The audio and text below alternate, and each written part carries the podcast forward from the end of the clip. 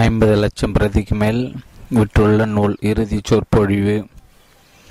ரெண்டி Pausch இணையாசிரியர் Jeffrey Zaslow Tamil Nagalakshmi Shanmugam Tamil translation Randy Pausch international best seller last lecture. இறுதி சொற்பொழி என்ற தலைப்பில் பல பேராசிரியர்கள் சொற்பொழிகள் நிகழ்த்தியுள்ளனர். தாங்கள் இறந்து போவதற்கு முன்பு கடைசியாக முறையாக மாணவர்களின் ஒரு உரை நிகழ்த்த ஒரு வாய்ப்பு அளிக்கப்பட்டால் எதை பற்றி பேச அவர்கள் விரும்புவார்கள் என்று கற்பனை செய்து அதை பற்றி பேசுமாறு அவர்களிடம் கேட்டு கொள்ளப்படும். இதுதான் கடைசி வாய்ப்பு என்று அறிந்திருந்தால் உலகிற்கு நாம் எப்படிப்பட்ட ஞானத்தை விட்டு செல்வ விரும்புவோம்? நாளையே நாம் இருக்கும் இடத்தில் புல் முளைக்கப் போகிறது என்றால் நமது பெயரை சொல்லும்படியாக எதை விட்டுவிட்டு செல்ல நாம் ஆசைப்படுகிறோம்? இது போன்ற இறுதி சொற்பொழி ஒன்று வழங்குமாறு கார்கி கார்னகி மெல்லன் பல்கலைக்கழக கணித கணினி பேராசிரியர் ரெண்டி பாஷிக்கு அழைப்பு விடுக்கப்பட்ட போது அது தனது கடைசி சொற்பொழிவு என்று கற்பனை செய்ய வேண்டிய அவசியம் அவருக்கு இருக்கவில்லை. ஏனெனில் குணப்படுத்த முடியாத புற்றுநோய் அவருக்கு இருந்தது. அப்போதுதான் கண்டுபிடிக்கப்பட்டு இருந்தது. ஆனால் அவர் கொடுத்த அந்த சொற்பொழிவு மரணத்தை பற்றி இருக்கவில்லை. குழந்தை பருவ கனவுகளை உண்மையிலே அடைவதை பற்றியும் வாழ்வின் ஒவ்வொரு கணத்தையும் எவ்வாறு குதூகலமாக கழிப்பது என்பதை பற்றி மட்டுமே அந்த உரை அமைந்திருந்தது. அந்த இறுதி சொற்பொழிவின் விரிவாக்கம் தான் இந்த புத்தகம். தலைமுறை தலைமுறையாக நீங்கள் பொக்கிஷமாக பாதுகாத்து வைக்க விரும்பும் ஒரு நூலாக இது விளங்கும். இப்புத்தகத்தை நீங்கள் படித்து முடித்திருக்கும் போது இதன் பல பக்கங்கள் கண்டிப்பாக உங்கள் கண்ணீரால் நனைந்திருக்கும். இறுதி சொற்பொழிவு. இறுதி சொற்பொழிவு ரேண்டி பாஷ் இணையாசிரியர் ஜபரி ஜாஸ்லோ தமிழில் நாகலட்சுமி சண்முகம் மஞ்சள் பப்ளிகேஷன் ஹவுஸ். என்னை காண கனவு காண அனுமதித்தேன். பெற்றோருக்கு நன்றிகளுடன் என் குழந்தைகள் கனவில் இருக்கும் கனவுகள் குறித்த நம்பிக்கையுடனும்.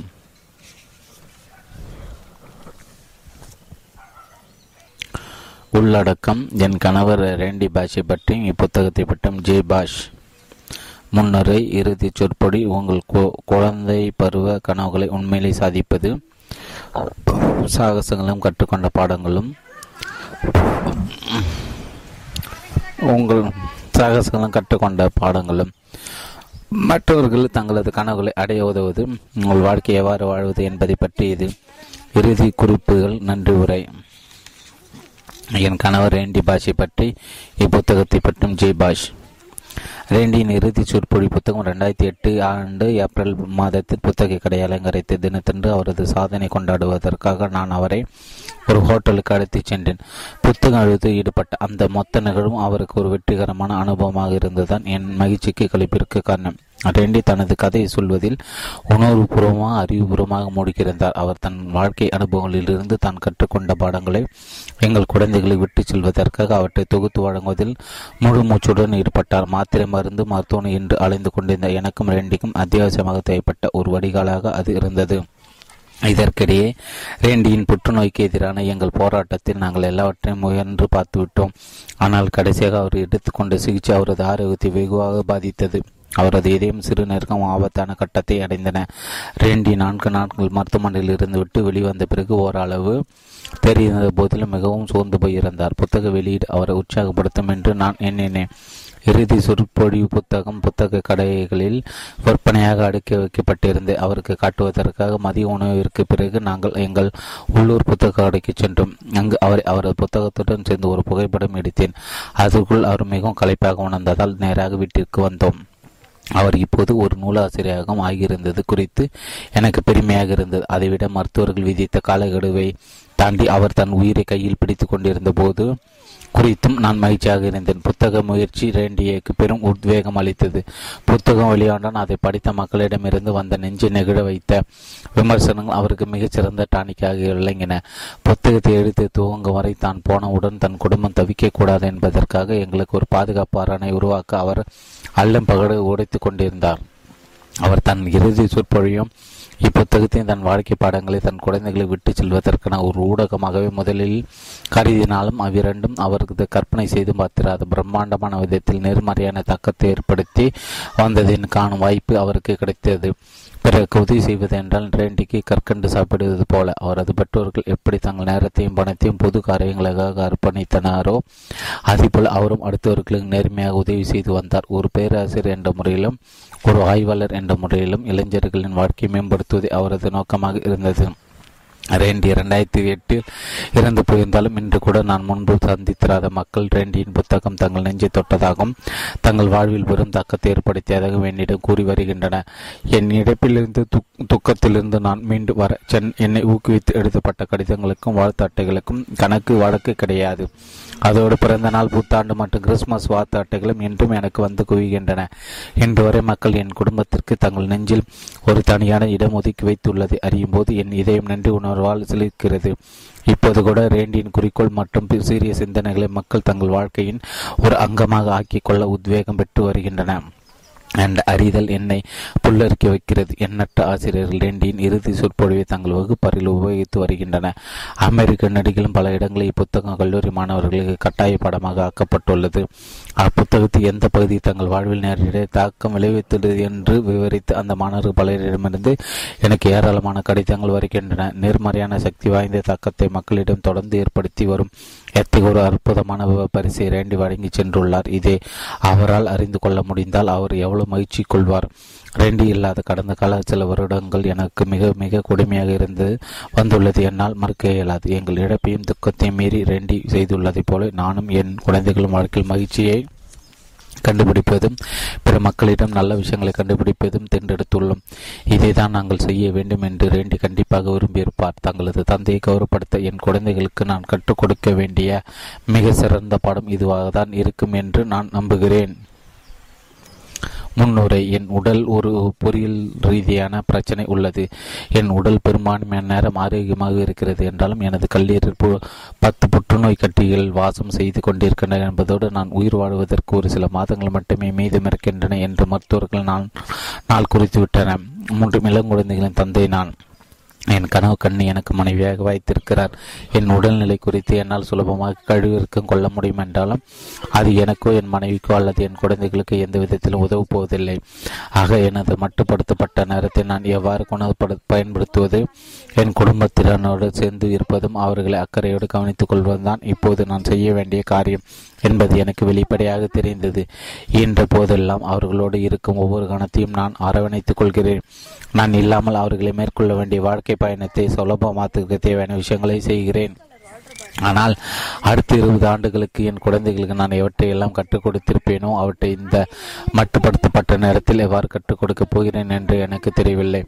எப்படிப்பட்ட உரையாடல்களை அவர்களுடன் மேற்கொள்வதற்கான வயதை அவர்கள் இன்னும் எட்டியிருக்கவில்லை. எது சரி எது தவறு என்பதையும் நான் முக்கியமாக கருதும் விஷயங்கள் வாழ்க்கையில் வாழக்கூடிய சவால்களை எவ்வாறு கையாள வேண்டும் என்பதையும் எல்லா பெற்றோர்களும் தங்கள் குழந்தைகளுக்கு கற்றுக் கொடுக்க விரும்புவார்கள். தங்கள் வாழ்க்கையை எப்படி நடத்தி செல்ல வேண்டும் என்பதை நம் குழந்தைகளுக்கு கற்றுக் கொடுக்கும் விதமாக நமது சொந்த வாழ்க்கையிலிருந்து சில கதைகளை அவர்கள் தெரிந்து கொள்ள வேண்டும் என்று நாம் விரும்புவோம். இதை செய்ய வேண்டும் என்ற எனது தீராத ஆசைதான் அமெரிக்காவில் உள்ள கார் கார்னகி மெலன் பல்கலைக்கழகத்தில் இறுதி சொற்பொழிவு ஒன்றை நான் கொடுப்பதற்கு காரணமாக அமைந்தது. அப்பல்கலைக்கழகத்தில் பேராசிரியர்கள் வழங்கும் இது போன்ற சொற்பொழிகள் அனைத்தும் வழக்கமாக வீடியோவில் பதிவு செய்யப்படுகின்றன. அன்று நான் என்ன செய்து கொண்டிருந்தேன் என்பது எனக்கு நன்றாக நினைவிருக்கிறது. ஒரு கல்வி ரீதியான சொற்பொழிவு கொடுக்கிறேன் என்ற பெயரில் என் குழந்தைகள் கண்டறி கண்டெடுப்பதற்காக என்றேன். ஒரு நாள் கடற்கரையில் வந்து ஒதுங்கி கிடக்கக்கூடிய ஒரு பாட்டில் உள்ள பாட்டிலுக்குள் என்னை அடைக்க நான் முயற்சித்துக் கொண்டிருந்தேன். நான் ஒரு ஓவியனாக இருந்தார். அவர்களுக்காக நான் என்ன ஓவியங்களை திட்டியிருப்பேன்? நான் ஒரு இசைக்கலைஞனாக இருந்தார். அவர்களுக்காக என்ன இசை கடிதங்களை இட்டிருப்பேன் ஆனால் நான் ஒரு பேராசிரியர். எனவே நான் சொற்பொழிவு நடத்தினேன். என் வாழ்நாள் எண்ணப்பட்டு விட விட்டபோது கூட வாழ்வின் மகிழ்ச்சியை பற்றியும் வாழ்க்கையை நான் எவ்வளவு மதிக்கிறேன் என்பதை பற்றியும் நான் சொற்பொழிவாற்றின் நேர்மை ஞானியம் நன்றி உணர்வு மற்றும் என் மனதிற்கு பிடித்த பிற விஷயங்களை பற்றி நான் பேசுகிறேன். என் சொற்பொழி மற்றவர்களுக்கு அனு வலுப்பூட்டாமல் இருக்கும்படி பார்த்துக் கொள்வதற்கு நான் மிக கடுமையாக முயற்சித்தேன். மேடையில் நான் துவக்கியதை தொடர்வதற்கான இன்னொரு வழிதான் இப்புத்தகம். நேரம் பொன்னானது என்பதால் என்னால் முடிந்த அளவுக்கு எனது நேரத்தை என் குழந்தைகளுடன் செலவிட விரும்பினேன். இது புத்தகத்தின் இணையாசை ஜப்ரி ஜாஸ்லோவின் உதவியை நான் நாடினேன். நான் குடியிருக்கும் பகுதியில் ஒவ்வொரு நாளும் நான் சைக்கிள் ஓட்டுகிறேன். இந்த உடற்பயிற்சியின் ஆரோக்கியத்திற்கு மிகவும் இன்றியமையாதது. ஐம்பத்து மூன்று நீண்ட சைக்கிள் சவாரிகளின் போது காதுகளில் ஹெட்ஃபோன் மாட்டிக்கொண்டு ஜபருடன் அலைபேசியில் பேசினேன். இவற்றை ஐம்பத்தி ரெண்டு சொற்பொழிவுகள் என்று அழைக்கலாம். பிறகு எனது கதைகளை புத்தகமாக மாற்றுவதற்கு எண்ணற்ற மனித மணி நேரங்கள் அவர் செலவிட்டார். துவக்கத்திலிருந்து ஒரு விஷயம் எங்களுக்கு ஒரு உறுதியாக தெரிந்திருந்தது. உயிரோடு இருக்கின்ற ஒரு பெற்றோருக்கும் இவை எதுவும் இணையாகாது. ஆனால் பொறியியல் என்பது பொறியியல் என்பது ஒருபோதும் கச்சிதமான தீர்வுகளை பற்றி பற்றியது அல்ல. கைவசம் இருக்கின்ற மட்டுப்படுத்தப்பட்டுள்ள வள வசதிகளை கொண்டு உங்களால் முடிந்த அளவுக்கு சிறப்பாக செய்வதை பற்றியதான் அது. அதை செய்வதற்கான எனது முயற்சிகள் தான் எனது சொற்பொழிவும் இப்புத்தகமும். இறுதி சொற்பொழிவு. ஒன்று காயப்பட்ட ஒரு சிங்கம் இன்னும் உரும்பும் உரும்ப விரும்புகிறது. இறுதி சொற்பொழி என்ற தலைப்பில் அவ்வப்போது ஏராளமான பேராசிரியர்கள் சொற்பொழிகள் ஆற்றி வருகின்றன. நீங்கள் அவற்றில் ஏதேனும் ஒன்றை கேட்டிருக்கக்கூடும். கல்லூரி வளாகங்கள் இது ஒரு பொதுவான நிகழ்வு நிகழ்வாக உருவாகியுள்ளது. தங்கள் மரணத்தை கருத்தில் கொண்டு எது தங்களுக்கு மிகவும் முக்கியம் என்பதை அசை போட்டு பார்க்கும்போ பார்க்குமாறு பேராசிரியர்கள் கேட்டுக்கொள்ளப்படுகிறார்கள். அவர்கள் பேசும்போது பார்வையாளர்களும் அதே கேள்வி தங்கள் மனதில் அலசுவதை தவிர்க்க முடியாதாகிவிடுகிறது. அந்த கேள்வி இதுதான். இதுதான் நமது இறுதி வாய்ப்பு என்பதை நாம் அறிந்திருந்த உலகத்திற்கு நாம் எந்த ஞானத்தை கற்றுக் கொடுக்க விரும்பும் நாளையே நாம் மறைய போவதாக இருப்ப இருந்தால் நம் பெயரை சொல்லும்படி நம் எதை விட்டு செல்ல விரும்பும்? கார்னிகி மெல்லன் பல்கலைக்கழகத்தில் பல வருடங்களாக ஒரு இறுதி சொற்பொழிவுகள் தொடர் நிகழ்ந்து வந்தது. சொற்பொழிகளை ஏற்பாடு செய்தவர்கள் ஒரு சொற்பொழி ஆட்டமாக மார்க்கெட்டு என்னை அணுகிய சமயத்தில் அத்தொடருக்கு பயணங்கள் என்று அவர்கள் பெயர் மாற்றம் செய்திருந்தன. பெயர் மாற்றம் செய்த தங்கள் தனிப்பட்ட மற்றும் தொழில் ரீதியான பயணங்களை பற்றி மலர் நிலை பார்வையாளரும் பகிர்ந்து கொள்ளுமாறு அவர்கள் தாங்கள் தேர்ந்தெடுத்த பேராசிரியரும் கேட்டுக்கொண்டனர். அவர்களது இந்த கோரிக்கை எனக்கு எவ்வளவு உற்சாகமூட்டுவதாக இருக்கவில்லை. ஆனாலும் நான் அதை ஏற்றுக்கொண்டேன். என் சொற்பொழிவுக்கு செப்டம்பர் மாதத்து ஒரு நாள் ஒடுக்க ஒதுக்கப்பட்டது. அந்த நேரத்தில் ஏற்கனவே எனக்கு கணையத்தில் புற்றுநோய் இருந்தது. கண்டுபிடிக்கப்பட்டு இருந்தபோது நான் நம்பிக்கையுடன் இருந்தேன். அவ்வியாதியின் பிடியில் இருந்து அதிர்ஷ்டவசமாக உயிர் பிழைப்பவர்கள் நான் ஒருவனாக இருக்கக்கூடும் என்று நான் நினைத்தேன். நான் சிகிச்சை பெற்றுக் கொண்டிருந்த போது சொற்பொழிகள் ஏற்பாடு செய்தவர் நீங்கள் எதை பற்றி பேசப் போகிறீர்கள்? என்று கேட்டு தொடர்ந்து எனக்கு மின் மின்னஞ்சல் அனுப்பி கொண்டிருந்தன நீங்கள் எதை பற்றி பேசப் போகிறீர்கள்? என்று சுருக்கமாக எழுதி கொடுங்கள் என்று அவர்கள் என்னை எச்சரித்தனர். கல்வித்துறையில் ஒருவரால் தவிர்க்க முடியாத ஒரு சம்பிரதாய முறை இருக்கிறது. அந்த நபர் மரணத்தோடு போராடி கொண்டிருந்தாலும் கூட ஆகஸ்ட் மாத நதியில் அவர்கள் மீண்டும் என்னை அடித்து சொற்பொழிவுக்கான போஸ்டர் அச்சடிக்கப்பட வேண்டும் என்றும் எனவே நான் ஒரு தலைப்பை தீர்மானிக்க வேண்டும் என்றும் என்னிடம் கூறினார். அதே வாரத்தில் மிக சமீபத்தில் நான் எடுத்துக்கொண்ட சிகிச்சை பலனளிக்கவில்லை என்றும் நான் உயிர் வாழ்வதற்கு சில மாதங்களே இருந்தன என்றும் எனக்கு தகவல் வந்தது. என்னால் சொற்பொழிவை ரத்து செய்ய முடியும் என்று எனக்கு தெரிந்திருந்தது. எல்லாரும் என் நிலைமை புரிந்து கொள்வா திடீரென்று செய்து முடிக்க வேண்டிய விஷயங்கள் ஏராளமாக இருந்தன. எனது சொந்த வருத்தத்தையும் என்னை நேசித்தவர்களின் வருத்தத்தையும் நான் கையாள வேண்டியிருந்தது. எனது குடும்ப விவகாரங்களை முறைப்படுத்துவதில் நான் உடனடியாக செயலில் இறங்கியாகி வேண்டியிருந்தது ஆனால் இந்த அனைத்து வேலைகளுக்கு இடையேயும் சொற்பொழிவை ரத்து செய்ய என் மனம் இடம் கொடுக்கவில்லை. உண்மையிலே ஒரு இறுதி சொற்பொழிவாக அமைவிருந்த ஒரு இறுதி சொற்பொழிவு அடங்குவது குறித்த என் எண்ணம் எனக்கு உற்சாகத்தையும் உத்வேகத்தையும் கொடுத்தது. நான் என்ன என்ன கூறுவேன்? அதை மற்றவர்கள் எப்படி ஏற்றுக்கொள்வார்கள்? என்னால் அதை முழுமையாக செய்து முடிக்க முடியுமா? லோகன் குளோபி ஜே நான் மற்றும் டைலன். என்னால் சொற்பொழிவாற்ற முடியாது என்று நான் கூறினால் பல்கலைக்கழகம் அதை ஒப்புக்கொள்ளும். ஆனால் நான் உண்மையிலே அந்த இறுதி சொற்பொழிவை கொடுக்க விரும்புகிறேன் என்று என் மனைவியிடம் ஜே ஜேயிடம் நான் கூறினேன். ஜே என்னை எப்போதும் உற்சாகப்படுத்தி வந்திருந்தான். நான் ஆர்வ துடிப்புடன் இருந்ததால் அவரும் அவ்வாறு இருப்பார்.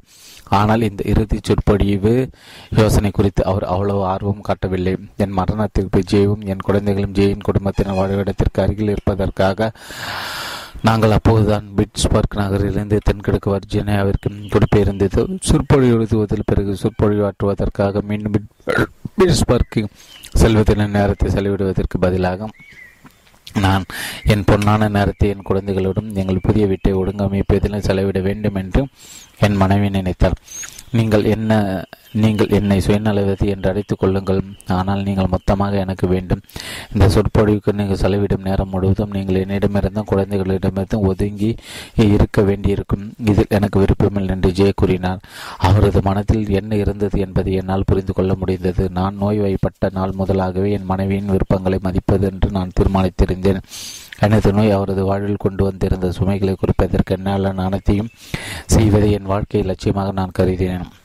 அதனால் தான் நான் விழித்திருந்த நேரத்தின் பெரும்பகுதி நான் இல்லாத என் குடும்பத்தின் எதிர்காலத்திற்கு வேண்டிய ஏற்பாடுகளை செய்வதில் நான் செலவிட்டேன். ஆனாலும் இந்த இறுதி சொற்பொழிவை கொடுக்க வேண்டும் என்ற எனது அவளை என்னால் விட்டு கொடுக்க முடியவில்லை. ஒரு பேராசிரியராக நான் பணியாற்றிய காலம் நெருகிலும் நான் சில நல்ல உரைகளை ஆற்றி வந்திருந்தேன். கணினி துறையில் ஒரு சிறந்த பேச்சாளராக கருதப்படுவது என்பது சித்திரக்குள்ளர்களில் மிக உயரமானராக கருதப்படுவதே கருதப்படுவது போன்றது ஆனால் அக்கணத்தில் எனக்குள் இன்னும் ஏராளமான விஷயங்கள் இருந்தன என்ற உணர்வு எனக்கு ஏற்பட்டது. இவை அனைத்தையும் நான் மக்களிடம் பகிர்ந்து கொண்டால் விசேஷமான ஏதாவது ஒன்றை அவர்களுக்கு நான் கொடுக்க கூடும் என்று எனக்கு தோன்றியது. ஆனால் ஜி அது குறித்து மகிழ்ச்சியாக இல்லை.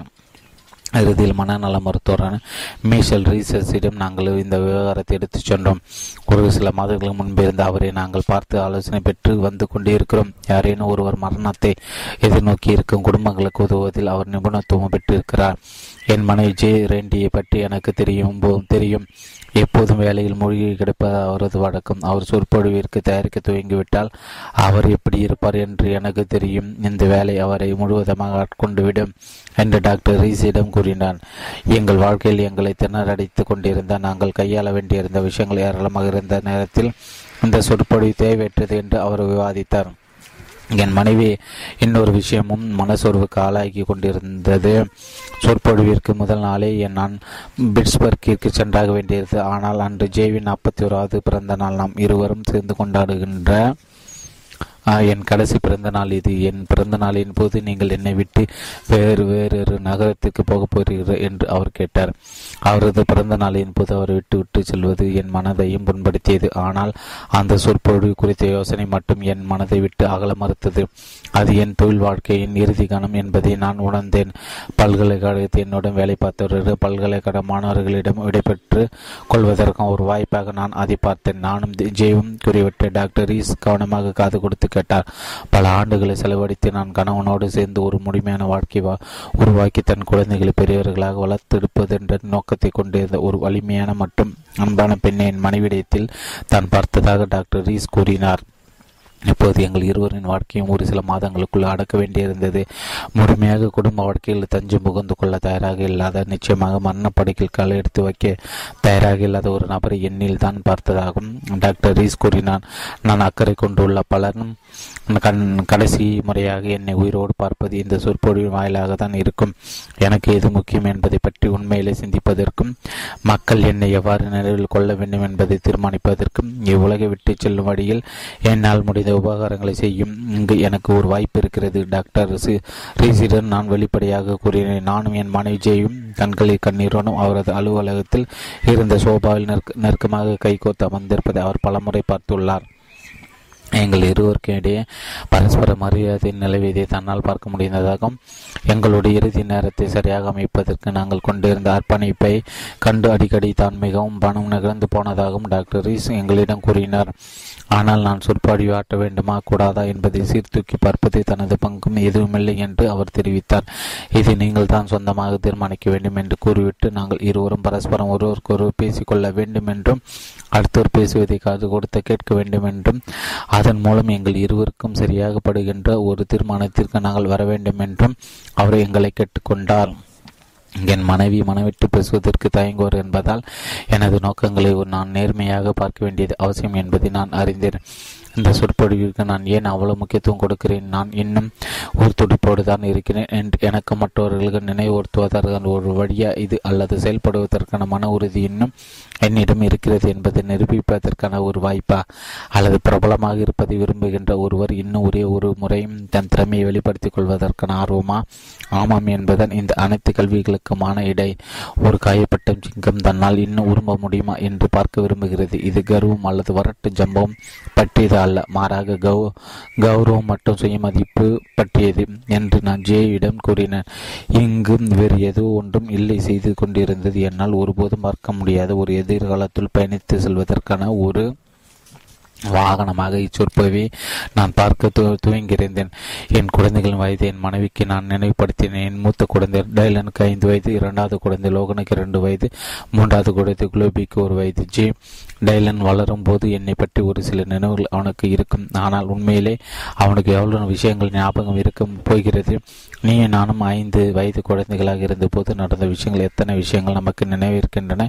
நான் டைலனோடு எப்படி விளையாடினேன்? அல்லது அவனும் நானும் எதை பற்றி சிரித்தோம் என்று அவனுக்கு ஏதேனும் நினைவிருக்க போகிறதா? வீட்டை பற்றி ஏதோ மங்களான நினைவு அவனுக்கு இருக்கலாம். லோகன குளோ குளோயியம் பற்றி என்ன சொல்வது?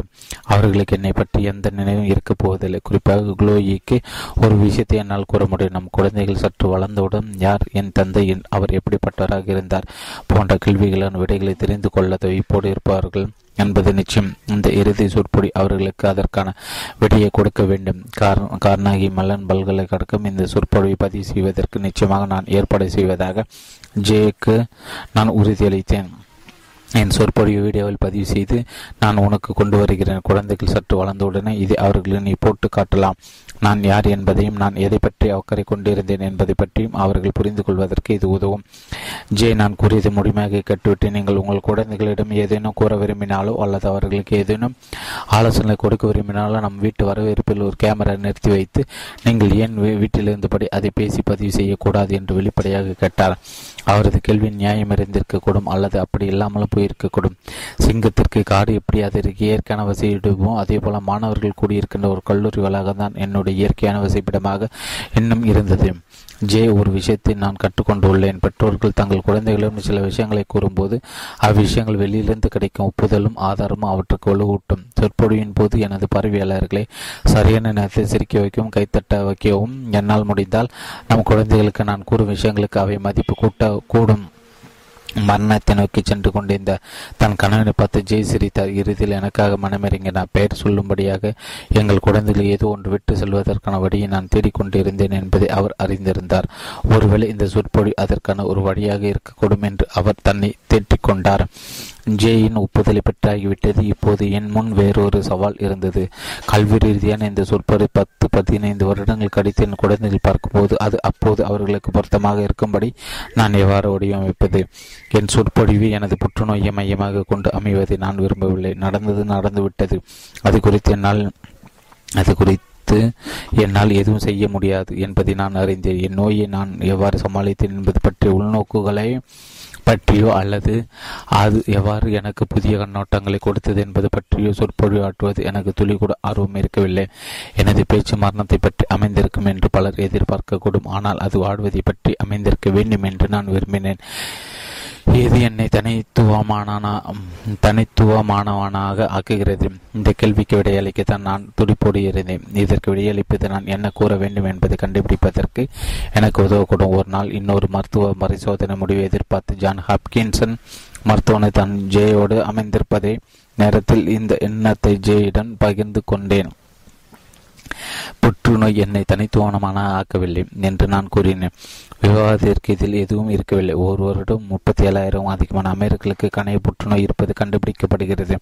என்னை நான் அவ்வாறு எவ்வாறு வரையறுத்தேன் என்பதை பற்றி நான் ஆழமாக யோசித்தேன். ஒரு ஆசிரியராக அல்லது ஒரு கணினி அறிவியலறிஞர் ஒரு கணவன் ஒரு தந்தை ஒரு மகன் ஒரு நண்பன் ஒரு சகோதரன் என் மாணவர்களுக்கு ஒரு ஆலோசனையாளன் என்பதாகவா?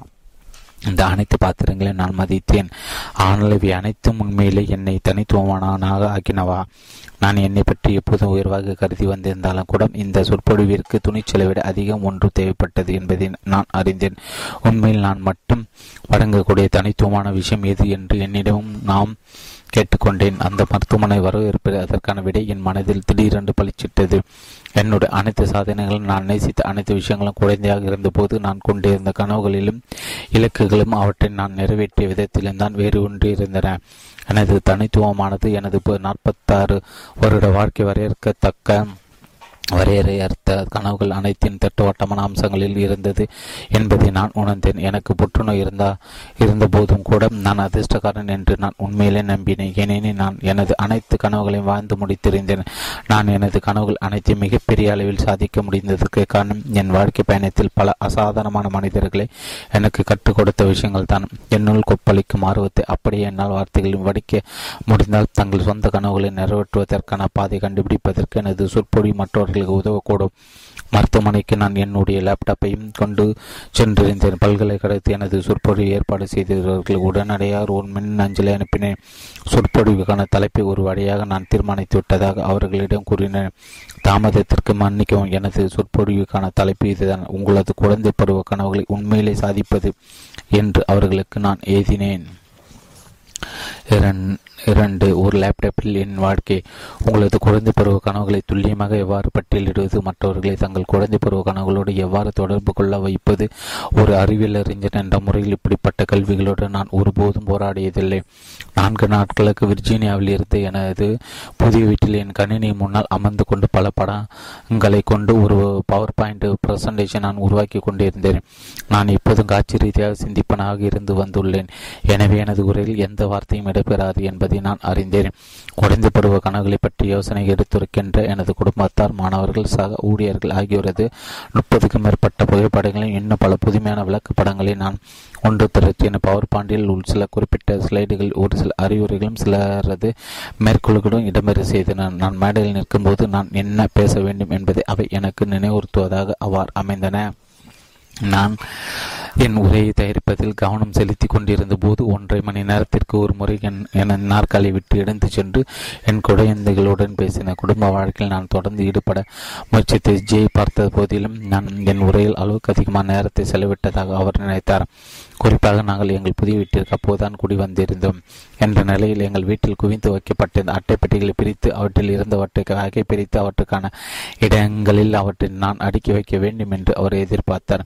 எனது சொற்பொருள் கலந்து கொள்வதாக முதல் ஜெய் திட்டமிட்டிருக்கவில்லை. நாங்கள் குடியிருந்த புது வீட்டில் செய்யப்பட வேண்டிய வேலைகள் ஏராளமாக இருந்த காரணத்தால் தொலைதூரத்தில் இருந்த வேறொரு நகரில் நகரவிருந்த சொற்பொழிவுக்கு தன்னால் வர முடியாது என்று அவர் கூறிக்கொண்டிருந்தார்.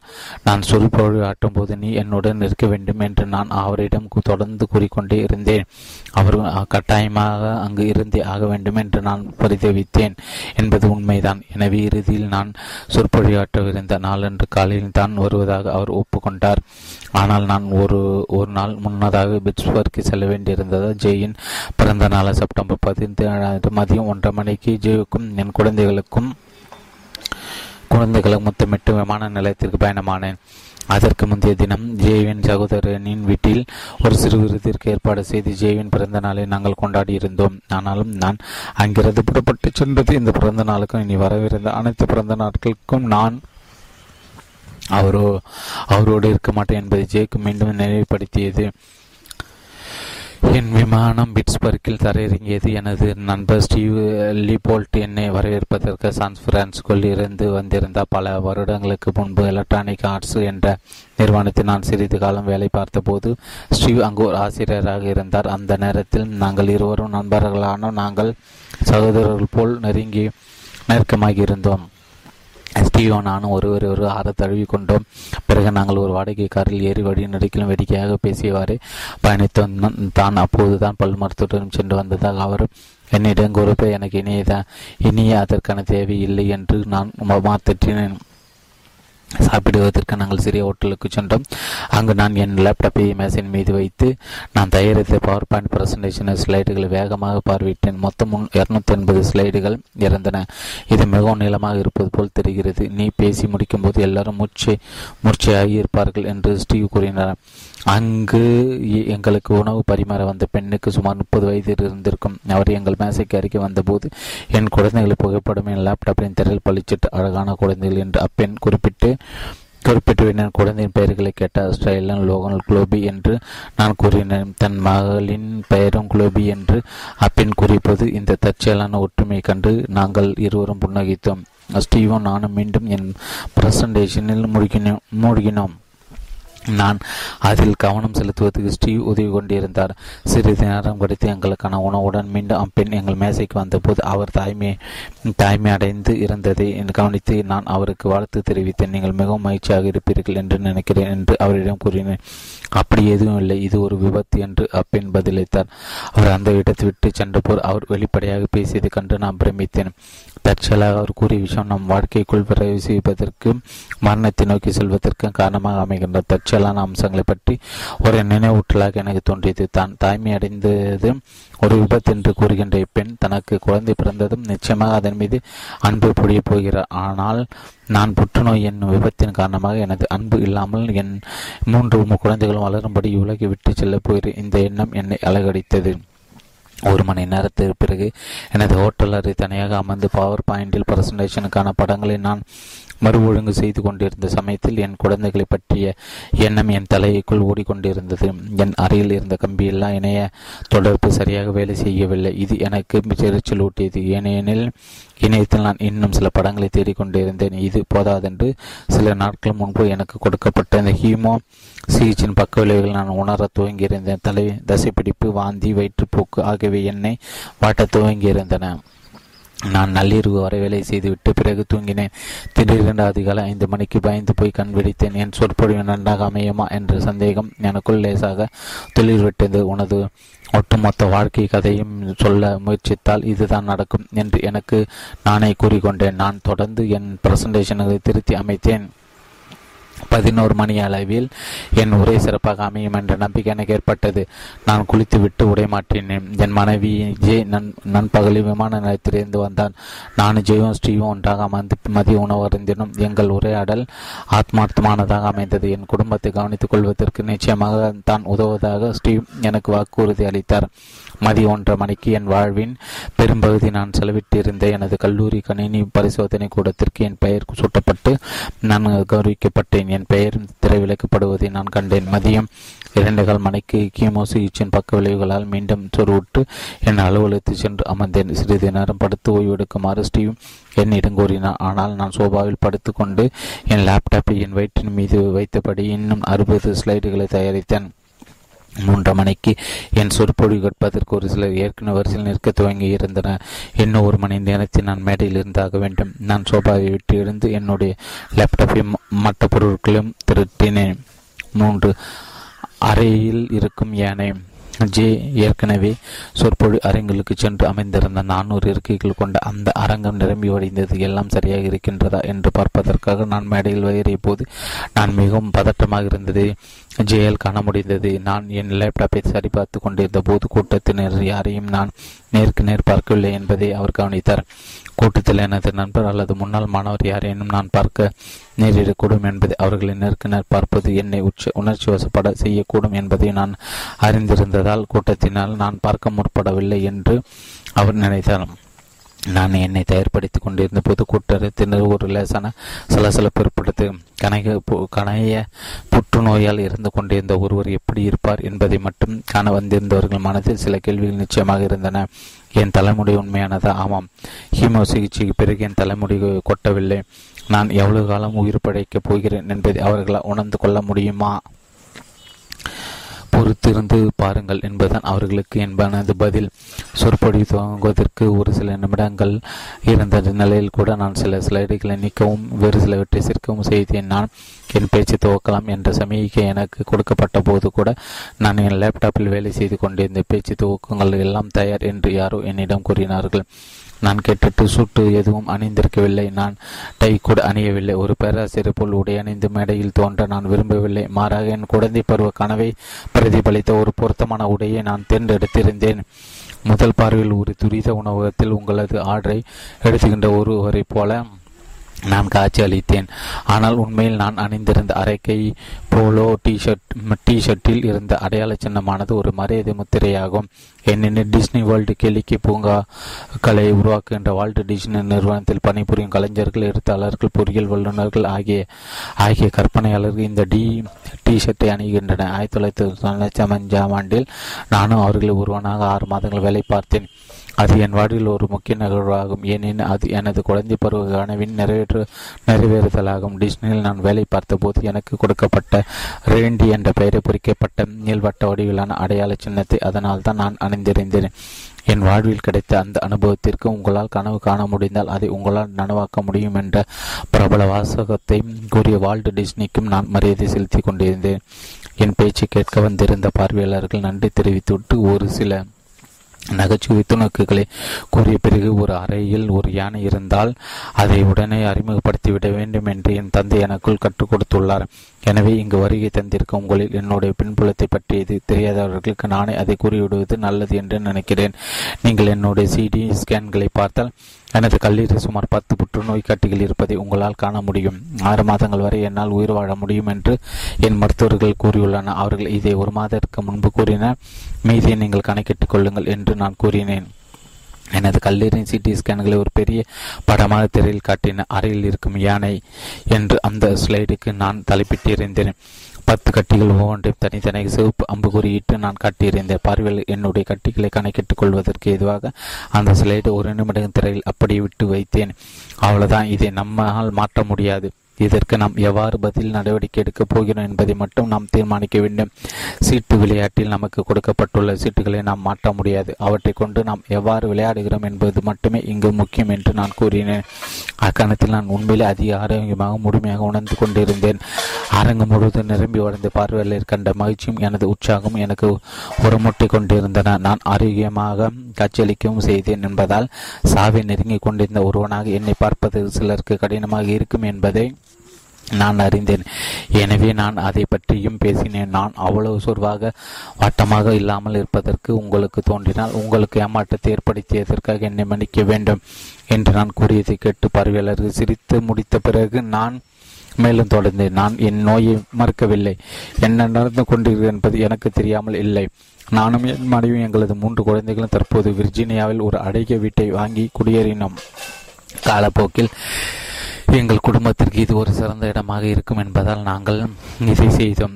புறநகர் பகுதியில் நாங்கள் வாங்கியிருந்த புதிய வீட்டின் படத்தை நான் திரையில் காட்டினேன் அந்த படத்திற்கு நான் மறுப்பில் இல்லை என்று தலையாட்டி இருந்தேன் நான் கூற வருவது இதுதான். எங்கள் குடும்பத்தை வேறொரு இடத்திலிருந்து வேறு இந்த இடத்திற்கு குடி வருவதென்று நாங்கள் தீர்மானித்திருந்தோம். தான் நேசித்த ஒரு வீட்டையும் தன் மீது அக்கறை கொண்டிருந்த நண்பர்களையும் விட்டுவிட்டு வருமாறு நான் ஜேயை கற்றுக்கொண்டிருந்த பிட்ஸ்பர்க்கில் தங்கள் விளையாட்டு தோழர்களிடமிருந்து எங்கள் குழந்தைகளை நாங்கள் பிரித்து விட்டு இருந்தோம் பிட்ஸ்பர்க்கிலே துவங்கி நான் இறப்பதற்கு காத்து கொண்டு இருப்பதற்கு பதிலாக முட்டை முடிச்சுகளுடன் எங்கள் குடும்பத்தை கூட்டிக் கொண்டு நாங்களே உருவாக்கிய சூறாவளிக்குள் எங்களையும் எரித்து விட்டு இருக்கிறோம் நான் போன பிறகு ஜெயும் குழந்தைகளும் அவர்கள் மீது அன்பு செலுத்தவும் உதவும் கூடிய ஜெயின் நெருங்கிய உதவந்தர்களை பக்கத்தில் இருக்க வேண்டும் என்பதுதான் நாங்கள் விர்ஜீனியாவிற்கு வந்ததற்கு காரணம். எனது மருத்துவர்கள் எனது கொடுத்து வைத்திருந்த ஹீமோ சிகிச்சை கதிர்வீச்சு சிகிச்சை ஆகியவற்றிலிருந்து எனது உடல் மறுசீர் பெற துவங்கியிருந்ததால் நான் நல்ல தோற்றத்துடன் இருந்தேன் என்பதை ஓரளவுக்கு நல்ல விதமாக உணர்ந்தேன் என்பதையும் நான் பார்வையாளருக்கு தெரிவிக்க விரும்பினேன். நான் சுலபமாக தாங்கிக் கொள்ளக்கூடிய ஒரு குறிப்பிட்ட ஹீமோ சிகிச்சை அப்போது எனக்கு கொடுக்கப்பட்டு கொண்டிருந்து நான் இப்போது சிறந்த ஆரோக்கியத்துடன் இருக்கிறேன். உண்மையில் உங்களில் பலரை விட நான் அதிக ஆரோக்கியமாக இருக்கிறேன் என்று நான் பார்வையாளர்களிடம் கூறினேன். ஒரு மேடையின் நடுப்பகுதிக்கு வந்தேன். அடுத்து நான் செயல் செய்யவிருந்த விஷயத்தை செய்வதற்கு ஒரு சில பணி நேரங்களுக்கு முன்பு எனக்கு வலிமை இருந்திருக்குமோ என்று எனக்கு உறுதியாக தெரியவில்லை. ஆனால் இப்போது நான் எனக்கு துணிச்சலும் நாட்டிலும் இருந்ததாக நான் உணர்ந்தேன். நான் தரையில் விழுந்து விழுந்து தண்டால் எடுக்க துவங்கினேன். பார்வையாளரின் சிறுபொலிகளும் ஆச்சரியத்துடன் கூடிய கரகோஷங்கள் அவர்கள் அனைவரும் ஒட்டுமொத்தமாக தங்கள் கவலையை விட்டு விடு விடுவித்துக் கொண்டிருந்தது. பறைச்சாற்றின மேடையில் நின்று கொண்டிருந்த மரணத்தை நோக்கி பயணித்துக் கொண்டிருந்த ஒருவர் அல்ல என்பது அவர்கள் உணர்ந்தனர். இப்போது என் பேச்சு என்னால் துவக்க முடியும். இரண்டு உங்களது குழந்தை பருவ கனவுகளை உண்மையிலே சாதிப்பது. எனது குழந்தை பருவ கனவுகள் புயிர்ப்பு அற்ற நிலையில் இருப்பது. தேசிய கால்பந்து போட்டிகளில் விளையாடுவது. உலக புத்தக கலைஞ்சிய கலைக்கலைஞ்சது எனது கட்டுரை ஒன்று இடம்பெற செய்வது கேப்டன் கோக் என்ற கதாபாத்திரமாக இரு இருப்பது. பஞ்சடை பஞ்சடைக்கப்பட்ட விலங்கு பொம்மைகளை வெற்றி பரிசாக பெறுவது. டிஸ்னி டிஸ்னி கற்பனையாளனாக ஆவது. என் என்னுடைய சொற்பொழிவிலிருந்து ஒரு ஸ்லைடு. நான்கு. எனது பெற்றோர் எனக்கு கிடைத்த விலை உயர்ந்த பொக்கிஷம். நாலு. என் பெற்றோர் எனக்கு கிடைத்த விலை உயர்ந்த பொக்கிஷம். என் பெற்றோர் எனக்கு கிடைத்த விலை உயர்ந்த பொக்கிஷம். நான்கு. என் பெற்றோர் எனக்கு கிடைத்த விலை உயர்ந்த பொக்கிஷியம் என் பெற்றோர் மகனாக பிறந்தது எனது அதிர்ஷ்டம். எனது குழந்தை பருவ கனவுகளை என்னால் சாதிக்க முடிந்ததற்கு என் பெற்றோர்தான் முக்கிய காரணம். என் தாயார் ஒரு கடுமையான பழமைவாத ஆங்கில ஆசிரியராக இருந்தார். அவர் அதிக துணிச்சலானவர். அவர் தன் மாணவர்களிடம் கடுமையாக வேலை வாங்கினார். குழந்தைகளிடம் இருந்து அவர் அதிகமாக எதிர்பார்த்ததாக குறை கூறி பெற்றோர்களை அவர் திறமையாக கையாண்டார். அவரது மகள் என்ற முறையில் அவனது உயர்வான எதிர்பார்ப்புகளை பற்றி ஓரிரு விஷயங்கள் எனக்கு தெரியும். அவது எனக்கு நல்ல அதிர்ஷ்டமாக அமைந்தது.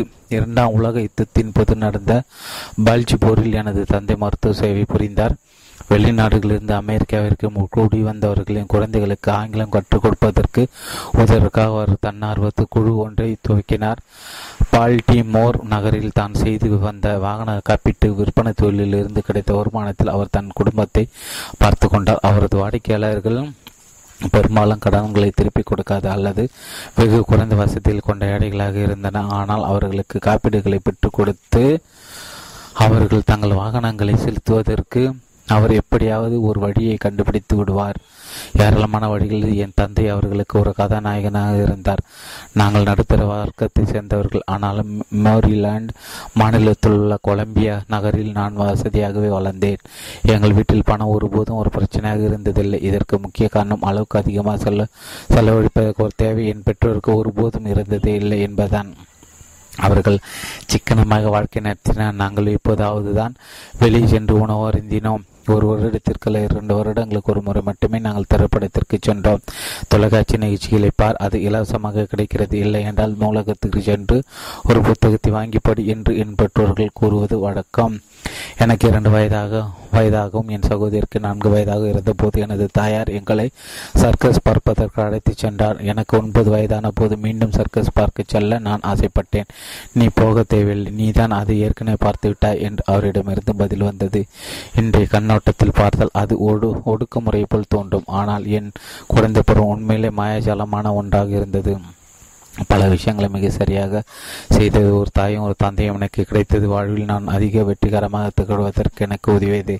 நாங்கள் அதிகமான பொருட்களை வாங்கவில்லை. ஆனால் நாங்கள் எல்லாவற்றை பற்றி சிந்தித்தோம். ஏனெனில் தான் நடப்பு நிகழ்வுகள் வரலாறு எங்கள் வாழ்க்கை ஆகியவற்றை பற்றி என் தந்தை தீவிர ஆர்வம் கொண்டிருந்தார்.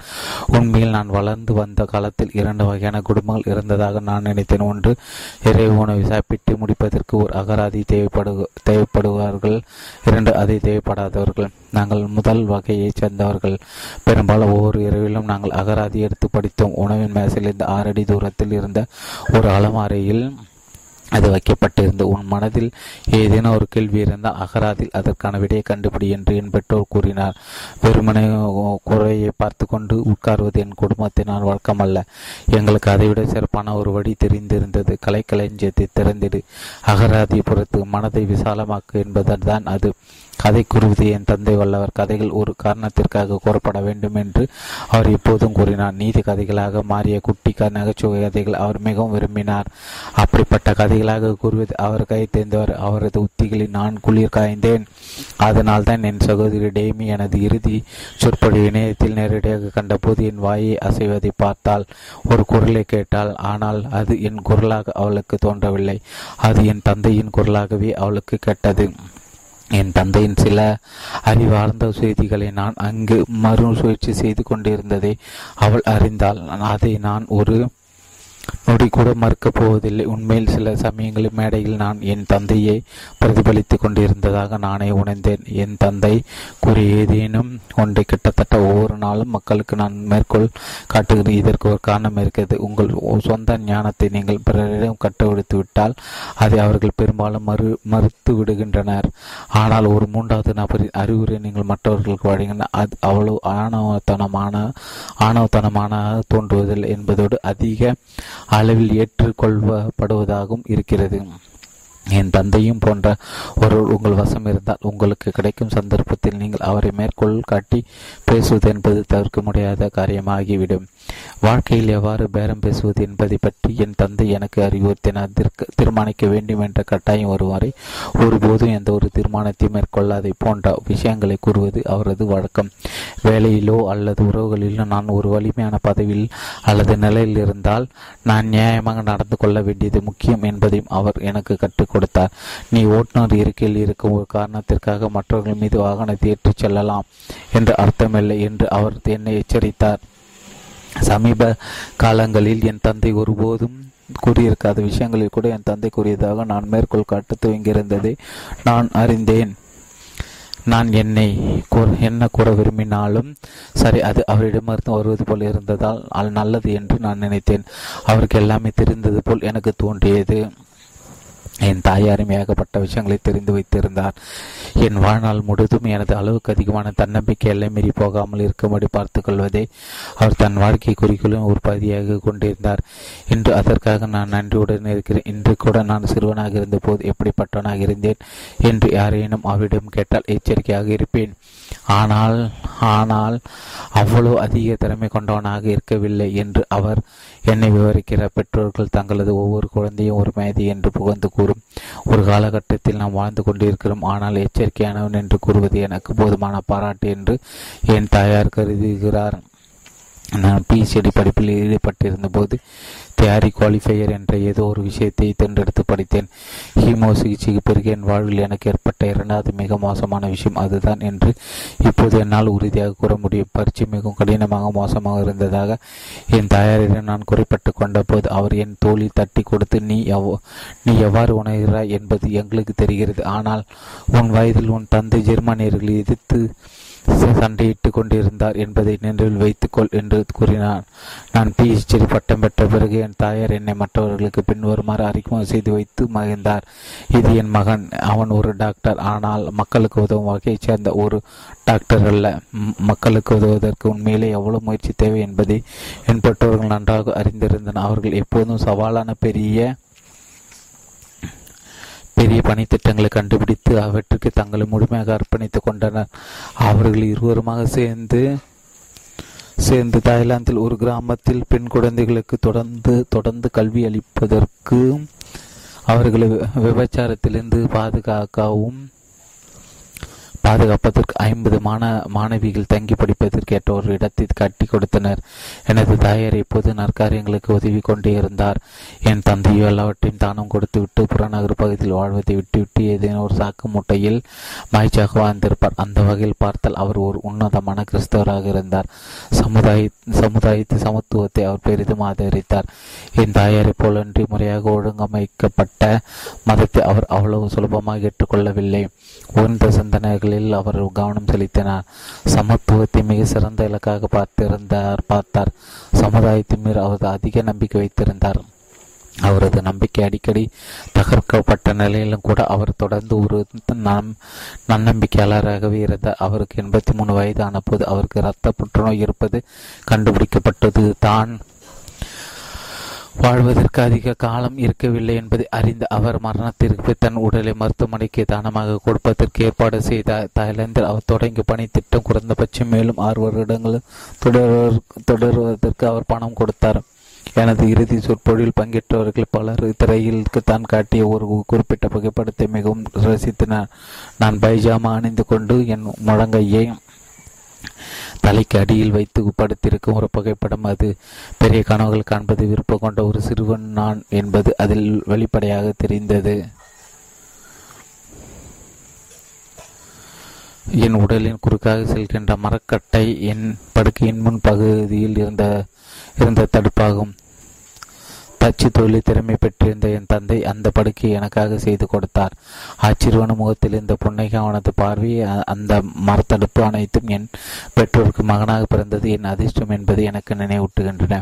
என் குழந்தைகள் தங்கள் வாழ்வின் சிறப்பாக நடைபெறுவதற்கு என் மனைவி ஜே சிறந்த வழிகாட்டியாகவும் ஒரு அன்பான தாயாராகவும் இருப்பார் என்றாலும் என் குழந்தைகள் தந்தையின்றி வளர்வார்கள். நான் அதை ஏற்றுக்கொண்டு விட்டேன். ஆனாலும் அது என் மனதை புண்படுத்துகிறது. என் வாழ்வில் இந்த கடைசி மாதங்களை நான் வாழ்ந்து கொண்டிருக்கும் விதத்திற்கு என் தந்தை ஒப்புதல் அளித்திருப்பார் என்று நான் நம்ப விரும்புகிறேன் ஜெய் சிறப்பாக வாழ்வதற்கு எல்லாவற்றையும் முறையாகவும் ஒழுங்காக அமைக்கப்படி குழந்தைகளுடன் என்னால் இயன்ற அளவுக்கு நேரத்தை செலவிடும்படி அவர் எனக்கு அறிவுறுத்தியிருப்பார் என்றவரை இவற்றை நான் செய்து கொண்டிருக்கிறேன். என் குடும்பத்தை விர்ஜினியாவிற்கு இடம்பெயர்த்து கூட்டி வந்ததில் அர்த்தம் இருப்பதை அவர் உணர்ந்து கொள்வார் என்பதை நான் அறிவேன். குழந்தைகள் எல்லாவற்றையும் விட மேலாக தங்கள் பெற்றோர்கள் தங்களை நேசிக்கிறார்கள் என்பதை தெரிந்திருக்க வேண்டியது அவசியம் என்று நான் தந்தை எனக்கு நினைவூட்ட விரும்புவார் என்று நான் சிந்திக்க விரும்புகிறேன். குழந்தைகளின் மீது அன்பு செலுத்துவதற்கு அவர்களது பெற்றோர் உயிரோடு இருக்க வேண்டிய அவசியமில்லை ஐந்து பண்ணை வீட்டில் இருந்து மீன் தூக்கி என் கற்பனைக்கு கடிவாளம் இடுவது எப்போதும் சிரமமான காரியம்தான். நான் உயர்நிலை பள்ளியில் படித்துக் கொண்டிருந்த போது என் மனதில் பளிச்சிட்ட சில எண்ணங்களை என் படுக்கறை சுவர்களில் வண்ணமயமாக தீட்ட வேண்டும் என்று அவள் என்னுள் எழுந்தது. என் பெற்றோர்களும் அதற்கு நான் அனுமதி கேட்டேன். நான் என் படுக்கறையை படுக்கறை சுவர்களில் சில விஷயங்களை வரையறுத்து வண்ணம் தீட்ட விரும்புகிறேன் என்று நான் அவர்களிடம் கூறினேன். எப்படிப்பட்ட விஷயங்கள் என்று அவர்கள் கேட்டனர். எனக்கு முக்கியமாக படுகின்ற விஷயங்கள் எனக்கு அழகாக தூண்டும் விஷயங்கள் நான் வரையறுத்து முடித்தவுடன் நீங்கள் பார்க்கலாம் என்று நான் பதிலளித்தேன். அந்த விளக்கம் என் சந்தைக்கு போதுமானதாக இருந்தது. அவரை பற்றிய மிக சிறந்த விஷயம் அது வெறுமனே ஒரு பார்த்து புன்னகைத்ததன் மூலம் அவரிடம் உள்ள படைப்பு திறனை அவர் ஊக்குவித்தார். உற்சாகத்தை பொறிவான வேடிக்கை மாறுவதை பார்க்க அவர் பெரிதும் விரும்பினார். அவர் என்னையும் புதுமையான வழிகளில் என்னை வெளிப்படுத்தி கொள்ள கொள்வதற்கான எனது வே தேவையும் புரிந்திருந்தார். எனது சுவர் சித்திரங்களை வரைவதற்கான எனது முயற்சி மிக சிறந்த யோசனை என்று அவர் நினைத்தார். எனது தாயாருக்கு இதில் எவ்வளவு உடன்பாடு இருக்கவில்லை என்றாலும் நான் மிகவும் உச்சரமாக இருந்ததை கண்டு விரைவில் அவர் மனமிறங்கினார். இப்படிப்பட்ட விஷயங்கள் வழக்கமாக எனது என் தந்தை தான் வெற்றி பெற்றார் என்பதை அவர் அறிந்தார். எனவே அமைதியாக சரணடைந்து விடுவது அல்லது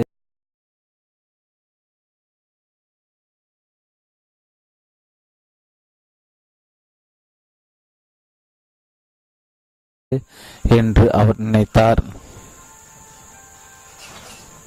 எனது சகோதரி டேமி மற்றும் என் நண்பன் ஜாக் ஷெர்ஃபின் உதவியுடன் இரண்டு நாட்களாக என் படுக்கரை சுவர்களை நான் வரைந்தேன். என் தந்தை எங்கள் வீட்டு வரவேற்பறையில் அமர்ந்து கொண்டு செய்தித்தாள் படித்தபடி நான் வரைந்து வண்ணம் தீட்டியுள்ளவற்றை பார்ப்பதற்கு பொறுமையாக காத்திருந்தார். எனது என் தாயார் பதற்றத்துடன் எங்கள் வீட்டு ஹாலில் உலாவி கொண்டிருந்தார். அவர் எங்கள் அறைக்குள் எட்டி பார்க்க அவ்வப்போது முயற்சித்தார். ஆனால் நாங்கள் பல தடுப்புகளை அமைத்திருந்தோம். நாங்கள் என்ன வரைந்தோம்? கணிதத்தில் அல்ஜிப்ரா எனக்கு மிகவும் பிடிக்கும் என்பதால் அதன் வாய்ப்பாடுகள் ஒன்றை. என் அறையின் கதவருகே நான் வரைந்தேன். பிறகு ஜாக்கும் நானும் சேர்ந்து ஒரு பெரிய மின் தூக்கி கதவை வெள்ளி நிறத்தில் வரைந்த கதவின் இடப்புறம் மேலே கீழே ஆகிய பொத்தான்களை வரைந்த மின் தூக்கி மேலே ஒன்றிலிருந்து ஆறு வரையிலான எண்கள் அடங்கிய மரச்சட்டம் ஒன்றும் வரைந்த அதில் மூன்று என்ற எண்ணை ஒளிரச்சி ஒளிரச்சி செய்திருந்தோம். நாங்கள் ஒரு பண்ணை வீட்டில் வாழ்ந்து வந்தோம். அதில் ஒரு தளம் மட்டுமே இருந்ததால் ஆறு தளங்கள் இருந்ததாக நான் கற்பனை செய்து வரைந்து கொண்டிருந்தேன். இப்போது அதை நினைத்து பார்த்தால் நான் ஏன் எண்பது வயது எண்பது அல்லது தொண்ணூறு தளங்களை வரையவில்லை என்று யோசிக்கிறேன். நான் பெரிதாக கண காண்பனாக இருந்தால் என் மின் தூக்கி என் மூன்றாவது தளத்தில் நின்றுவிட்டது. காரணமா காரணம் எனக்கு தெரியவில்லை. என் வாழ்வில் ஆர்வத்திற்கு நடைமுறை சாத்தியமுள்ள அணுகுமுறைக்கும் இடையிலான சமநிலை அது உணர்த்திருக்க கூடும். எனக்கு மட்டுப்படுத்தப்பட்ட ஓய்வுரிமைகளை கருத்தில் கொண்டபோது கணிதி கணிதத்தின் அடிப்படை வடிவில் வடிவங்களை வரைவது மிகச் சிறப்பாக அமையும் என்று நான் நினைத்தேன். எனவே ஒரு எளிமையான விண்வெளி கப்பலை அதன் இறக்கைகளோடு வரைந்தேன். ஜாக் என் படுக்கையிலே படைக்கறையின் உட்கூரையின் மீது நான் மேல்பான சிந்தர் சிற்றறையில் சிக்கிக் கொண்டிருக்கிறேன் என்ற வார்த்தைகளை எழுதினேன். நாங்கள் யாரோ ஒருவரை மேலே சிறைப்பிடித்து வைத்திருந்ததாகவும் தன்னை காப்பாற்றுவதற்கு அடைப்பிவிடுவது அவர் ஏதோ கிறுக்கிக் கொண்டிருந்ததாகவும் இருக்கும்படி தோன்ற செய்வதற்கு அந்த வார்த்தைகளின் எழுத்துக்களை பின்னிருந்த முன்னாக எழுதினோம். சதுரங்கம் எனக்கு மிகவும் பிடிக்கும் என்பதால் சதுரங்க காய்களை என் சகோதரி வரைந்தால் அவன் அவள் அவள் ஒருத்திதான் தான் வரையவும் திறமை வரையும் திறமை இருந்தது. அவள் அந்த வேலையில் ஈடுபட்டிருந்த போது என் படுக்கைக்கு பின்னால் நீர்மூழ்கிய கப்பல் ஒன்று கடலுக்குள் ஒளிந்திருப்பது போல் வரைந்தேன். எதிரி கப்பல்களை திடுவதற்கு கடலின் அடியிலிருந்து உயர்ந்து கடலின் மேற்புறத்திற்கு வெளியே தலை கட்டி கொண்டிருந்த பெரிஸ்கோப் ஒன்றையும் வரைந்தேன். பேண்டோவின் பெட்டி என்ற கதையை நான் இப்போது விரும்பி விரும்பி வந்திருந்தேன். எனவே நான் என் சகோதரியும் எங்களுக்கு தெரிந்த வழியில் அதை வரைந்தோம். தொன்று தொட்டு வரும் கிரேக்க நாட்டு கதை இது. இக்கதையின்படி பேண்ட்ரோ தான் கடவுளால் படைக்கப்பட்ட முதல் பெண் தீவினை தீவினைகள் அடங்கிய பெட்டி ஒன்று. அவளிடம் கொடுக்கப்பட்டு அவள் அதை திறந்திருக்க கூடாது என்று அவளுக்கு கட்டளையிட்டு கட்டளையிடப்பட்டு இருந்தது. ஆனால் அவள் அந்த கட்டளை மீறினாள். அந்த பெட்டியின் மூடி திறந்தவுடன் அதிலிருந்து தீவினைகள் வெளியே வந்து உலகம் நெடுக்கிலும் பரவின. இக்கதையின் தன்னம்பிக்கையான முடிவு எப்போதும் என்னை ஈர்த்தது. அந்த பெட்டியின் அடியில் நம்பிக்கை மட்டும் மிச்சம் இருந்தது. எனவே என்னுடைய பேண்ட்ரோவின் பெட்டிக்குள் நம்பிக்கை என்ற வார்த்தையை நான் எழுதினேன். அந்த காலகட்டம் ஆயிரத்தி தொள்ளாயிரத்தி எழுபதுகளின் பிற்பகுதி என்பதால் டிஸ்கோ அருவறுப்பானது என்ற வார்த்தைகளை என் கதையின் மீது எழுதினேன். அது மரியாதை குறைவாக இருந்ததாக என் தாயார் நினைத்தார். ஒரு நாள் நான் பார்க்காத சமயத்து அருவறுப்பானது என்ற வார்த்தை மீது வேறு ஒரு சாயத்தை பூசி அதை அடித்து விட்டார் எனது படங்களில் அவர் செய்த ஒரே திருத்தம் அதுதான். எங்கள் வீட்டிற்கு வந்த நண்பர்கள் என் படுக்கை அறைய ஓவியங்களை கண்டு எப்போதும் பிரமித்தன. நீ இவ்வாறு செய்வதற்கு உன் பெற்றோர்கள் அனுமதித்தன என்பதை என்னால் நம்ப முடியவில்லை என்று அவர்கள் ஒவ்வொருவரும் கூறினார். அந்த நேரத்தில் எனது தாயாருக்கு என் ஓவியங்கள் பெருமைவிட்டுள்ள என்றாலும் நான் அந்த வீட்டை விட்டு சென்று பல வருடங்கள் கடைந்த பிறகு கூட அந்த அறைக்கு அவர் மீண்டும் ஒருபோதும் வண்ணம் திட்டவில்லை. உண்மையில் காலப்போக்கில் எங்கள் வீட்டிற்கு வந்த விருந்தாளிகளுக்கு எனது படைக்கறை ஒரு காட்சி பொருளாக விளங்கியது. மக்கள் என் ஓவியங்களை பெரிதும் விரும்பினார் என்பதை என் தாயார் உணர்ந்தார். நான் அவற்றை உரை வரைவதற்கு தான் என்னை அனுமதித்தன் மூலம் தனது மதிப்பு உயர்ந்தது என்பதையும் அவர் கண்டு கொண்டார் இக்கூட்டத்தில் பெற்றோர்கள் யாரேனும் இருந்தால் நான் உங்களுக்கு ஒன்றை கூறிக்கொள்ள விரும்புகிறேன். உங்கள் குழந்தைகளை தங்கள் படுக்கறைகளில் படங்கள் வரைய விரும்பினால் அவர்களுக்கு அனுமதி கொடுங்கள். இது எனக்கு நீங்கள் செய்யும் ஒரு உபக உபகாரமாக இருக்கும். உங்கள் வீட்டின் விற்பனை விலையை பற்றி கவலைப்படாதீர்கள். குழந்தை பருவத்தில் நான் வாசித்த வீட்டிற்கு இனி எத்தனை மணி எத்தனை முறை என்னால் சென்று வர முடியும் என்று எனக்கு தெரியாது. ஆனால் ஒவ்வொரு முறை நான் அங்கு செல்லும்போது அது எனக்கு கிடைக்கும் ஒரு பரிசாகும். என் தந்தை உருவாக்கி கொடுத்த அந்த படுக்கையில் இன்றும் நான் படுத்துக்கொள்கிறேன் கிருக்களால் அலங்கரிக்கப்பட்டிருந்த அந்த சுவர்களை நான் பார்க்கிறேன். சுவர்களில் வரைவதற்கு என் பொற்று அனுமதி வழங்கியதை நான் பற்றி நினைத்து பார்த்து என் அதிர்ஷ்டக்காரர்கள் என்ற உணர்வுடன் மகிழ்ச்சியாக தூங்குகிறேன். ஆறு புவியீர்ப்பு அற்ற நிலையை அடைதல். நம் நாம் திட்டவட்டமான கனவுகளை கொண்டிருப்பது முக்கியம். நான் உயர்நிலை பள்ளியில் படித்து கொண்டிருந்த போது ஏராளமான குழந்தைகள் விண்வெளி வீரர்களாக வேண்டும் என்று விரும்பினார். நாசா விண்வெளி நிலையம் என்னை வேலைக்கு எடுத்து கொள்ள விரும்பாது என்பதை சிறுவயதிலிருந்து நான் அறிந்திருந்தேன். விண்வெளி வீரர்கள் மூக்கு கண்ணாடி அணியக்கூடாது என்று நான் கேள்விப்பட்டிருந்தேன். எனக்கு அதில் எந்த பிரச்சனையும் இருக்கவில்லை. ஒரு விண்வெளி வீரனாக வேண்டும் என்ற ஆசை உண்மையிலே எனக்கு இருக்கவில்லை. நான் வெறுமனே அந்தரத்தில் பதம் மிதக்க விரும்பினேன். அவ்வளவுதான் புயிர்ப்பு அற்ற நிலையில் இருப்பதற்கு விண்வெளி வீரர்கள் தங்களை பழக்கப்படுத்திக் கொள்வதற்கு நாசாவிடன் ஒரு விமானம் இருந்தது என்பதை நான் கேள்விப்பட்டேன். நாசா அதை எடையில்லா அற்புதம் என்று அடைத்தாலும் மற்றவர்கள் அதை பிரட்டல் கூண்டு என்று அழைத்தனர். அந்த பெரிய பெயரில் அழைக்கப்பட்டாலும் சரி அது விமானம் ஒரு அற்புதமான இயந்திரம் என்பதை சந்தேகமில்லை. அந்த விமானம் தலைக்குப்புற பல்டி அடிக்கும் போது அப்போது அதில் உள்ளவர்கள் சுமார் இருபத்தி ஐந்து வினாடிகள் புயிர்ப்பு ஈர்ப்பு புயிர்ப்பு அற்ற நிலையில் இருப்பது போன்ற எடையற்ற நிலையை உணர்வார்கள். அந்த விமானத்தில் பரிசோதனை மேற்கொள்ள விரும்பும் கல்லூரி மாணவர் அதற்காக விண்ணப்பிக்கலாம் என்ற ஒரு திட்டத்தை நாசா செயல்படுத்தி கொண்டிருந்தது என்பதை நான் அறிந்தபோது எனது கனவு சாத்தியமாவதற்கான ஒரு சாத்தியக்கூறு எனக்கு தென்பட்டது. ரெண்டாயிரத்தி ஒன்றாம் ஆண்டில் கார்னிக் மெலன் மாணவர்கள் அடங்கிய எங்கள் குழு வெர்ச்சுவல் ரியாலிட்டி பணித்திட்டம் ஒன்றை நாசாவிடம் சமர்ப்பித்தது. வாழ்நாள் முழுவதும் பூமியிலே இருக்கும் ஒருவருக்கு புயிர்ப்பு அற்ற நிலையில் இருக்கும் உணர்வை புரிந்து கொள்வது கடினமாக இருக்கும்.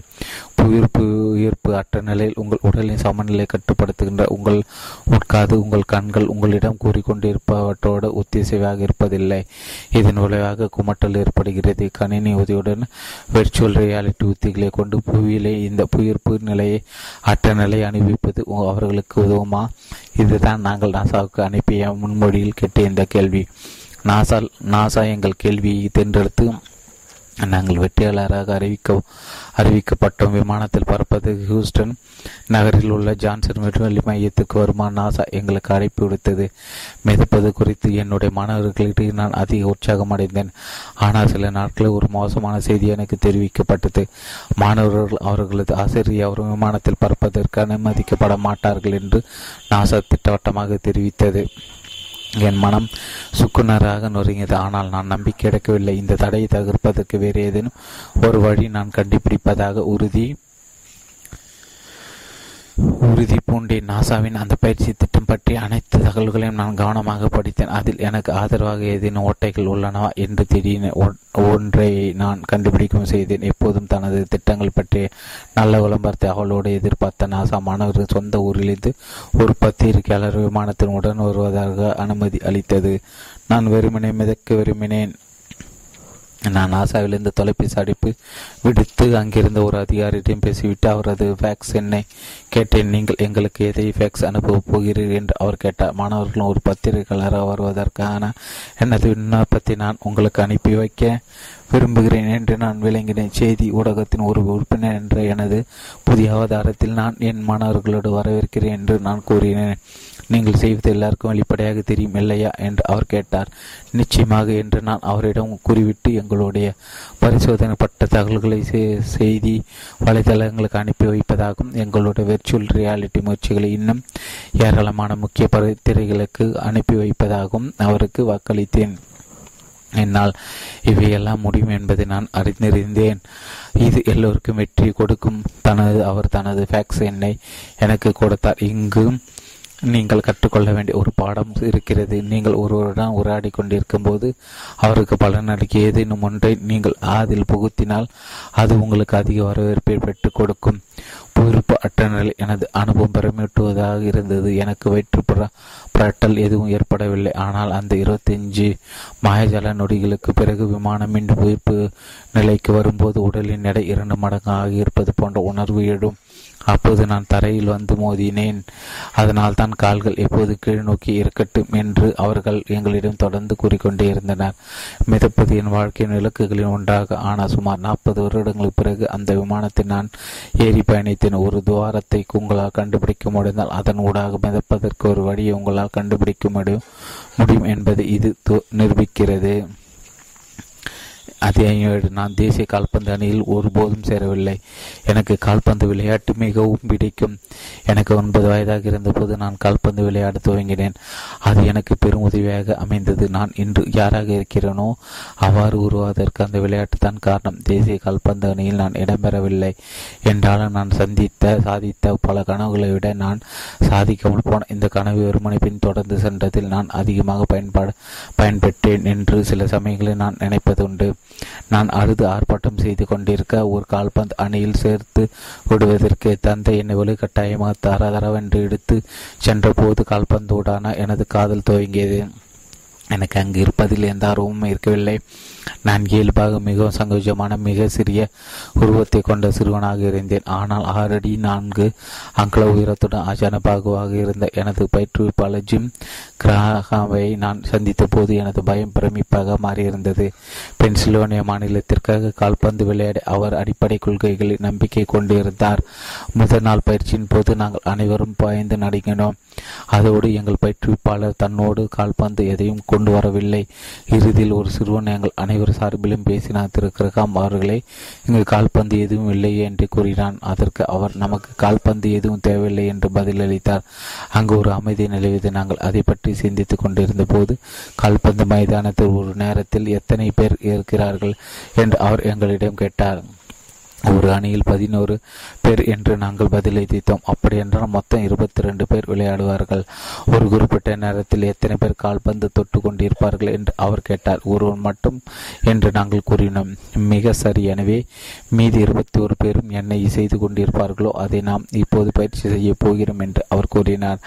அடிப்படையில் எங்கள் பயிற்றுவிப்பாளர் கிரகம் எங்களுக்கு கொடுத்த ஒரு மாபெரும் பரிசு. அது ஒரு கல்லூரி பேராசிரியர் என்ற முறையில் பல மாணவர்கள் இந்த ஒரே பாடத்தை மதத்தை புறக்கணிப்பதை நான் பார்த்திருக்கிறேன். இது எப்போதும் அவர்களுக்காக கெடுதலையே கொண்டு வருகிறது.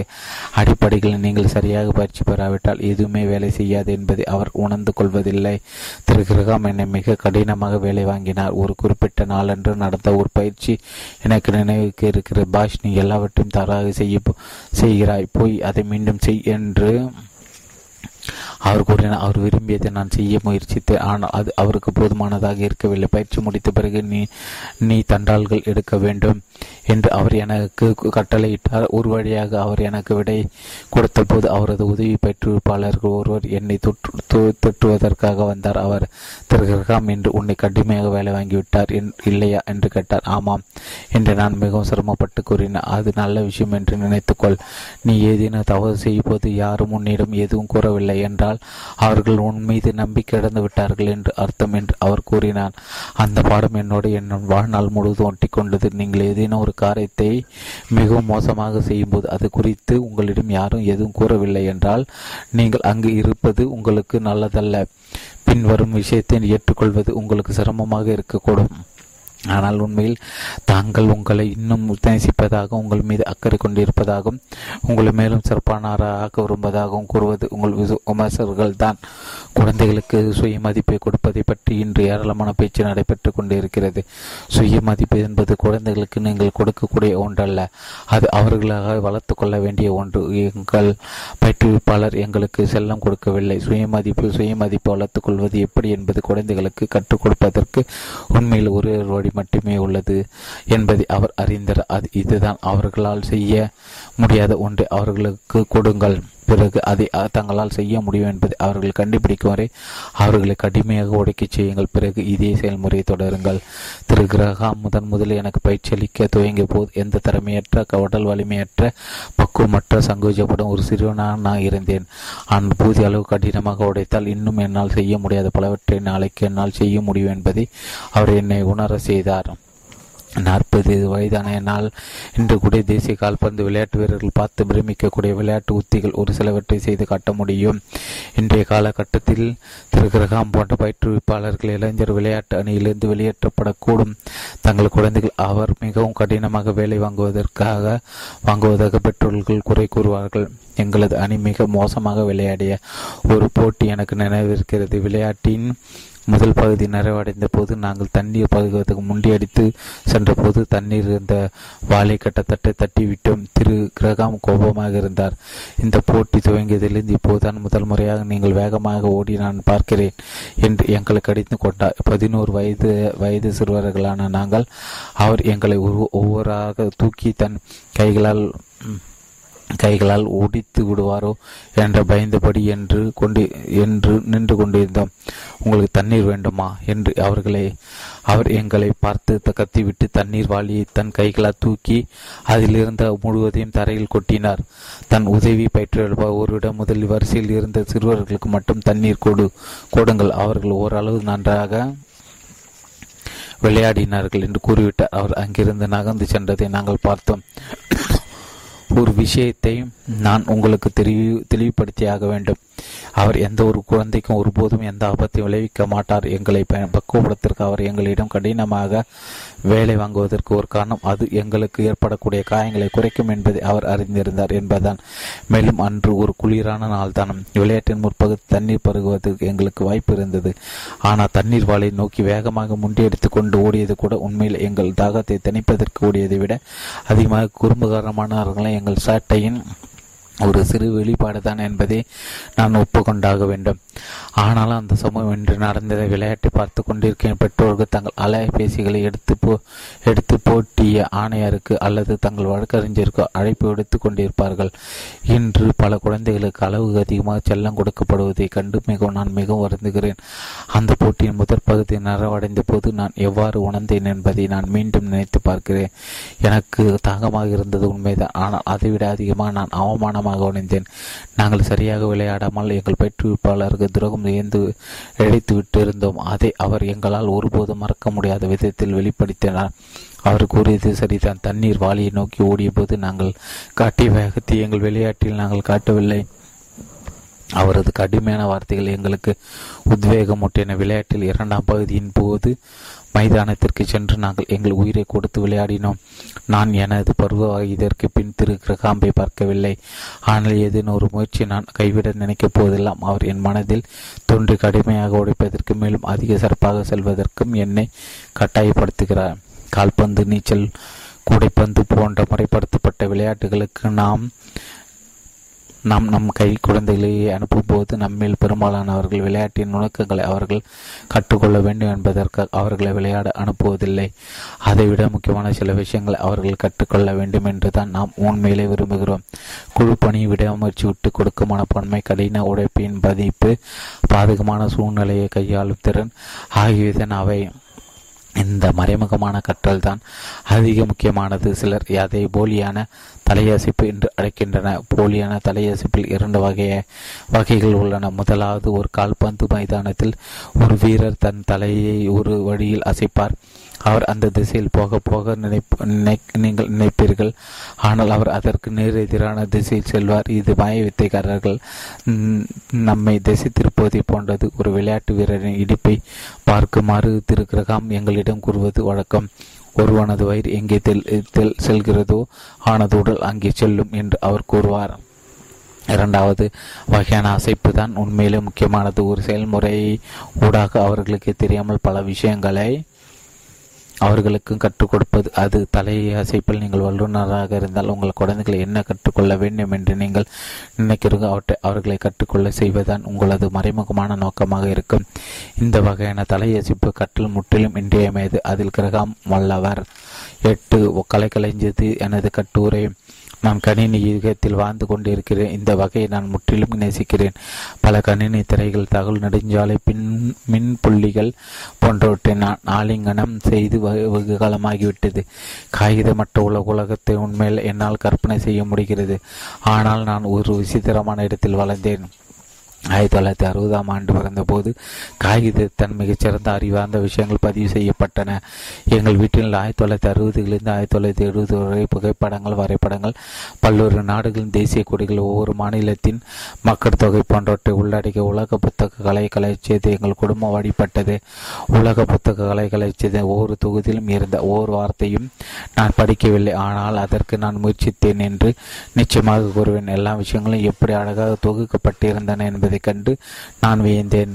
ஆட்வார்க் என்னும் விலங்கை பற்றிய தகுதி யார் எழுதியது? ஆட்வார் விலங்கை பற்றி வேறு எவரை விடவும் நீங்கள் சிறப்பாக அறிந்திருக்கிறீர்கள். எங்கள் புத்தகத்திற்காக ஒரு பகுதியை உங்களால் எழுதி தர முடியுமா என்று அற்ப புத்தகத்தின் பதிப்பாசிரியர் அடை அழைப்பு விடுத்தது. அதை எழுதி கொடுத்தவருக்கு எப்படிப்பட்ட உற்சாகத்தை ஏற்படுத்தியிருக்கும் என்று நினைத்து பார்க்கிறேன். தென்னாப்பிரிக்கா பழங்குடியினமான சூழல் இனத்தை பற்றிய பகுதி எழுதும் அளவுக்கு நிபுணத்துவம் பெற்றிருந்தவர் அந்த இனத்தைச் சேர்ந்தவரா? எனது பெற்றோர்கள் சிக்கனமானவர்கள் பெரும்பாலான அமெரிக்கர்கள் போல் அன்றி வெறுமனே அடுத்தவருக்கு தங்களை மெச்ச வேண்டும் என்பதற்காக எந்த ஒரு பொருளையும் வாங்குவது அவர்களது வழக்கம் அல்ல. தங்களுக்கென்றும் எந்த ஒரு ஆடம்பர பொருளையும் அவர்கள் வாங்கியதில்லை. ஆனால் அதே நேரத்தில் அதிக விலை கொண்டதாக இருந்த உலக புத்தகத்தை அவர்கள் மகிழ்ச்சியாக வாங்கினார். அவ்வாறு செய்ததன் மூலம் அவர்கள் எனக்கும் என் சகோதரிக்கு அறிவிப்பு பரிசு வழங்கினர் ஒவ்வொரு வருடம் புத்தகத்தின் நினைப்பு தொகுதிகளை அவர்கள் வாங்கினார். ஒவ்வொரு வருடம் அவரிடத்தின் புதிய கண்டுபிடிப்புகள் மற்றும் நடப்பு நிகழ்வுகள் குறிப்பிட்டு ஒரு புதிய அகராதி எங்கள் வீடு தேடி வந்தது. அவற்றை நான் அவளோடு எதிர்பார்த்து காத்திருந்தேன். இந்த வருடாந்திர தொகுதியில் பல ஸ்டிக்கர்களுடன் வந்தன. இந்த ஸ்டிக்கர்களை பொருத்தமான பக்கங்களில் ஒட்டுவது என் வேலை. அந்த பொறுப்பை நான் தீ மிக தீவிரமாக எடுத்துக்கொண்டேன். எதிர்காலத்தில் இந்த கலைகளை சேர்த்து திறந்து பார்க்க ஒருவருக்கும் வரலா வரலாற்றையும் அறிவியலையும் கல் காலவரிசைப்படுத்துவதற்கு நான் உதவி கொண்டிருந்தேன். அக்கலஞ்சிய தொகுதிகளை நான் மிகவும் நேசித்தேன். அதை ஒரு பகுதியாக புத்தகத்தில் என்னுடைய கட்டுரை ஒன்று இடம்பெற வேண்டும் என்பது என் குழந்தை பருவ கனவுகளில் உண்டாக இருந்தது ஆனால் சிகாகோவில் இருக்கும் உலக புத்தக தலைமைச் செயலகத்தின் நீங்களாக தொடர்பு கொண்டு உங்கள் கட்டுரை அனு அவர்களுக்கு அனுப்பி வைக்க முடியாது. அவர்களாக உங்களை தேடி கண்டுபிடிக்க வேண்டும். நீங்கள் நம்புகிறீர்களோ இல்லையோ ஒரு சில வருடங்கள் முன்பு இறுதியில் அந்த அழைப்பு எனக்கு வந்தது. அவர்கள் தேடிக்கொண்டிருந்த ஒருவராக எப்படியோ என் தொழில் என்னை உருவாக்கியிருந்தது. வெர்ச்சுவல் ரியாலிட்டி துறையில் நான் மிக முக்கியமான நிபுணர் என்று அவர்கள் கருதவில்லை. உண்மையில் அத்துறையில் சிறந்த நிபுணராக இருந்தவர். அப்போது வேறு ஒரு வேலையில் மிகவும் மும்முரமாக இருந்ததால் தான் அவர்கள் என்னை அணுகிறான் நான் ஏதோ இடையே நிலையில் ஓரளவு மதிப்பான வல்லுநராக இருந்தேன். இரண்டாவது நபராக தான் அவர்கள் என்னை அணுகினார் என்பதால் அவரது கோரிக்கையை நிராகரிக்கும் அளவு நான் பிரபலமானவனாக இருக்கவில்லை. விர்ச்சுவல் ரியாலிட்டி பற்றி எங்களது புதிய பகுதிக்கு ஒரு கட்டுரை எழுதி தர உங்களுக்கு விருப்பமா? என்று அவர்கள் என்னிடம் கேட்டனர். இந்த அழைப்பிற்காக நான் என் வாழ்நாள் முழுவதும் காத்திருந்ததாக என்னால் அவர்களிடம் கூற முடியவில்லை. எனவே நிச்சயமாக என்று மட்டும் கூறிவிட்டு அதற்கான கட்டுரை எதினை எனது மாணவி கேட்லின் ஹெல் ஹெல்லகர் ஒரு விர்ச்சுவல் ரியாலிட்டி தலையணியை அணிந்திருக்க ஒரு புகைப்படத்தையும் நான் அதனோடு இணைத்து அனுப்பினேன். என் கட்டுரை பற்றி ஏதாவது ஒரு பதிப்பாசிரியர் எந்த கேள்வியும் கேட்கவில்லை. அதுதான் உலக புத்தக நிறுவனத்தின் முறையாலும் என்றும் நான் அனுமதித்து கொண்டேன். நாங்கள் தேர்ந்தெடுக்கும் நிபுணர்கள் தங்களுக்கு கொடுக்கப்பட்ட வாய்ப்பை துஷ்பிரயோகம் செய்ய மாட்டார்கள் என்று அவர்கள் முழுமையாக நம்புகின்றனர். சமீபத்திய உலக புத்தக தொகுதிகளை நான் இன்னும் வாங்கவில்லை. உண்மையில் உலக களஞ்சிய களஞ்சியத்திற்கு பங்களிக்க ஒரு ஆசிரியராக நான் தேர்ந்தெடுக்கப்பட்டதை வைத்து பார்க்கும்போது உங்களுக்குள்ள தேவையான தகவல் விக்கிபீடியாவில் போதுமான அளவு இருக்கின்றன என்று நான் இப்போது நம்புகிறேன். ஏனெனில் உண்மையான கலை களஞ்சியங்களுக்கான தரக்கட்டுப்பாடு என்ன என்பதை நான் அறிவேன். ஆனால் என் குழந்தையோடு நான் ஒரு உலகத்தில் இருக்கும் சமையல் உலக புத்தக களஞ்சியத்தில் வெளிவந்த எனது வெர்ச்சுவல் ரியாலிட்டி கட்டுரை என் குழந்தைகளுக்கு எடுத்து காட்டுவதை என்னால் தவிர்க்க முடிவதில்லை ஏனெனில் அது அவர்களது தந்தையின் படைப்பாயிற்று. ஒன்பது தலைமைத்துவம் எனும் திறமை. ஆயிரத்தி தொள்ளாயிரத்தி அறுபது ஆம் ஆண்டு பிறந்த அமெரிக்க பல அமெரிக்கர்களைப் போலவே நானும் என் குழந்தை பருவத்து ஸ்டார் ட்ரக்கர் என்னும் தொலைக்காட்சி தொடரில் வந்த ஸ்டார்ஷிப் என்டர்பிரைசின் தலைவரான கேப்டன் ஜேம்ஸ் கேர்க்கு நான் தான் என்று கற்பனை செய்து நான் என்னை கேப்டன் ரோண்டி பாஷாக பார்க்கவில்லை. நான் உண்மையிலே கேப்டன் கிற்காக இருக்கின்ற ஒரு உலக உலகத்தை கற்பனை செய்தேன். அறிவில் ஈடுபாடு கொண்டால் ஆர்வமிக்க இளம் சிறுவருக்கு ஸ்டார் ட்ரெக்கின் ஜேம்ஸ் கிற்கை விட மிகச்சிறந்த முன்மாதிரி யாராலும் இருக்க முடியாது. உண்மையில் கேப்டன் கிற்கு தன் ஸ்டார்ஷிப்பை நிர்வகித்த முறையை பார்த்தது மூலமாக தான் நான் ஒரு சிறந்த ஆசிரியராகவும் சிறந்த சக ஊழியராகவும் ஒரு சிறந்த கணவனாகவும் ஆனேன் என்று தீவிரமாக நம்புகிறேன்.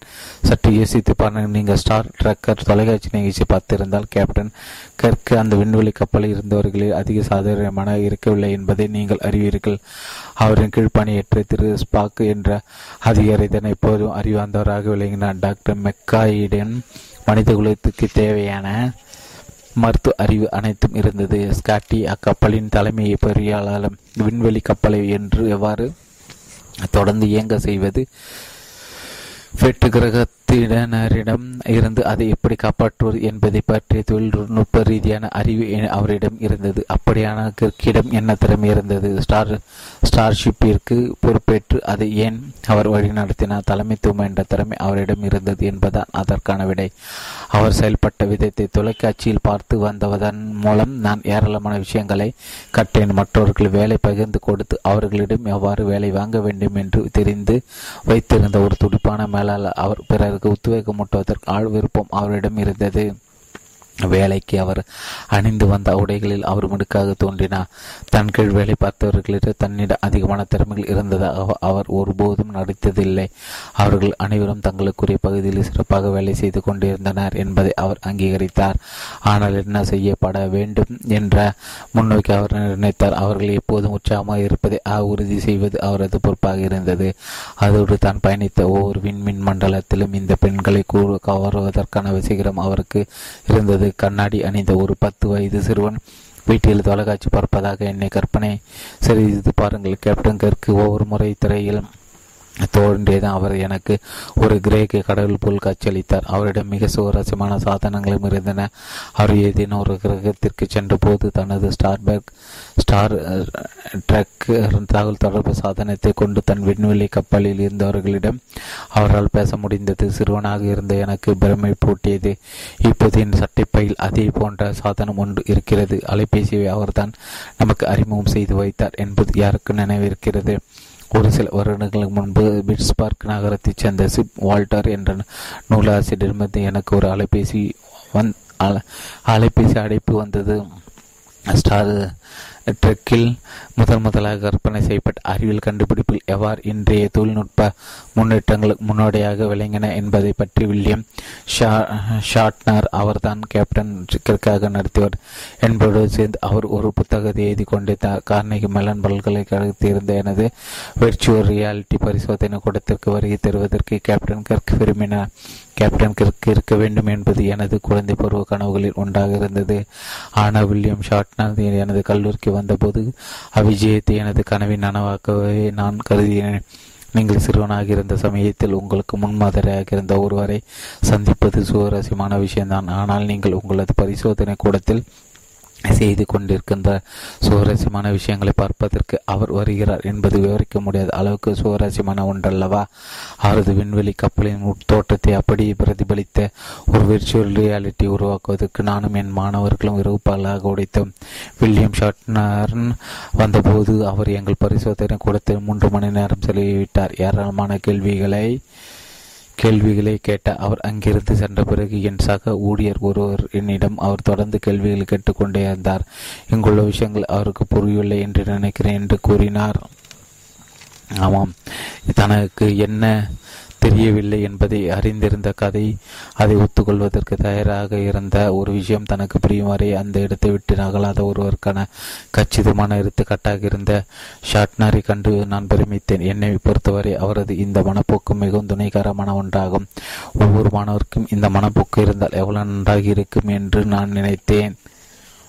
நான் புற்றுநோய்க்காக சிகிச்சை பெற்று கொண்டிருந்த போது கணைய புற்றுநோய்களில் நாலு சதவீதத்தினர் ஐந்து ஐந்து வருடம் வரை உயிர் வாழ்ந்தனர் என்று என்னிடம் கூறப்பட்டது. த ரத் ஆஃப் கான் என்ற ஸ்டார்க் ட்ரெக் திரைப்படத்தில் இருந்து ஒரு வசனம் எனக்கு நினைவு வந்தது. அத்திரைப்படத்தில் ஸ்டார்ஷிப்பில் பயணிக்க இருக்கும் குழுவினருக்கு பூமியில் பயிற்சி அளிக்கப்படுகிறது. அவர்கள் என்ன செய்தாலும் அவர்கள் ஒட்டுமொத்த குழுவும் கொல்லப்படுவது போல் பயிற்சி பயிற்சி வழக்க அடியமைக்கப்படுகிறது ஆனால் குயிக்கருக்கு ஒரு பயிற்சி மாணவராக இருந்தபோது தோல்வியில் தனக்கு நம்பிக்கை இல்லை என்று அவர் கருதியதில் அப்பயிற்சி அவர் மாற்றியமைத்ததாக திரைப்படம் விளக்குகிறது. பல வருடங்களாக ஸ்டார் ட்ரெக் மீது நான் கொண்டிருந்த முகத்தை தன் சக ஊழியர்களாக ஏற்றுக்கொள்ள முடியவில்லை. ஆனால் துவக்கத்திலிருந்து அது எனக்கு அனுகூலமாக இருந்து வந்துள்ளது என்பதை சந்தேகமில்லை.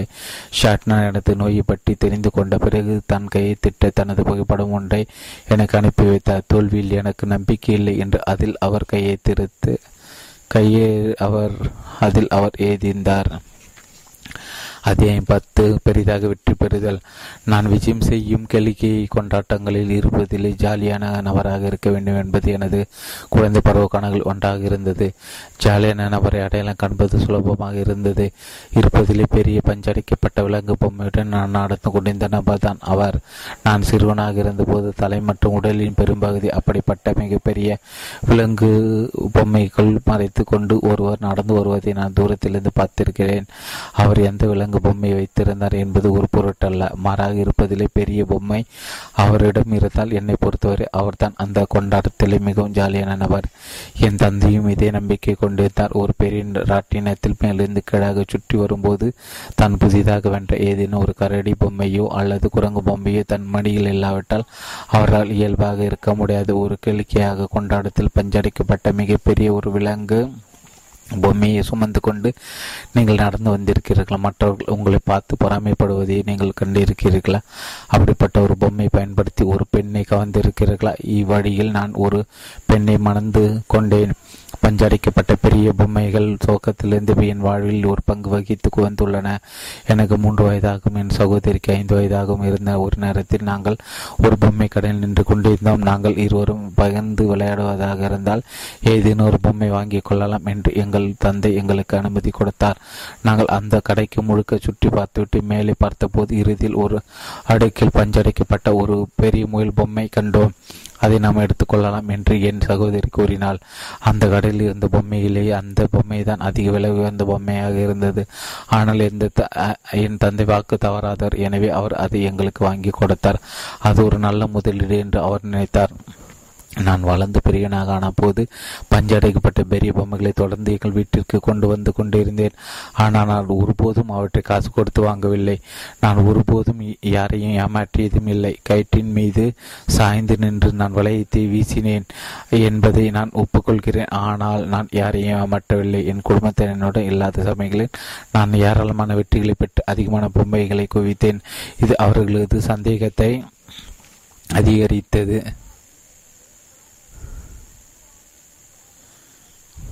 இது அதிகரித்து ஆனால் இந்த பொம்மைகளை வெற்றி பரிசாக பெறுவதற்கான சிறந்த வழி குடும்பத்தினர் உங்களுடன் இல்லாமல் பார்த்து கொள்வதுதான் அதோடு நான் வெற்றி பெறுவதற்கு எவ்வளவு நேரமானது என்பது யாரும் தெரிந்து கொள்வதை நான் விரும்பவில்லை.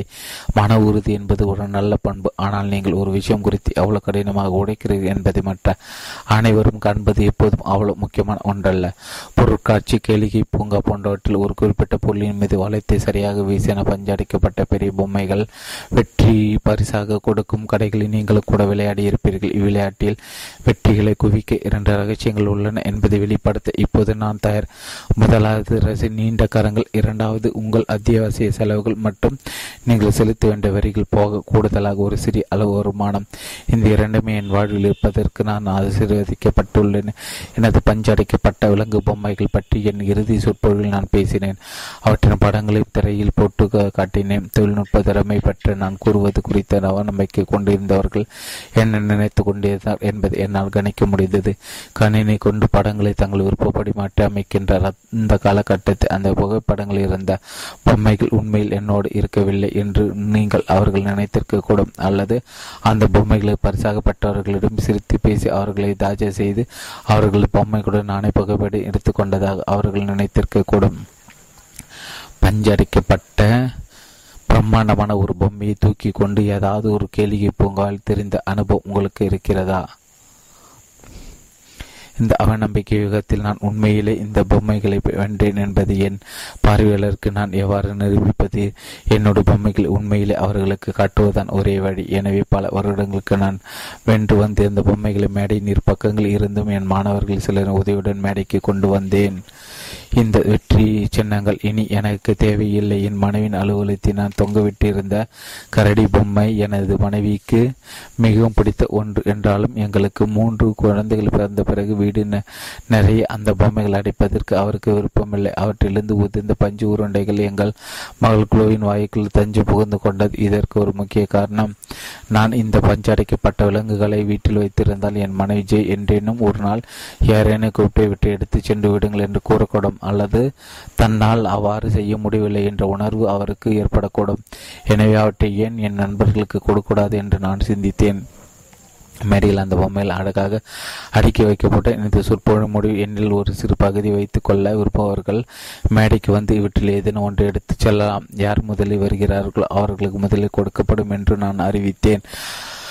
அந்த பொம்மைகள் விரைவில் மேடையிலிருந்து மறைந்தன. ஒரு சில நாட்களுக்கு பிறப்பு என்னை போலவே புற்றுநோயால் அவதிவிட்டுக் கொண்டிருந்த ஒரு மாணவி தன் ஒரு பொம்மையை வாங்கி சென்றிருந்தாள் என்பதை நான் அறிந்தேன். சொற்பொழிவு பிறகு அவள் நேராக மேடைக்கு வந்து ஒரு பெரிய யானை பொம்மையை தென்றெடுத்தாள். அறையில் இருக்கும் யானை அறிமுகப்படுத்தி விட வேண்டும் என்ற என் தந்தையின் கூற்றை அவள் நாசுக்காக வெளிப்படுத்தி என்னை கவர்ந்தது. பதினொன்று. பூவிலே மிக மகிழ்ச்சியான ஆயிரத்தி தொள்ளாயிரத்தி அறுபத்தி ஓராம் ஆண்டில் எனக்கு எட்டு வயதாக இருந்தபோது நாங்கள் குடும்பத்தோடு டிஸ் டிஸ்னிலேண்டிற்கு சுற்றுப்பயணம் சென்றோம். நான் அங்கு சென்றவுடன் அந்த இடத்தை கண்டுமை மறந்தேன். அது போன்ற ஒரு ஜாலியான சூழ்நிலை அதுவரை நான் இருந்ததே இல்லை.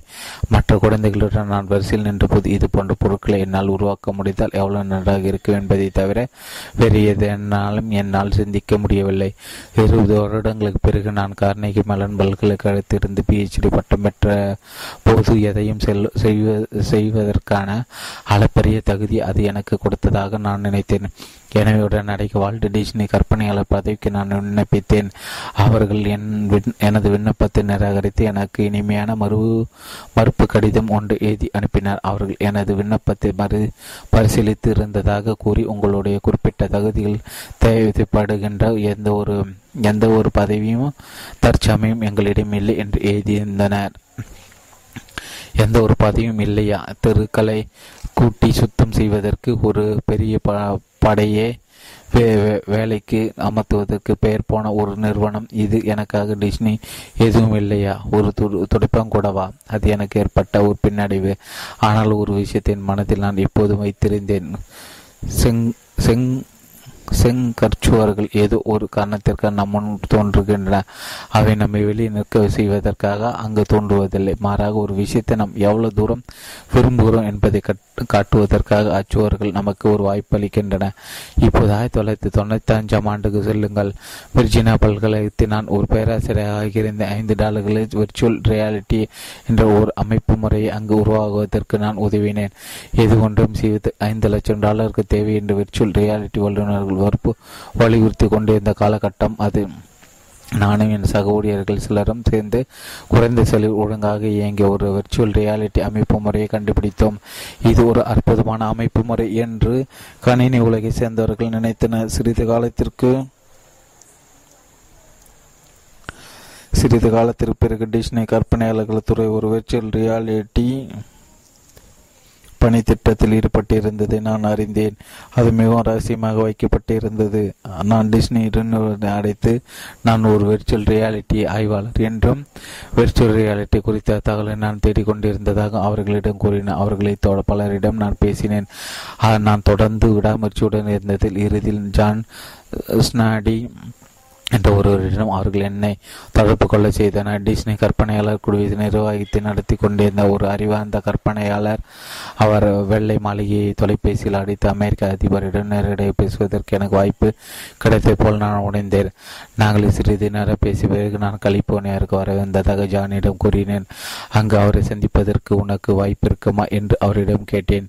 உண்மை என்னவென்றால் அவர் சரி என்று கூறினால் கலிபோர்னியாவுக்கு நான் வரக்கூடிய ஒரே காரணம் அவரை சந்திப்பதற்கு தான் இருக்கும். அவர் நெப்டியூன் கோலத்தில் இருந்தாலும் அவரை நான் அங்கு சென்று சந்திருப்பேன் அவர் சரி என்று கூறினார். இருவரும் சேர்ந்து உணவு அருந்தலாம் என்று அவர் கூறினார். அவரை பார்க்க செல்வதற்கு முன் எண்பது மணி நேரம் நான் அது குறித்து ஆய்வில் ஈடுபட்டேன். டிஸ்னி நிறுவனம் மேற்கொண்டது. அந்த பணித்திட்டத்தை பற்றி தங்களது எண்ணங்களை கேள்விகளை என்னோடு பகிர்ந்து கொள்ளுமாறு எனக்கு தெரிந்த விர்ச்சுவல் ரியாலிட்டி வல்லுநர்கள் அனைவரையும் நான் கேட்டேன். அதன் விளைவாக இறுதி நான் ஜானை சந்தித்த போது எனது பிரயத்தனங்களையும் நான் தயாரித்த விஷயங்களையும் கண்டு அவர் பிரமித்தார். சாதரியமான மக்களை பார்த்து அப்படி நடந்து கொள்ளும் போது சாமர்த்தியமாக தோற்றமளிப்பது சுலபம். சாதரியமான மக்களை பார்த்து அப்படி நடந்து கொள்ளும் போது சாமர்த்தியமாக தோற்றமளிப்பது சுலபம். உணவிற்கு பின் அவர் நான் என் கோரிக்கையை முன்வைத்தேன். என் கல்லூரி ஊதியத்துடன் கூறிய ஒரு பணிவிடுப்பு எனக்கு வரவேற்கிறது என்று நான் கூறினேன். அது என்ன என்று அவர் கேட்டார் நான் எதிர்கொள்ளவிருந்த கல்வித்துறை கலாச்சாரத்திற்கும் கேளிகை கலாச்சாரத்துக்கு இடையேயான முரண்பாட்டின் வெள்ளோட்டமாக அது எனக்கு தோன்றியது. ஊதியத்துடன் கூடிய பணிவிடுப்பு என்ற கோட்பாட்டை பற்றி நான் அவருக்கு விளக்கிய பிறகு நான் அவரோடு குழுந்து சிறிது நேரம் செலவிட்டால் செலவிட்டால் நன்றாக இருக்கும் என்று அவர் நினைத்தார். நான் ஆறு மாதங்களில் டிஸ்னியில் இருந்து ஒரு பணித்திட்டில் வேலை செய்து அது பற்றிய ஒரு கட்டுரை வெளியிட வேண்டும் என்று நாங்கள் ஒப்பந்தம் செய்து கொண்டோம். நான் பெரும் உற்சாகம் அடைந்தேன். கல்வித்துறையை சேர்ந்த என்னை போன்ற ஒருவர ஒருவனை தங்களது ரகசிய பணித்திட்டத்திற்கு வர அழைப்பு விடுத்து டிஸ்னி கற்பனையாளர் துறைக்கு அதுவே முதன்முறை என்று நினைக்கிறேன். ஆனால் இது ஒரு பிரச்சனை இருந்தது. ஊதியத்துடன் கூடிய இத்தகைய பணிவிடுப்பிற்கு நான் என் மேலதிகாரிகள் அனுமதி பெற்ற பெற்றாக வேண்டியிருந்தது. டிஸ்னி ஒவ்வொரு கதைக்கும் ஒரு வில்லன் தேவையை போலும் என்னுடைய வில்லன் விர்ஜீனியா பல்கலைக்கழகத்தை சேர்ந்த ஒரு குறிப்பிட்ட தலைவரின் வடிவத்தில் வந்தார். விர்ஜீனியா பல்கலைக்கழகத்திற்கு சொந்தமான இந்த அறிவு சொத்து முழுவது என் தலைக்குள் இருந்து டிஸ்னி நிறுவனம் உறிஞ்சு கொண்டு விடும் என்று அவர் கலைப்பட்டார் நான் அதை செய்யக்கூடாது என்று அவர் விவாதித்தார். நான் விடுப்பு எடுத்துக்கொண்டு அங்கு செல்வது ஒரு நல்ல யோசனை என்று உங்களுக்கு தோன்றவில்லை என்று நான் அவரிடம் கேட்டேன். அது நல்ல யோசனை இல்லையா என்பது பற்றி எனக்கு எந்த யோசனையும் இல்லை என்று அவர் கூறினார். தொலைத்து செல்ல முடியாத சோறுகள் சில சமயங்கள் மனித தசைகளால் ஆன ஆனவை என்பதற்கு இவர் சாட்சி. அவருடன் நிகழ்ந்த வாக்குவாதம் எனக்கு எந்த விதத்திலும் பலன் அளித்தது போல் எனக்கு தோன்றாதால் அந்த ஆய்விற்கு தலைமை தாங்கிய ஒரு அதிகாரியிடம் நான் இவ்வாறு விஷயத்தை எடுத்து சொன்னேன் நான் விடுப்பு எடுத்துக்கொண்டு அங்கு செல்வது ஒரு நல்ல யோசனை என்று நினைக்கிறீர்களா என்று நான் அவரிடம் கேட்டேன். இது பற்றி கூறுவது என்னிடம் போதிய தகவல்கள் இல்லை ஆனால் என் குழுவின் திறமையான உறுப்பினர்கள் ஒரு என் அலுவலகத்தை இப்போது என் முன் இருக்கிறார். அவர் இது குறித்து மிகவும் உற்சாகமாக இருக்கிறார் என்பது மட்டும் எனக்கு நன்றாக தெரிகிறது. எனவே பணித்திட்டத்தை பற்றி மேலும் கூறுங்கள் என்று கூறினார். மேலாளர்களுக்கும் நிர்வாகிகளுக்கும் ஒரு படிப்பினை இங்கே வரை இருக்கிறது. இரண்டு தலைவர்களும் ஒரே ஒரு விஷயத்தை கூறினார். ஊதியத்துடன் கூடிய பணிவிடுப்பு ஒரு நல்ல யோசனையா இல்லை என்பதை அவர்கள் இருவரும் அறிந்திருக்கவில்லை. ஆனால் அதை அவர்கள் எவ்வளவு வித்தியாசமாக கூறினார்கள் என்பதை பாருங்கள். நானும் என் சகோதரி ஆலிசும் சவாரியில் அமர்ந்திருக்கிறோம். இது போன்ற பொருட்களை என்னால் உருவாக்க முடிந்தால் எவ்வளவு நன்றாக இருக்கும் என்பதை தவிர வேறு எதையும் என்னால் சிந்திக்க முடியவில்லை. இறுதியில் ஊதியத்துடன் பணிவிடுப்பு எடுத்துக் கொள்வதற்கு எனக்கு அனுமதி வழங்கப்பட்டது. எனக்கு அனுமையானது இப்போது நான் உங்களிடம் ஒரு உண்மையை கூறிய கூறியாக வேண்டும். நான் கலிபோர்னியா வந்தடைத்தோடு என் காரில் ஏறி டிஸ்னி கற்பனையாளர் துறையின் தலைமையகத்திற்கு சென்றேன். அது கோடை காலமாக இருந்ததால் இரவிலும் வெப்பம் வந் இருந்தது. டிஸ்னி நிறுவனத்தின் தயாரிப்பில் வெளிவந்த த லயன் கிங் என்ற திரைப்படத்தின் பாடல் என் கருக்குள் இருந்து ஒளிப்பெருக்கில் சத்தமாக ஒழித்து கொண்டிருந்தது. அந்த கட்டிடத்தை என் காரில் நான் கடந்து சென்ற போது என் கண்ணில் கண்களில் இருந்து கண்ணீர் வடிந்த டிஸ்னிலாண்டிற்கு எட்டு வயது சிறுவனாக சிறுவனாக வந்த நான் இப்போது வளர்ந்து பெரியவனாகி அதே இடத்திற்கு வந்திருக்கிறேன். இறுதியில் நான் அந்த இடத்தை வந்தடைத்து விட்டேன். இப்போது நான் ஒரு டிஸ்னி லேண்ட் கற்பனையாளராக ஆகியிருந்தேன். மூன்று சாகசங்களை கற்றுக்கொண்ட பாடங்களும் பனிரெண்டு கேளிக்கை பூங்கா இரவு எட்டு மணி வரை திறந்திருக்கும். சாகச செயலும் கற்றுக்கொண்ட படிப்பினைகளும் எனது மருத்துவ சாகச பயணம் ரெண்டாயிரத்தி ஆறாம் ஆண்டின் கோடை காலத்தில் துவங்கியது. என் மேல் வயிற்றில் லேசான விவரிக்க முடியாத வழி அப்போது எனக்கு ஏற்பட்டது. பிறகு மஞ்ச காமலை நோய் என்னை தாக்கியது. எனக்கு கல்லீரல் அயற்சி நோய் இருக்கக்கூடும் என்று மருத்துவர்கள் சந்தேகித்தனர் அது வெறும் பகற்கணக்காக ஆயிற்று. எனக்கு எடுக்கப்பட்ட சிடி ஸ்கேன்கள் எனக்கு கணைய புற்றுநோய் இருந்ததை வெளிப்படுத்தின. இந்த நோய் அவ்வளவு மோசமானது என்று இணையத்தில் கண்டுபிடிப்பதற்கு பத்து வினாடிகள் போதுமானதாக இருந்தது. புற்றுநோய்களில் கணைய புற்றுநோய்க்கு அதிகமான அதிகபட்சமான பலியாகின்றன. இந்த நோய் இருப்பது கண்டுபிடிக்கப்பட்ட நபர்கள் ஐம்பது சதவீதத்தின ஆறு மாதங்களுக்கு இறந்து விடுகின்றன. தொண்ணூத்தி ஆறு சதவீதத்தின் ஐந்து வருடங்களுக்கு இறந்து விடுகின்றன. ஒரு அறிவியலஞ்சராக நான் பல விஷயங்களை எவ்வாறு அணுகுகிறேனோ அதே போலவே நான் எனது சிகிச்சை அணுகினேன் விவரங்களை தெரிந்து கொள்ளும் நோக்கில் நான் ஏராளமான கேள்விகளை கேட்டேன். என் மருத்துவர்களிடம் சேர்ந்து நானும் பல விளக்கங்கள் கொடுத்து கொண்டிருந்ததை நான் கண்டேன். அவர்களது விளக்கங்களை வீட்டில் நிதானமான கவனமாக கேட்பதற்கு அவர்களுடனான எனது உரையாடல்களை நான் ஒரு ஒளி நாடாவில் நான் பதிவு செய்தேன். பத்திரிகையில் வெளிவந்த பல தெளிவற்ற மருத்துவ கட்டுரைகளை மருத்துவமனைக்கு சிகிச்சை பெற வந்தபோது நான் என்னுடன் எடுத்து வந்தேன். இவற்றை கண்டு என் மருத்துவர்கள் எரிச்சல் கொள்ளவில்லை. உண்மையில் எல்லாவற்றிலும் நான் மிகவும் ஆழ்ந்த ஈடுபாடு காட்டியதால் என்னை ஒரு குதுகமான நோயாளியாக அவர்கள் கரு கருதினர் என் வழக்கறிஞர் என்னோடு கூட்டி வந்தபோது கூட அவர்கள் அதற்கு மறுப்பு தெரிவிக்கலை. எனது தோழியும் சக ஊழியரமான ஜெசிகா ஹாட்ஸ்கின்சன் எனக்கு ஆதரவு காட்டுவதற்காகவும் தனது ஆராய்ச்சி திறமைகளை பயன்படுத்தி மருத்துவ தகவலை ஆய்வு செய்வதன் மூலம் எனக்கு உதவுவதற்காகவும் என்னுடன் மருத்துவமனைக்கு வந்தார். மற்றொரு அளிக்கின்ற எந்த ஒரு சிகிச்சையும் தாங்கிக் கொள்வதற்கும் அவர்கள் கொடுக்கின்ற எந்த ஒரு மருந்தையும் உட்கொள்வதற்கு நான் தயார் என்று நான் என் மருத்துவரிடம் கூறினேன். ஏனெனில் எனக்கு ஒரு குறிக்கோள் இருந்தது. என் மனைவிக்காகவும் என் குழந்தைகளுக்காகவும் எவ்வளவு காலம் முடியுமோ அவ்வளவு காலம் நான் உயிரோடு இருக்க விரும்பினேன். வீட்டில் அறுவை சிகிச்சை என்ற ஒரு சிக்கலான அறுவை சிகிச்சை பலன்களை கூட சிறுபான்மை நோய்களில் நான் ஒருவன் என்பதை நான் அறிந்தேன். ஆயிரத்தி தொள்ளாயிரத்தி முப்பதாம் ஆண்டு இந்த செயல்முறையை கண்டுபிடித்த மருத்துவரின் பெயரிலே இந்த அறுவை சிகிச்சை அழைக்கப்படுகிறது. ஆயிரத்தி தொள்ளாயிரத்தி எழுபதுகளில் இந்த அறுவை சிகிச்சை இருபத்தஞ்சு சதவீத நோயாளிகளை கொண்டு கொன்று கொண்டிருந்தது. இரண்டாயிரம் ஆண்டில் இந்த அறுவை சிகிச்சை அனுபவம் வாய்ந்த வல்லுநர்கள் செய்தால் ஐந்து சதவீதத்திற்கு குறைவானவர்களே அந்த சிகிச்சை இருந்தன என்ற நிலை உருவானது. ஆனாலும் ஒரு கொடூரமான சம்பத்தை நான் எதிர்கொண்டிருந்தேன் என்பதை நான் அறிந்தேன். ஏனெனில் அந்த சிகிச்சை தொடர்ந்து மிக தீவிரமான கீமோ சிகிச்சையும் கதிர்வீச்சு சிகிச்சையும் எனக்கு அளிக்கப்படுவதற்கு திட்டமிட்டு திட்டமிடப்பட்டிருந்தது. அறுவை சிகிச்சையின் ஒரு பகுதியாக டாக்டர் சே என் கட்டிகளை அகற்றியதோடு எனது பித்தப்பையும் எனது கணையத்தின் மூன்றில் ஒரு பகுதியும் என் வயிற்றின் மூன்றில் ஒரு பகுதியும் என் சிறுகுடலின் பெரும்பகுதியும் நீக்கினார். அதிலிருந்து நான் சற்று தெரியவுடன் ஹூஸ்டன் நகரில் இருந்த எம்டி ஆண்டர்சன் புற்றுநோய் மைத்து இரண்டு மாதங்களாக செலவிட்டேன். அங்கு மிக அதிக அளவில் கீமோ சிகிச்சையும் தினமும் என் வயிற்றுக்கு அதிக அளவில் கதிர்வீச்சு சிகிச்சையும் அளிக்கப்பட்டன. என் எடை அது எண்பத்தி ரெண்டு கிலோவிலிருந்து அறுபத்தி ரெண்டாக கிலோவாக குறைந்தது. என்னால் நடக்கக்கூட முடியவில்லை. ஜனவரியில் நான் பிட்ஸ்பர்க்கில் இருந்த எனது வீட்டிற்கு சென்றேன். எனது எனக்கு புற்றுநோய் இல்லை என்பதை எனது சிடி ஸ்கேன்கள் காட்டின. நான் படிப்படியாக என் வலிமையை திரும்ப பெற்றேன். ஆகஸ்ட் மாதத்தில் கால் வருட பரிசோதனைக்காக மீண்டும் ஆண்டர்சன் மருத்துவமனைக்கு சென்றேன். எங்கள் குழந்தைகளை எங்கள் வீட்டில் சிறு ஒரு குழந்தை காப்பாளருடன் விட்டுவிட்டு நானும் ஜெய்வும். ஹியூஸ்டனுக்கு விமானத்தில் சென்றோம். இதை நாங்கள் தேன்நிலவை போல் நடத்தி தேன்நிலவை போல் நடத்தினோம். பரிசோதனைக்கு நாள் நாங்கள் ஒரு பெரிய கிளிகை பூங்காவிற்கு சென்று அங்கு மகிழ்ச்சியாக நடத்தி செலவிட்டோம். பிறகு இரண்டாயிரத்தி ஏழாம் ஆண்டு ஆகஸ்ட் பதினைந்தாம் நாள் புதன்கிழமை அன்று சமீபத்தில் எடுத்த ஸ்ரீ சிடி ஸ்கேன்கள் முடிவுகளை எனது புற்றுநோய் மருத்துவரான ராபர்ட் உல்ஃபுடன் கலந்தாலோசிப்பதற்கு நானும் ஜேயும் மீண்டும் ஆண்டர்சன் மருத்துவமனைக்கு வந்தோம். ஒரு செவிலி வந்து எங்களை ஒரு பரிசோதனை அறைக்கு கூட்டிச் சென்று ஒரு சில வழக்கமான கேள்விகளை கேட்டார். ரெண்டி உங்களுக்கு இடையில் ஏதேனும் மாற்றம் ஏற்பட்டுள்ளதா? நீங்கள் இன்னும் அதே மருந்துகளை தான் உட்கொண்டு வருகிறீர்களா? என்று கேட்டுவிட்டு அந்த அறை விட்டு போனபோது அந்த செவிலின் குரல் மகிழ்ச்சியாகவும் இனிமையாகவும் இருந்ததையும் பிறகு அறை கதையை முடிய போது டாக்டர் இன்னும் சிறிது நேரத்தை உங்களை சந்திப்பார் என்று அவர் மகிழ்ச்சியாக கூறிய விதத்தையும் ஜே கவனித்தார். அந்த பரிசோதனை அறையில் ஒரு கணினி இருந்தது. எனது மருத்துவ பதிவில் திரையில் இன்னும் அப்படியே இருந்தன என்பதை நான் கவனித்தேன். அதை மூடுவதற்கு அந்த செயலி மறந்து விட்டிருந்த கணினியிலிருந்து தகவல்களை எவ்வாறு பெற வேண்டும் என்று எனக்கு நன்றாக தெரியும். என்றாலும் இதற்கு எந்த முயற்சியும் தேவைப்படவில்லை.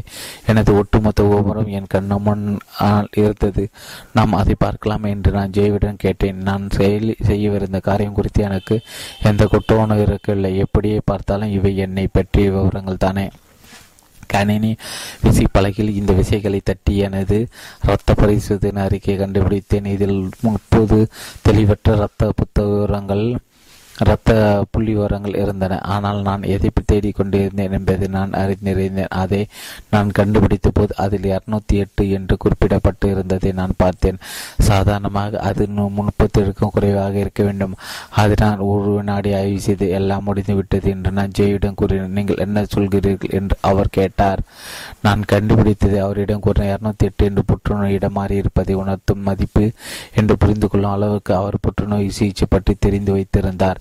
இது மரண தண்டனை என்பது அவர் அறிஞர் ரேண்டி இது ஒன்று வேடிக்கையான விஷயமல்ல. விளையாடுவதை நிறுத்துங்கள் என்று ஜே என்னை கடிந்து கொண்டார். பிறகு கணினியில் எனது சிடி ஸ்கேன்களை நான் அவருக்கு போட்டு காட்டி ஒன்று இரண்டு மூன்று நான்கு ஐந்து ஆறு என்ற எண்ணை துவங்கினேன். எனக்கு ஒரு பதட்டம் இருந்து என்னால் கேட்க முடியுது நீங்கள் எண்ணிக்கொண்டிருப்பது கட்டிகள் அல்ல என்று கூறுகள் என்று அவர் கூறினார். ஆனால் நான் தொடர்ந்து சத்தமாக எண்ணிக்கொண்டிருந்த ஏழு எட்டு ஒன்பது பத்து என்று எல்லா கட்டிகளையும் பார்த்தும் புற்றுநோய் என் கல்லீரர்கள் பரவி இருந்ததை ஜெய் தன் இயற்கையை விட்டு எழுந்து வந்து கணினியில் எல்லாவற்றையும் தெளிவாக பார்த்தால் பிறகு என் தோளில் சாய்ந்தார். நாங்கள் இருவரும் சேர்ந்து அழுதோம். கண்ணீரை துடைப்பதற்கு அந்த அறையில் டிஷ்யூ பேப்பர் எதுவும் இருக்கவில்லை என்பதை அப்போதுதான் நான் உணர்ந்தேன். விரைவில் நான் இறக்கப் போகிறேன் என்பதையும் சற்று முன் அறிந்த நான் என்னையும் அறியாமல் இப்படிப்பட்ட ஒரு அறையில் இப்படிப்பட்ட ஒரு நேரத்தில் ஒரு டப்பா நிறைய டிஷ்யூ பேப்பர் வைக்க மாட்டார்களா? நிர்வாகத்தில் ஒரு பெரிய குறை இது என்று சிந்தித்து கொண்டிருந்ததை கண்டேன். அப்போது அறை கதவு தட்டப்படும் யோசை கட்டது கையில் ஒரு கோப்புடன் டாக்டர் உல்ஃப் உள்ளே நுழைந்தார். அவர் ஜோயை பார்த்துவிட்டு பிறகு என்னை என்னையும் கணினியும் பார்த்த தான் வருவது வருவதற்கு முன் என்ன நடந்திருந்தது என்பதை அறிந்து கொண்டார். அவர் முந்திக் கொண்டு எங்களுக்கு தெரியும் என்று நான் கூறினேன். அதற்குள் ஜெய் கட்ட அதிர்ச்சியில் உறைந்திருந்தார் தொடர்ந்து அழுது கொண்டே இருந்தார். நான் வருத்தமாக இருந்தாலும் டாக்டர் உல்ஃப் இந்த சோகமான சூழலை கையாளும் விதத்தை கண்டு ஆச்சரியமடைந்தேன். அந்த ஜேவை திட்டுவதற்கு அவர் அருகில் சென்று அமர்ந்ததான் இனி என் வாழ்க்கையை காப்பாற்றுவதற்கு முயற்சிக்கப் போவதில்லை என்று டாக்டர் உல்ஃப் ஜேயுடன் அமைதியாக கூறிவிட்டு ரேண்டி மிக உயர்ந்த வாழ்க்கை தரத்தை பெறும் வகையில் அவரிடம் இருக்கும் நேரத்தை நீடிப்பதற்கு தான் நாங்கள் முயற்சித்துக் கொண்டிருக்கிறோம். ஏனெனில் வழக்கமான ஆயுட்காலம் வேண்டிய வாழ வைப்பதற்கு மருத்துவத்தில் தற்சமயம் எதுவும் இல்லை என்று விளக்கினார். நிறுத்துங்கள் எல்லாம் முடிந்து விட்டது என்று கூறுகிறீர்களா? நாம் இதை எதிர்த்து போராடப் போகிறோம் என்பதில் தொடங்கி இப்போது வெறுமனே எல்லாம் முடிந்து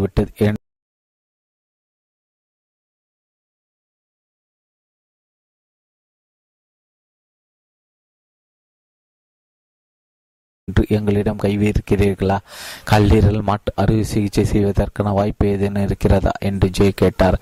புற்றுநோய் பரவ துவங்கிவிட்ட பிறகு அது சாத்தியமில்லை என்று டாக்டர் உல்ஃப் உதரினா கூறினார். வலி குறைப்பு ஹீமோ என்ற ஒரு குறிப்பிட்ட வகை ஹீமோ சிகிச்சை பயன்படுத்துவது பற்றி அவர் பேசினார். அது நோயை குணப்படுத்துவதற்கு சிகிச்சை அல்ல என்றாலும் நோயினால் உண்டாகும் வழியை குறைக்கும் உயிர் வாழ்வதற்கு மேலும் ஒரு சில மாதங்களை எனக்கு பெற்றுக் கொடுக்கும் என்று அவர் விளக்கினார். எனது முடிவு நெருங்கும் போது என்னை சௌகரியமாக வாழ்வில் ஈடுபட்ட ஈடுபாட்டோடு வைத்திருப்பதற்கான வழிகளை கண்டுபிடிப்பதை பற்றி நாம் அவர் பேசினார். பயங்கரமான இந்த ஒட்டுமொத்த உரையாடலும் உண்மையற்றது. போல் எனக்கு தோன்றியது. நானும் அதிர்ச்சி அடைந்த கைவிடப்பட்டது போல் உணர்ந்தேன். விடாமல் அது கொண்டிருந்த என் மனைவிக்காகவும் நான் வருந்தினேன். ஆனால் என்னில் ஒரு வலிமையான பகுதி நான் ஒரு அறிவியல் அறிஞனை போல் செயல்பட்டது. வேறு வழிகள் ஏதேனும் இருக்கின்றன என்பதை பற்றி டாக்டர் உல்ஃபியிடம் நான் பேசியது நான் பேசி அவை அவை பற்றிய தகவல்களை சேகரிக்க முற்பட்டேன். அதே சமயத்தில் என்னில் இன்னொரு பகுதி அங்கு நடந்தேறிக் கொண்டிருந்த நாடகத்தை ஆழ்ந்த ஈடுபாட்டோடு கவனித்தது. ஜெயிடம். இந்நோயை பற்றிய தகவல்களை டாக்டர் உல்ஃபு எடுத்துரைத்த விஷயத்தை கண்டு நான் வியந்து போனேன். அவர் இப்படி எப்படி அவர் இதை எப்படி செய்கிறார் என்று பார். அவர் இதே பலமுறை செய்திருக்கிறார் என்பது உண்மைதான். இதே அவருக்கு கைத்தந்தராக இருக்கிறார். அவர் தன் வசனங்களை கவனமாக ஒத்திகை செய்திருக்கிறார். ஆனாலும் அவரது வாயிலிருந்து ஒரு வார்த்தைகள் இதே பூர்வமாக தங்கு தடையின்றி வருகின்றன என்று நான் சிந்தித்தேன். ஒரு கேள்விக்கு விடையளிப்பதற்கு முன் அவர் தன் அசைந்தாடும் நாற்காலியின் முன்னும் பின்னும் ஆடியபடி தன் கண்களை மூடிக்கொண்டதை நான் கவனித்தேன். அவர் இன்னும் கடினமாக சிந்திப்பதற்கு அது உதவியது போல் தோன்றியது. அவர் ஜேயின் அருகில் சென்று அமர்ந்தபோது அவர் உடல் மொழியை கவனித்தேன். நான் என்னை பற்றி எல்லாவற்றையும் ஒதுக்கி வைத்துவிட்டு அவர் ஜேயின் தோள்களை சுற்றி தன் கையை போடுவது ஏன் என்று எனக்கு புரிகிறது. ஊகிப்பதற்கு அது மிகவும் எளிது. ஆனால் சற்று முன்னே சாய்ந்து ஜெயினம் கால்முட்டில் தன் கையை வைக்கிறார். இப்பேற்பட்ட கனிவான தோரணை இது என்று நான் சிந்திப்பதை கண்டேன். புற்றுநோய் வல்லுநராக விரும்பும் எந்த ஒரு மாணவரும் நான் பத்து கொண்டிருப்பதை பார்க்க முடிந்தால் எவ்வளவு நன்றாக இருக்கும் என்று நான் நினைத்தேன். எல்லாவற்றையும் ஒரு நேர்மறையான கண்ணோட்டத்தில் எடுத்துரைப்பது டாக்டர் உல்ஃபு பயன்படுத்திய வார்த்தைகளை நான் கவனித்தேன். நான் இறப்பதற்கு இன்னும் எத்தனை நாட்கள் இருக்கின்றன என்று நாங்கள் அவரிடம் கேட்டதற்கு சுமார் மூன்றிலிருந்து ஆறு மாதங்கள் வரை உங்களால் ஆரோக்கியமாக வாழ முடியும் என்று அவர் பதிலளித்தார். இந்த டிஸ்னி வேர்ல்டில் நான் கடித்த நேரத்தை எனக்கு நினைவூட்டது கேளிகை பூங்கா எத்தனை மணிக்கு மூடப்படும் என்று அங்குள்ள ஊழியர்களிடம் நீங்கள் கேட்டால் பூங்கா இரவு எட்டு மணி வரை திறந்திருக்கும் என்று கூறுவதற்கு அவர்களுக்கு பயிற்றுவிக்கப்பட்டு இருக்கிறது. பூங்கா இரவு எட்டு மணி வரைக்கும் திறந்திருக்கும். இருக்கிறது. ஒரு விதத்தில் சற்று நிம்மதியாக உணர்ந்த கட்டிகள் எப்போது நிறை திரும்பி வருமா என்று பயந்து கொண்டு நானும் ஜெயும் பல மாதங்களாக பதற்றத்துடன் காத்திருந்தோம். இப்போது அவை மொத்தமாக வந்து சேர்ந்திருந்தன.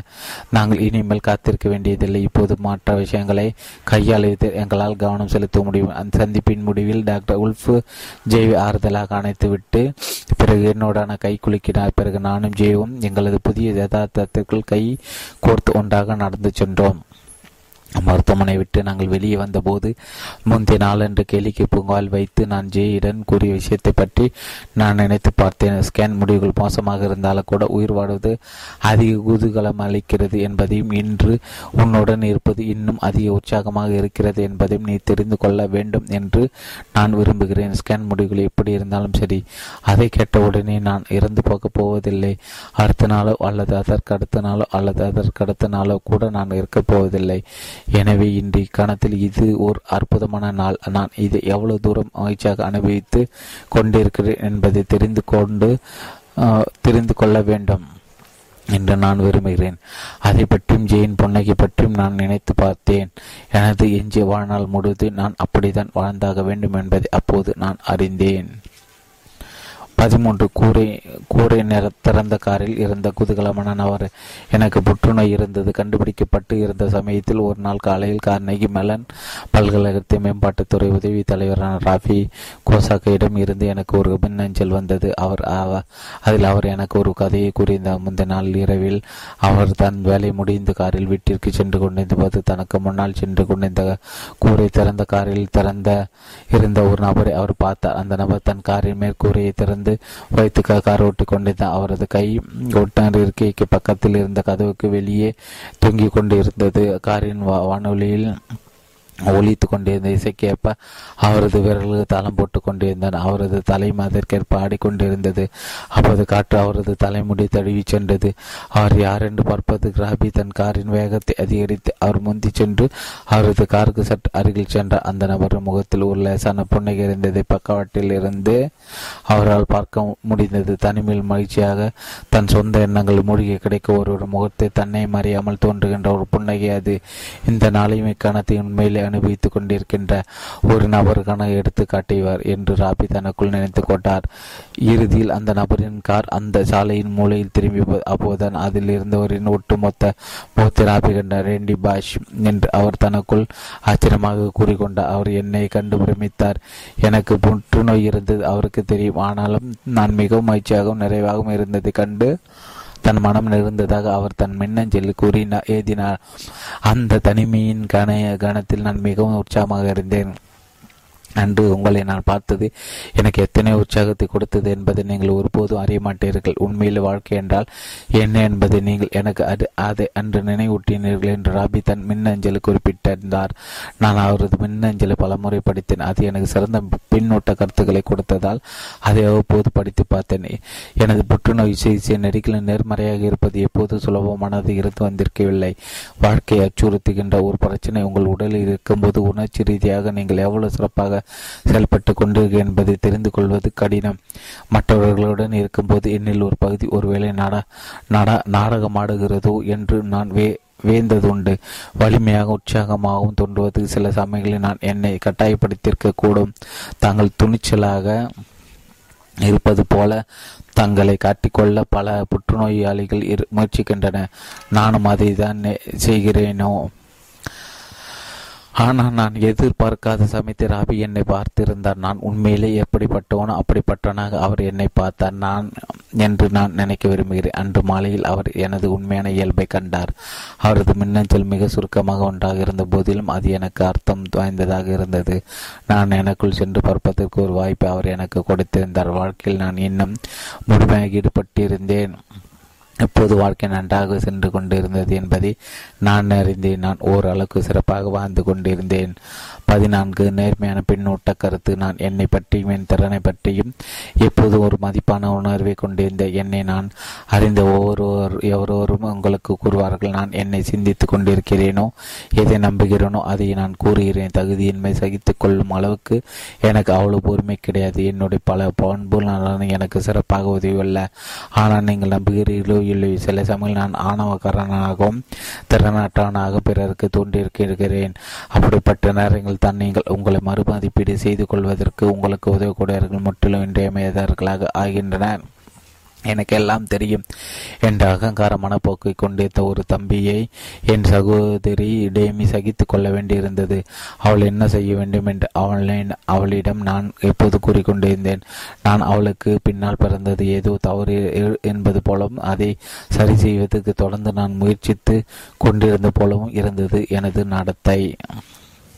ஒரு சமயம் ஏழு எனக்கு ஏழு வயதாகவும் வயதாகவும் டேமிக்கு ஒன்பது வயதாக இருந்தபோது பள்ளிக்கூட பேருந்திற்காக நாங்கள் காத்து கொண்டு இருந்தோம் வழக்கம் போல என் வாய் சவுடால் துவங்கியது. தன்னால் இனி பொறுத்து கொள்ள முடியாது என்று அவள் தீர்மானித்தாள். பேருந்து எங்கள் நிறுத்தத்துக்கு வந்தபோது அவள் என்னுடைய சாப்பாட்டு பாத்திரத்தை எடுத்து மண்ணில் போட்டுவிட்டு புரட்டினாள். பள்ளிக்கு சென்றதும் பள்ளி முதல்வரின் அலுவலக அலுவலகத்தில் அவள் கூட்டி செல்லப்பட்டாள். அங்கு வேலை பார்த்து கொண்டிருந்த ஒரு ஊழியர் என்னுடைய சாப்பாட்டு பாத்திரத்தை கழுவி மண்ணில் ஊண்டி போயிருந்த சாண்ட்விச்சை தூர எறிந்துவிட்டு மதிய உணவிற்காக எனக்கு பணம் கொடுத்தார். எங்கள் தாயாருக்கு நான் செய்தி அனுப்பியிருந்ததாக டேமியிடம் முதல்வர் தெரிவித்தார். உன் தாயார் இதை கையாளட்டும் என்று அவர் கூறினார். பள்ளி முடிந்து நாங்கள் வீட்டிற்கு வந்தபோது இதை உங்கள் தந்தையை பார்த்து கொள்வார் என்று என் தாயார் கூறினார். தன் தலைவிதியை பாடத்துடன் எதிர்பார்த்திருந்ததில் அன்றைய மாலை பொழுது முழுவதும் டேமி செலவிட்டாள். வேலை முடிந்து என் தந்தை வீடு வந்து சேர்ந்தபோது எங்கள் கதையை கேட்டுவிட்டு வயிறு குலங்க சிரித்தார். அவர் டேமிக்கு எந்த தண்டனை கொடுக்கவில்லை. உண்மையில் அவை செய்த கருத்துக்கு அவர் அவளை பாராட்டினார். அவள் செய்தது சரி என்றும் எனக்கு அது தேவைதான் என்றும் அவர் கூறினார். டேமி நிம்மதி அடைந்தால் வைக்கப்பட வேண்டிய இடத்தில் அவர்கள் என்னை வைத்தனர். ஆனால் அந்த படிப்பினை எனக்குள் முழுமையாக பதியவில்லை. பிறவுன் ப பல்கலைக்கழகத்திற்கு நான் நுழைந்த போது என்னிடம் சில குறிப்பிட்ட திறமைகள் இருந்ததை நான் அறிந்தேன். அதை நான் கட் நான் அதை நான் அறிந்திருந்தேன் என்பதை மக்களும் அறிந்திருந்தனர். முதல்வருடைய ஸ்காட் ஷெட்மேன் என்பர் எனக்கு நண்பரானார். அந்த சமயத்தில் நான் திறனாற்றனாக ஒருவர் சந்தித்து ஒரு சில கணங்களில் அவரது மனத்தை புண்படுத்தக்கூடியவனாக இருந்ததாக அவர் என்னை பற்றி இப்போது நினைவு கூறுகிறார். உண்மையில் நான் எவ்வாறு நடந்து கொண்டிருந்தேன் என்பதை வழக்கமாக நான் கவனிக்கவில்லை. விஷயங்களை சிறப்பாக போய் கொண்டிருந்ததும் கல்வி கல்வி ரீதியாக நான் தொடர்ந்து வெற்றிகரமாக திகழ்ந்து கொண்டிருந்ததும் அதற்கு ஒரு காரணமாக இருந்திருக்கலாம். கல்லூரியின் பிரபல கணினித்துறை பேராசிரியர் ஏண்டி வான் டேம் என்னை தனது உதவி ஆசிரியராக ஆக்கினார் அவர் எனது என்னை பெரிதும் விரும்பினார். நான் பல விஷயங்கள் குறித்த முனைப்பாகவும் துடிப்பாகவும் இருந்தேன். இது என்னிடம் இருந்த ஒரு நல்ல பண்பு நலன் ஆனால் பல போலவே சில சமயங்களில் குறைபாடுகளாக அமைந்த பல வலிமைகளும் என்னிடம் இருந்தன. என் பேராசிரியர் கண்ணோட்டத்தில் நான் அதிக குறைபாடுகளை கொண்டவனாகவும் துளி கூட பொறுமை இல்லாதவனாக வளைந்து கொடுத்து போகும் தன்மை இல்லாதவனாக எப்போதும் அபிப்பிராயங்கள் அள்ளி வழங்குவனாகவும் இருந்தேன். ஒரு நாள் சற்று காலம் நடந்து வருவதற்கு அவர் என்னை தன்னுடன் நடத்தி சென்றார். அவர் என் தோள்களை சுற்றி கை போட்டு கொண்டு ரெண்டி மக்கள் உன்னை ஆணவக்காரனாக பார்ப்பது உனக்கு நல்லதல்ல. ஏனெனில் வாழ்க்கையில் உன்னால் சாதிக்கக்கூடிய விஷயங்கள் இது நிச்சயமாக மட்டுப்படுத்தப் போகிறது என்று கூறினார் இப்போது அவர் கூறியதை பற்றி நினைத்து பார்த்தால் அவரது வார்த்தைகள் கச்சிதமானவையாக இருந்தது. என்னால் இப்போது அவர் கூறியதை பற்றி நினைத்து பார்த்தால் அவரது வார்த்தைகள் கச்சிதமானவையாக இருந்ததை என்னால் புரிந்து கொள்ள முடிகிறது. அவர் உண்மையில் கூறியது இதேதான். ரெண்டி நீ ஒரு முட்டாள். ஆனால் அதை கூறிய விதம் அவரது விமர்சனங்களுக்கு என்னை திறந்த மனதுடன் இருக்க செய்தது. அவர் கூறியதை காது கொடுத்து கேட்க செய்தது. அவர் எனக்கு நேர்மையான பெண்ணூட்ட கருத்தை கொடுத்தார். இன்றைய காலகட்டத்தில் வெகு சிலரே அதை செய்கின்றனர். எனது இறுதி சொற்பொழிவு இணையத்தில் வளம் வர துவங்கியதிலிருந்து என்னுடைய நண்பர் சிலர் என்னை புனித ரேண்டி என்று அழைத்து கேலி செய்து வந்துள்ளனர். நான் வேறு விதமாக விவரிக்கப்பட்ட சமயங்களும் உண்டு என்பதை எனக்கு நினைவூட்டுவதற்கு அவர்கள் கையாண்ட வழி இது.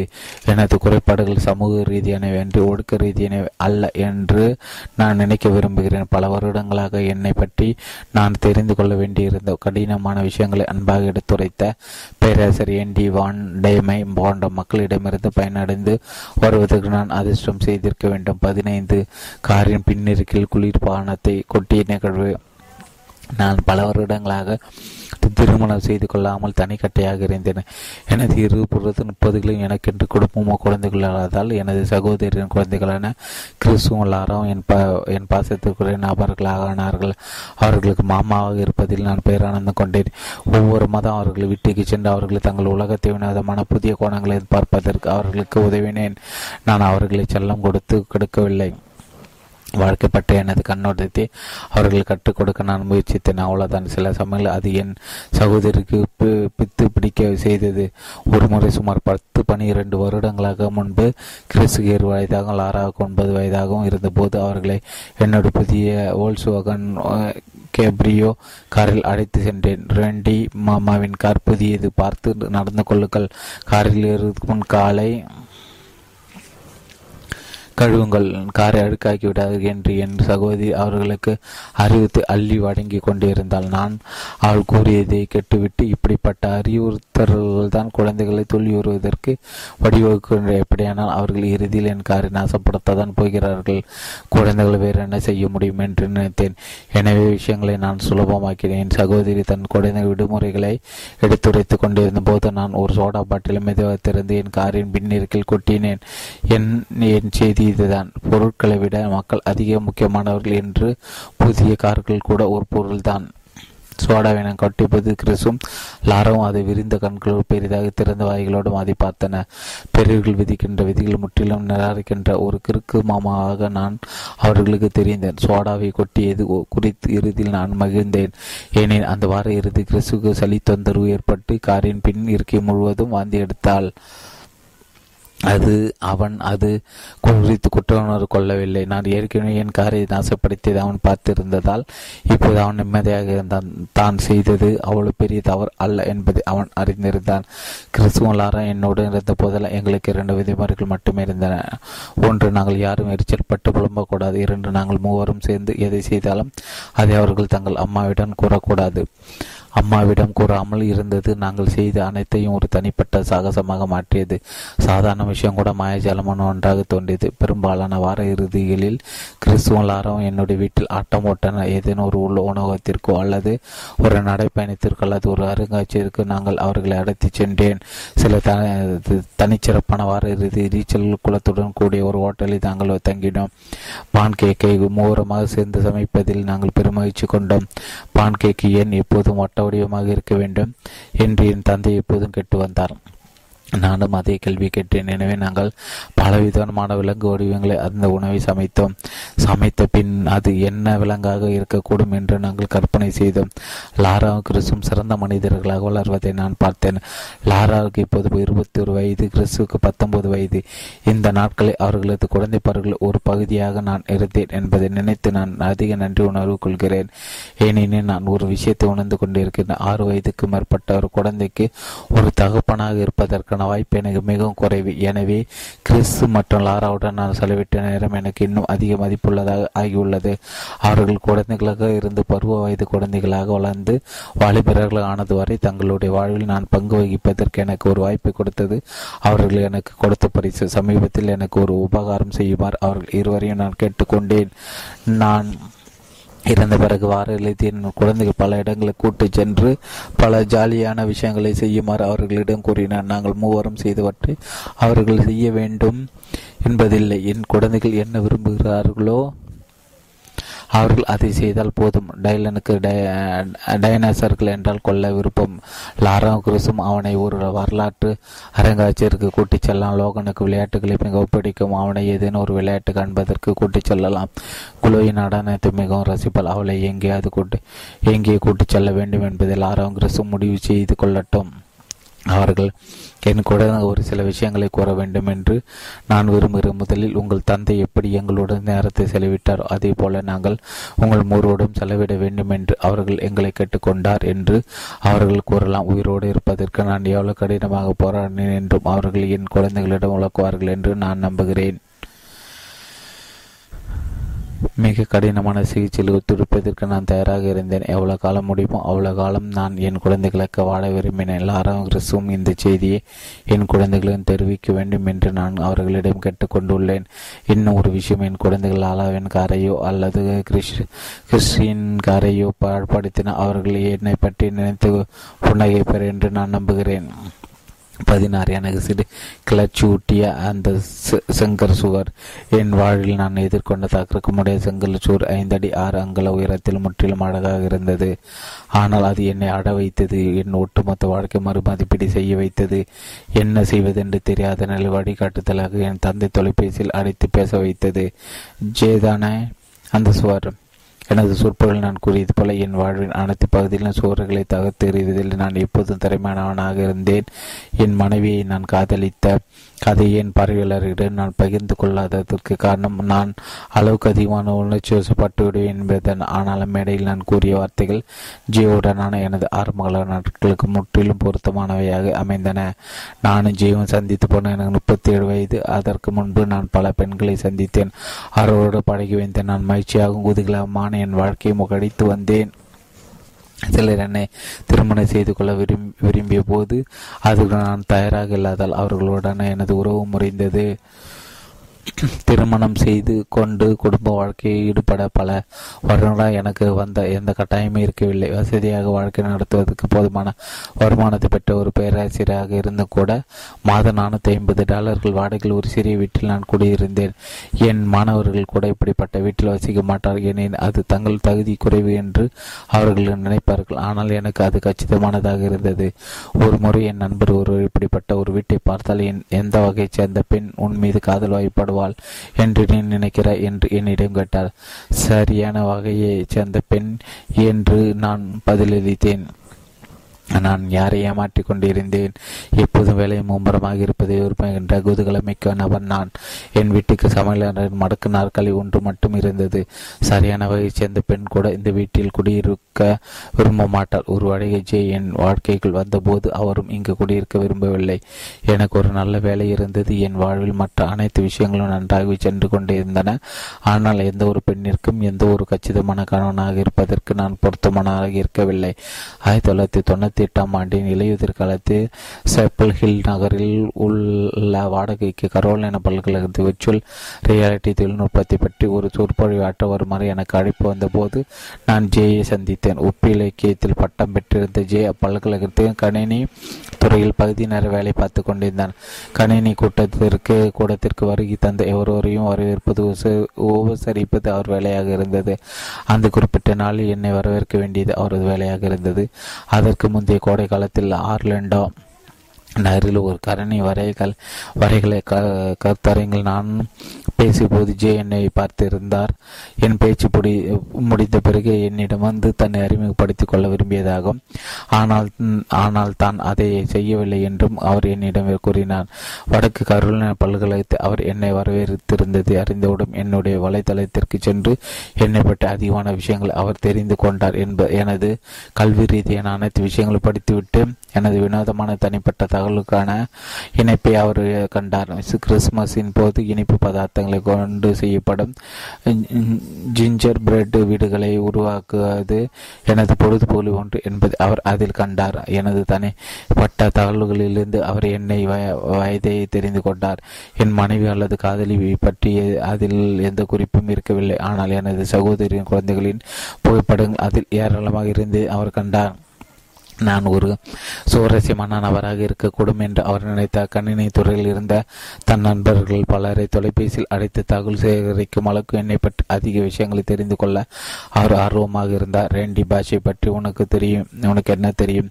அவருக்கு திருமணம் ஆகிவிட்டது என்று அவர் தன் நண்பர்களிடம் பலரிடம் கேட்டார்.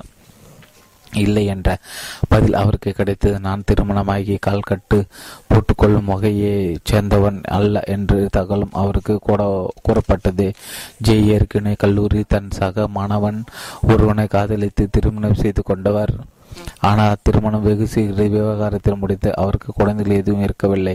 அதன் பிறகு திருமணம் செய்து கொள்வதை பற்றி யோசிக்க அவர் மிகவும் தயங்கினார். அன்று வடக்கு கருணை பல்கலைக்கழகத்தை அவரை சந்தித்த கணத்திலிருந்து நான் கண்ணியமைக்காமல் அவரை பார்த்து கொண்டிருந்ததை நான் உணர்ந்தேன். அவர் மிகவும் அழகாக இருந்தார். அப்போது அவரது தலைமுடி நிலமாக இருந்து அவரது முகத்தில் அரும்பிய புன்னை அவரது துடுக்குத்தனத்தை பறைச்சாட்டித்து பல்கலைக்கழகத்தின் கணினி கூடத்தில் மாணவர்கள் தங்களது வெர்ச்சுவல் ரியாலிட்டி பணித்திட்டங்களை எனக்கு விலக்கி காட்டுவதை நான் கவனமாக பார்க்க வேண்டும் என்பதற்காக அவர்கள் என்னை அங்கு கூட்டி வந்தனர். ஆனால் ஜெய் அங்கு நின்று கொண்டிருந்ததால் என்னால் அதில் கவனம் செலுத்த முடியவில்லை. விரைவில் நான் அவரோடு மிகவும் குறும்பாக பேச துவங்கினேன். அவரிடமிருந்து என் பார்வை என்னால் விளக்க முடியவில்லை. அன்று ஒரு சமயத்தில் வடக்கு கருணை பல்கலைக்கழகத்தில் மென்பொருள் பணி திட்டங்களை கொண்டு வருவது பற்றி கேள்வி விஜய் என்னுடன் அமர்ந்தார். அப்போது அவரிடம் மொத்தமாக என் மனதை பறி கொடுத்து விட்டிருந்தேன். அன்றிரவு பல்கலைக்கழகத்தினரிடம் எனக்கு ஒரு விருது ஏற்பாடு செய்யப்பட்டிருந்தது. ஆனால் விருந்திற்கு பிறகு அவர் என்னை சந்திப்பாரா என்று நான் ஜெயிடம் கேட்டேன். அதற்கு அவர் ஒப்புக்கொண்டார்.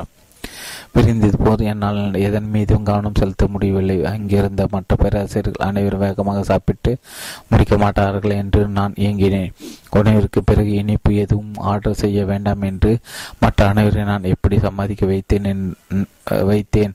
நான் எட்டு மணிக்கு அங்கிருந்து வெளியேறி ஜேவை தொலைபேசியில் அடித்தேன். நாங்கள் ஒரு மதுவிடத்துக்கு சென்றோம். உண்மையில் எனக்கு குடிப்பழக்கம் இல்லை என்றாலும் இந்த பெண்ணோடும் இருக்க வேண்டும் என்ற ஒரு துடிப்பில் என்னுள் விரைவில் இருந்தது அடுத்த நாள் காலையில் நான் வீடு திரும்புவதாக இருந்தது. ஆனால் அடுத்த நாள் என்னோடு டேட்டிங் வருவதற்காக தயாராக இருந்ததால் நான் என் பயண திட்டத்தை மாற்றி அமைத்துக் கொள்வதற்காக நான் ஜெயிடம் கூறினேன் அவர் அதை ஒப்புக்கொண்டார். அடுத்த நாள் காலை நாங்கள் இருவரும் சேர்ந்து மகிழ்ச்சியாக கடித்தோம். நான் பிட்ஸ்பர்க்கு திரும்பிய பிறகு என் செலவில் அவரை என் என்னை வந்து பார்க்கும்படி அவருக்கு அழைப்பி உடைத்தேன் அவருக்கும் என் மீது பிரியம் இருந்ததாலும் என் மீது காதல் வயப்படுவதற்கான சாத்துக்குறு இருந்தது கண்டு அவர் பயந்தார். நான் பிட்ஸ் பார்க்கில் வரவில்லை. நான் இதை பற்றி நன்றாக யோசித்து பார்த்து விட்டேன் இந்த நீண்ட தூர உறவு எனக்கு ஒத்து வராது. என்னை மன்னிக்கும் என்ற ஒரு மின்ன மின்னஞ்சலை அவர் எனக்கு அனுப்பினார். நான் அவரை விடுவதாக இல்லை இந்த சுவரை என்னால் சமாளிக்க முடியும் என்று நான் நினைத்தேன். ஒரு டஜன் ரோஜாக்களையும் ஒரு வாழ்த்து அட்டையையும் அவருக்கு அனுப்பினேன். அந்த அட்டையில் உன் முடிவு எனக்கு பெரும் வருத்தத்தை ஏற்படுத்தினாலும் நான் உன் தீர்மானத்தை மதிக்கிறேன். உனக்கு எல்லாம் சிறப்பாக நடைபெற வேண்டும் என்று வாழ்த்துகிறேன். இப்படிக்கு ரேண்டி என்று நான் அதில் எழுதியிருந்தேன். அது நல்ல பலன் அளித்தது. அந்த பீட்ஸ் பார்க்கு பயணமானார் குணப்படுத்த முடியாத ஒரு காதல் கலா ரசிகன் நான் என்பதை நான் ஒப்புக்கொள்கிறேன். ஜே என் வாழ்வில் பங்கு கொள்ள வேண்டும் என்று நான் விரும்பினேன். நான் அவர் மீது தீராத காதல் கொண்டிருந்தேன். அவர் இன்னும் தன் வழி தேடி கொண்டிருந்தாலும் கூட அவரிடம் குளிர்காலம் நிறைகளும் நானும் அவரும் கிட்டத்தட்ட ஒவ்வொரு வார இறுதியிலும் சந்தித்தோம். என்னிடம் நறுக்கு தெரித்த பேச்சையும் எனக்கு எல்லாம் தெரியும் என்ற எனது மனப்போக்கும் ஜெய் விரும்பாவிட்டாலும் கூட தான் சந்தித்ததில் அதிக நேர்மையான உற்சாகமான நபர் நான் தான் என்று அவர் என்னிடம் கூறினார். அவர் என்னிடம் இருந்த நல்ல விஷயங்களை வெளிக்கொண்டு வந்து கொண்டிருந்தார். நான் எல்லாவற்றையும் விட மேலாக ஜேயின் நலன் மீது மகிழ்ச்சியின் மீது அக்கறை கொண்டிருந்ததை நான் கண்டேன். இறுதியில் பிட்ஸ்பர்க்கிற்கு குடிபெயர்ந்து வருமாறு நான் அவரை கேட்டுக்கொண்டேன். நான் அவருக்கு ஒரு நிச்சயதார்த்த மோதிரத்தை கொடுக்கலாம் என்று நினைத்தேன். ஆனால் அவர் இன்னும் பயந்து கொண்டிருந்ததால் அவது அவரது பயத்தை மேலும் அதிகரித்துவிடக்கூடும் என்று நினைத்து நான் அவரை வற்புறுத்தவில்லை அவர் முதலடியை எடுத்து வைக்க தயாரானார். பிட்ஸ்பர்க்கில் ஒரு வீடு பார்த்து குடியேறுவதற்கு அவர் சம்மதித்தார். ஈயப்புறமானது வடக்கு கருணாலை பல்கலைக்கழகத்தில் ஏழு நாள் பயிலரங்கு ஒன்றை நடத்துவதற்கான ஏற்பாடு செய்தேன். திரும்ப வரும்போது காரில் ஜெய்வம் அடைத்துக்கொண்டு வரலாம் என்று திட்டமிட்டேன் அதோடு அவர் தன் தாமானங்களை எல்லாம் கட்டி எடுத்து வருவதற்கு நான் அந்நேரத்தில் அவருக்கு உதவலாம் என்று நினைத்தேன். நான் செப்பல் ஹில் நகருக்கு வந்தபோது என்னிடம் பேச வேண்டும் என்று ஜெய் கூறினார். அதற்கு முன்பு ஒருபோதும் நான் அவரை அவ்வளவு தீவிரமான முகத்துடன் பார்த்ததில்லை. என்னால் பிட்ஸ்பர்க் வர முடியாது. நீங்கள் என்னை மன்னிக்க வேண்டும் என்று அவர் கூறினார். அவர் மனதில் என்ன ஓடிக்கொண்டிருந்தது என்று தெரியாமல் நான் குழம்பினேன். அவரிடம் விளக்கம் கேட்டேன். இது ஒருபோதும் சரிப்பட்டாரா என்று மட்டும் அவர் பதில் கூறினார். ஆனால் ஏன் என்று தெரிந்து கொள்ள நான் துடித்தேன். நான் உங்களை என்று எவ்வாறு நேசிக்க வேண்டும் என்று நீங்கள் விரும்புகிறோ அவ்வாறு உங்களை நான் நேசிக்கவில்லை என்று கூறிவிட்டு அதை வலியுறுத்தும் விதமாக நான் உங்களை நேசிக்கவில்லை என்று கூறினார் நான் திகைத்தேன். என் மனம் சுக்குனோரானது என் வயிற்றில் ஓங்கி குத்தப்பட்டது போல் உணர்ந்தேன். அவர் கூறியது உண்மையாக இருக்குமா? அது எங்கள் இருவருக்கும் ஒரு தர்ப்பம் சங்கடமான சூழ்நிலையாக இருந்தது. என்ன செய்வது என்று எனக்கும் தெரியவில்லை. அவருக்கும் தெரியவில்லை. நான் என் ஹோட்டல் அறைக்கு செல்ல விரும்பினேன். என்னை உன் காரில் ஹோட்டலுக்கு கூட்டிச் செல்ல முடியுமா? அல்லது நான் ஒரு டாக்ஸி ஏற்பாடு செய்ய வேண்டுமா? என்று ஜெயிடம் கேட்டேன்.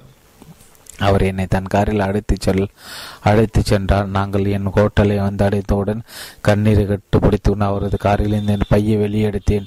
ஒரே ஒரு அகங்காரத்துடன் தன்னம்பிக்கையோடு முற்றிலும் மனமுடைந்து போய் இருக்க முடியும் என்றால் அப்போது நான் எப்படி அப்படி இருந்தேன் என்று கூறலாம். ஜே மகிழ்ச்சியாக இருப்பதற்கு ஒரு வழியை நான் கண்டுபிடிக்கப் போகிறேன். நான் உண்மையிலே உன்னோடு சேர்ந்து மகிழ்ச்சியாக இருக்க விரும்புகிறேன். அது முடியாவிட்டால் நீ இல்லாமல் மகிழ்ச்சியாக இருப்பதற்கு ஒரு வழியை நான் கண்டுபிடிப்பேன் என்று கூறினேன். ஹோட்டலில் என் பெற்றோருடன் தொலைபேசி பேசுவதில் நான் பெரும்பாலான நேரத்தை செலவிட்டேன். சற்று முன் நான் மோதிந்த செங்கர் சூரியப்பட்டு அவர்களிடம் கூறின அவர்கள் எனக்கு நம்ப நம்புவதற்கு அறி அறிவுரையை கொடுத்தனர் ரேண்டி அவள் உண்மையில் அந்த அர்த்தத்தில் கூறவில்லை என்று நான் நினைக்கிறேன். இதுவரை அவள் நடந்து கொண்ட விதத்திற்கு இது பொருத்தமானதாக இல்லை. எல்லாவற்றையும் வேறறுத்து கொண்டு உன்னுடன் ஓடி வருமாறு நீ அவளிடம் அவளிடம் கேட்டிருக்கிறாய் ஒருவேளை அவள் குழம்பி போயிருக்கலாம் பயந்து போயிருக்கலாம். அவள் உண்மையிலே உன்னை நேசிக்காவிட்டால் அவளோடான உன் உறவு முடிந்து விட்டது என்று அர்த்தம். ஆனால் அவள் உண்மையிலே உன்னை நேசித்ததா காலம் நிச்சயமாக வெற்றி பெறும் என்று என் தந்தை கூறினான். நான் என்ன செய்ய வேண்டும் என்று என் பெற்றோருடையும் கேட்ட அவளுக்கு ஆதரவாக இருக்கு. நீ அவளை நேசித்த அவளுக்கு ஆதரவு காட்டு என்று என் தாயார் கூறினார். எனவே நானும் அவர்கள் கூறியபடி செய்தேன். பல்கலைக்கழக பாடம் கற்றுக் கொடுப்பதிலும் ஜெயின் அலுவலகத்தில் அருகில் இருந்த ஒரு அறைக்கு சென்று ஜேவி அவ்வப்போது மறைந்து நின்று பார்த்து வருவதிலும் அந்த வாரம் முழுவதும் நான் செலவிட்டேன். ஓரிரு முறைகள் அவரிடம் சென்று நலம் விசாரித்து நீ எப்படி இருக்கிறாய் என்று பார்க்க விரும்பினேன் என்னால் ஏதேனும் உதவி செய்ய முடியுமா? என்று நீ நினைத்தால் தயங்குமால் என்னிடம் கேள் என்று அவரிடம் கூறினேன். ஒரு சில நாட்களுக்கு அவர் என்னை தொலைபேசியில் அடைதரேண்டி நான் இங்கு மிகவும் தனிமையாக உணர்கிறேன் நீங்கள் இங்கு இருந்தால் எவ்வளவு நன்றாக இருக்கும் என்று நினைத்து பார்த்து கொண்டிருக்கிறேன்.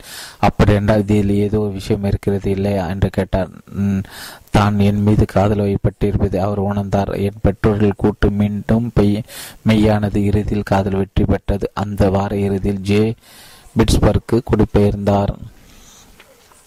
பதினேழு தே தேவதை கதைகள் அனைத்திற்கும் சுமூகமான முடிவுகள் அமைவதில்லை.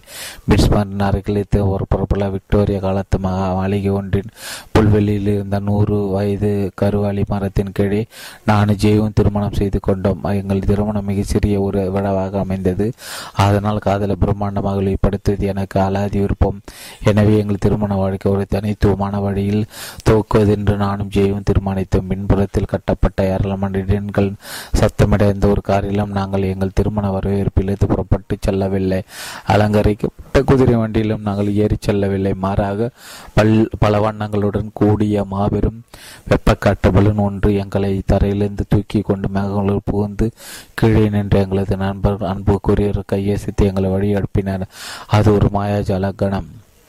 நாங்கள் பனூனுக்கு குழந்தை போய் ஜெயின் முகம் பிரகாசித்தது. ஒரு டிஸ்னி திரைப்படத்தின் தேவதை கதையின் முடிவு போல் உள்ளது என்று அவர் கூறினார். அப்போது மேலே செல்லும் வழியில் எங்கள் பலூன் சில மரங்களை உரசிக்கொண்டு அவற்றின் ஊடாக பறந்தது. என் பெரிய ஆபத்து பெரிய ஆபத்து எதுவுமில்லை என்றாலும் கூட இது எங்களுக்கு சிறிது கலாகாரத்தை ஏற்படுத்திய பிரச்சனை எதுவுமில்லை. மரக்கிளைகளின் ஊடாக செல்வது வழக்கமாக நிகழ்வுதான் என்று எங்கள் பலூனை இயக்கி கொண்டிருந்தவர் கூறினார். மக்கள் அவரை பலூன்காரர் என்று அழைத்தனர். வழக்கமாக என்றால் திட்டமிட்ட திட்டம் திட்டமிடப்பட்டதற்கு சிறிது காலம் நேரம் கழித்துதான் கீழிருந்து நாங்கள் பலூனில் புறப்பட்டு விட்டோம். இருட்டாகி கொண்டு வந்ததால் எங்கள் பயணம் சற்று கடினமானதாக ஆகக்கூடும் என்று பலூன்காரர் கூறினார். காற்று திசை மாறிந்து நாம் செல்ல வேண்டிய இடத்திற்கு செல்வதற்கு என்னால் பலூனை செலுத்த முடியவில்லை. இப்போது இது என் கட்டுப்பாட்டில் இல்லை. நாம் காட்டிற்பா தயவில் இருக்கிறோம். ஆனால் நமக்கு எந்த பிரச்சனையும் இருக்காது என்று நினைக்கிறேன் என்று அவர் கூறினார். பலூன் பிட்ஸ்பர்க்கில் பிரபலம் மூன்று நதிகள் மேலே முன்னும் பின்னுமாக பறந்து கொண்டிருந்தது. நாங்கள் இருந்திருக்க வேண்டிய இடம் அதுவல்ல என்பதை நாங்கள் உணர்ந்தோம். பலூன்காரன முகத்தில் கவலை ரேகப்படைந்த இந்த பறவையை கீழே இறக்குவதற்கு எந்த இடமும் இல்லை என்று தனக்குள் முன்முடுத்து கொண்டு எங்களை நோக்கி திருப்பி இதை தரையிறக்குவதற்கு ஏற்ற ஒரு இடத்தை நாம் பார்த்ததாக வேண்டும் என்று கூறினார் புதிதாக திருமணமாக இருந்த எங்களால் அந்த பயணத்தை இயற்கை காட்சியும் அதற்கு மேல் ரசிக்க முடியவில்லை. ஒரு பெரிய வெட்ட நாங்கள் அனைவரும் தேடினோம். இறுதியில் புறநகர் வழியில் எங்கள் பலூன் பறந்தபோது தூரத்தில் ஒரு திறந்த வழி இருந்தது. எங்கள் பலூன்காரர் பார்த்தால் அதில் எங்கள் பலூனை தரையிறக்கி திருவாரூர் என்று அவர் முடிவு செய்தார். இது கண்டிப்பாக பலனளித்ததாக. வேண்டும் என்று கூறி பலூனை வேகமாக கீழே இருக்க துவங்கின துவங்கினான் நான் கீழே இருந்த திறந்த வெளியை பார்த்தேன். அது ஓரளவுக்கு பெரிதாக இருந்த போதிலும் அதன் ஓரத்தில் ஒரு ரயில் தண்டவாளம் இருந்ததை நான் கண்டேன். என் கண்கள் அந்த தண்டவாளத்தை பின்தொடர்ந்து அந்த கணத்தில் ஒரு புது அது நான் அந்த கணத்தில் நான் ஒரு புது மாப்பிள்ளையாக இருக்கவில்லை. மாறாக ஒரு பெரிய பொருளை வல்லுநரை போல் நான் செயல்பட்டேன். இதை தர இருக்கும் ஒரு புது ஆபத்து ஏற்படக்கூடிய சாத்தியக்குறி இருக்கிறது என்று பலூனை இயக்குவரிடம் கூறி என்ன அது? என்று அவர் கேட்டார். நாம் தரையிறங்கும் போது ரயிலின் மீது நமது பலூன் மோதிவிட்டால் என்னவாகும்? அவர் நேர்மையாக பதில் நாங்கள் பலூன் கூடைக்குள் இருந்தோம். ரயிலின் மீது அந்த கூடையை சென்று இடிப்பதற்கான சாத்தியக்கூறு மிக மிக குறைவாக இருந்தது. ஆனால் நாங்கள் நிலத்தை தொடும்போது அந்த ஒட்டுமொத்த பலூன் தண்டவாளத்தில் விட விடக்கூடிய ஒரு மிகப்பெரிய ஆபத்து நிச்சயமாக இருந்தது. வேகமாக வந்து கொண்டிருக்கும் ரயில் பாலின் மீது மோதினால் நாங்கள் இந்த கூடையோடு சேர்ந்து அந்த ரயில் எங்களை எடுத்து சென்றுவிடும். அந்த நிலையில் எங்களுக்குள் காயம் ஏற்படுவதற்கு சாத்தியக்கூறு அதிகம். பலூனை கூட நிலைத்து தொடும்போது உங்களால் முடிந்த அளவுக்கு வேகமாக ஓடுங்கள் என்று பலூனை இயக்கியவர் எங்களிடம் கூறினார். புதுமண பெண்கள் தங்கள் திருமண நாள் என்று கேட்க விரும்புகின்ற வார்த்தைகள் அல்ல. இவை சுருக்கமாக ஒரு அதற்கு மேல் ஒரு டிஸ்னி இளவரசியை போல் உணரவில்லை. ஒரு பேரு பேரழிவு திரைப்படத்தில் உள்ள ஒரு கதாபாத்திரமாக நான் என்னை பார்த்து கொண்டிருந்தேன். வரவிருந்த ஆபத்திலிருந்து என் மீது புது மனைவி எவ்வாறு காப்பாற்றுவது சிந்திக்க துவங்கினேன். பலூனுக்கு நாங்கள் ஏறுவதற்கு முன்பு எடுக்கப்பட்ட படம் இது. பலூன்காரின் கண்களை நான் ஊடுருவி பார்த்தேன். என் இல்லாத நிபுணத்தை கொண்டிருக்கும் மக்களை நான் சார்ந்திருப்பது வழக்கம். இச்சூழ்நிலை குறித்து அவர் என்ன நினைக்கிறார் என்பதை நான் தெளிவாக தெரிந்து கொள்ள விரும்பினேன். அவரது முகத்தில் கவலை மட்டும் தென்படவில்லை. கூடவே லேசான கலவரவும் தென்பட்டது. பயத்தையும் நான் அதில் பார்த்தேன். பிறகு நான் ஜேவை பார்த்தேன். எங்கள் திருமணமாக கணவர் மகிழ்ச்சியானதாகவே இருந்து வந்தது. பலன் தொடர்ந்து கீழே இறங்கும்போது நாங்கள் உயிர் படைப்பதற்கு கூடையிலிருந்து எவ்வளவு வேகமாக கீழே குதித்து ஓட வேண்டும் என்று நான் கணக்கு போட முயற்சித்தேன். பலூன்கள் தன்னை பார்த்து கொள்வார் என்று நான் கணக்கிட்டேன். அப்படி இல்லாவிட்டாலும் பரவாயில்லை. ஜேவி காப்பாற்றுவது எனக்கு முக்கியம். ஜெயின் கையை நான் ஈர்க்கப்பட்டிருந்தேன் ஜேவை நான் காதலித்தேன். ஆனால் பலூன்காரை நான் அப்போது தான் சந்தித்திருந்தேன். பலூன்காரர் பலூன் இருந்து காற்றை வெளியேற்றி கொண்டே இருந்தார் எங்கேனும் பாதுகாப்பான ஒரு இடத்தில் வேகமாக தரையிறங்க அவர் முயற்சித்து கொண்டே அக்காலத்தில் வேகமாக வந்து கொண்டிருக்கும் ரயில் சென்று மோதுவதை விட ஏதேனும் ஒரு வீட்டில் மோதுவது வீட்டில் மோதுவது நல்லதாக அமையும் என்று தோன்றியது. நாங்கள் நிலத்தை தொட்டபோது நாங்கள் இருந்த கூடை வேகமாக தரையில் மோதியது. தொடர்ந்து ஒரு சில முறைகள் மோதிய பிறகு திறந்த வழி நடிக்கலாம் அது துள்ளி துள்ளி குதித்து வந்தது. பிறகு கிட்டத்தட்ட நேர்கொட்டு சரிந்தது. ஒரு வினாடிக்குள் காற்று வெளியேற்றப்பட்டு கொண்டு இருந்த ஒட்டுமொத்த பலூனும் தரையை மூடியது. ஆனால் அதிர்ஷ்டவசமாக சென்று கொண்டு ரயிலை தொடாமல் அது தப்பித்து விட்டது. இதற்கிடையே அருகில் இருந்த நெடுச்சாலை சென்று கொண்டிருந்த மக்கள் நாங்கள் தரையிறங்கை பார்த்துட்டு தங்கள் கார்களை நிறுத்திவிட்டு எங்களை உதவுவதற்காக ஓடி வந்தன திருமண கோலத்தில் ஜெயும் கூட்டு சுட்டிலிருந்த நானும் தரையில் குழி குவியலாக கிடந்த பலூனும் நிம்மதி பிரிச்சு விட்ட பலூன் காரணம் அங்கு நின்றது ஒரு கண்கொள்ளா கொச்சையாக இருந்தது. நாங்கள் மிகவும் நடுங்கி போயிருந்தோம். எங்கள் பலூன் தரையிலிருந்து புறப்பட்ட கணத்தில் இருந்து என் நண்பர் ஜாக்கு பலூனை பின்தொடர்ந்து தன் காரில் வந்திருந்தார். அவர் எங்களை வந்து அடைந்த போது நாங்கள் பாதுகாப்பாக இருந்தது கண்ட நிம்மதி பெருமூச்சு விட்டார். கீழே விழுந்து கிடந்த பலூன் லாரியில் அள்ளி போட்டு கொண்டு இருந்தபோது தேவதை கதையில் கூட ஆபத்துகள் உள்ளன என்பதை எங்களுக்கு நாங்களே நினைவூட்டி கொண்டோம். ஜாக்கை எங்களை வீட்டிற்கு கூட்டிச் செல்ல வந்தார் நெல்லுங்கள் நெல்லுங்கள் என்று கத்திக்கொண்டு பலூன்காரர் வேகமாக எங்களை நோக்கி ஓடி வந்தார். பலூனில் பயணித்திற்காக இந்த ஷாம்பெயின் பாட்டில் உங்களுக்கு திருமண பரிசாக கொடுக்கப்பட்டுள்ளது. உங்களுக்கு எனது வாழ்த்துக்கள் என்று கூறி ஒரு மலிவான ஷாம்பெயின் பாட்டிலை எங்களிடம் கொடுத்தார். நாங்கள் லேசாக புன்னகித்து அவருக்கு நன்றி கூறினோம். எங்கள் திருமண வாழ்வில் முதல் மாலை பொழுது எப்படியோ சமாளித்து விட்டோம். பதினெட்டு. எல்லாமே படுத்து பார்க்கப்பட வேண்டும் என்ற அவசியமில்லை. எங்களுக்கு திருமணமாகியிருந்த புதியதில் கோடையில் ஒரு நாள் நான் என் பல் என் பல்கலைக்கழகில் நடந்து சென்றேன். ஜே அப்போது வீட்டில் இருந்தார்.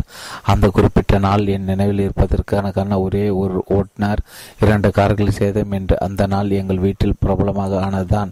ஜேயின் கார் எங்கள் வீட்டில் வாகனம் நிறுத்தும் இடத்தில் நிறுத்தி வைக்கப்பட்டிருந்தது. எனது வெல்சோகன் கார் எங்கள் வீட்டிற்கு வெளியே நின்று கொண்டிருந்தது. வழியில் எனது கார் இருந்தது தெரியாமல் ஜே தன் காரை வெளியே எடுத்தார். அது பலத்த சத்தத்துடன் நேராக என் காரின் மீது மோதியது. இந்த செய்தி என்னிடம் தெரிவிப்பதற்கான கச்சிதமான சூழல்களை உருவாக்குவது சிறந்தது என்று ஜெயன் நினைத்தார் எங்களது இரண்டு கார்களையும் எங்களது வீட்டின் வாகன நிறுத்தும் இடத்தில் நிறுத்திவிட்டு அந்த அறையின் கதவை அவர் மூடினார். நான் வீட்டிற்கு வந்தபோது அவர் வழக்கத்திட மிகவும் இனிமையாக நடந்து கொண்டார். பல்கலைக்கழகத்து எனது எவ்வாறு அமைந்தது என்று விசாரித்தார் அறையில் மெல்லி இசை ஒழிக்க செய்த எனக்கு பிடித்தமான உணவை சமைத்திருந்தார் ஒரு கச்சிதமான அன்பான மனைவியாக இருப்பதற்கு தள்ளான அனைத்தையும் சிறப்பாக செய்திருந்தார். உணவு பிரமாதமாக இருந்தது. நாங்கள் சாப்பிட்டு முடிக்கவிருந்த நேரத்தில் ரேண்டி நான் உங்களிடம் ஒரு விஷயத்தை கூறியாக வேண்டும். நான் என் காரை கொண்டு உங்கள் காரை எடுத்து விட்டேன் என்று அவர் கூறினார். அது எவ்வாறு நகர்ந்தது என்று நான் அவரிடம் கேட்டேன். எவ்வளவு சேதம் ஏற்பட்டிருந்தது என்பதை விவரிக்குமாறு அவரிடம் கேட்டேன். எனது காருக்கு அதிக சேதம் ஏற்பட்டிருக்கும். ஆனால் இரண்டு கார்களும் ஒழுங்காக இயங்கியதாகவும் அவர் தெரிவித்துட்டு கார்களை இப்போது நீங்கள் பார்க்க விரும்புகிறீர்களா? என்று என்னிடம் கேட்டார். இல்லை முதலில் நான் சாப்பிட்டுட்டு முடிக்கலாம் என்று நான் பதிலளித்தேன். நான் கோபப்படாத குருதி ஜெய் ஆச்சரியமடைந்தான் நான் அதில் துளி கூட அக்கறை காட்டவில்லை. கட்டுப்பாட்டுடன் கூடிய எனது ரத் இந்த நட பதில் நடவடிக்கை நான் வளர்க்கப்பட்ட விதத்தில் வேறு ஒன்றியதை அவர் விரைவில் புரிந்து தெரிந்து கொண்டார். சாப்பிட்டுவிட்டு முடித்த பிறகு நாங்கள் எங்கள் கார்களை பார்த்தோம். நான் வெறுமனை என் தோள்களை குலுக்கிவிட்டு எதுவும் நடக்காது போல் இருந்தேன். நான் முழுவதும் ஜெய் கொண்டிருந்த கவலை மெழுகாய் உருகி வடிந்ததை நான் கண்டேன். பழுது பார்ப்ப அழைத்து கார்களை பழுது பார்ப்புக்கு எவ்வளவு செலவாகும் என்று நாளை காலையில் நான் மதிப்பிட்டு மதிப்பீட்டை பெற்று விடுகிறேன் என்று அவர் கூறினார்.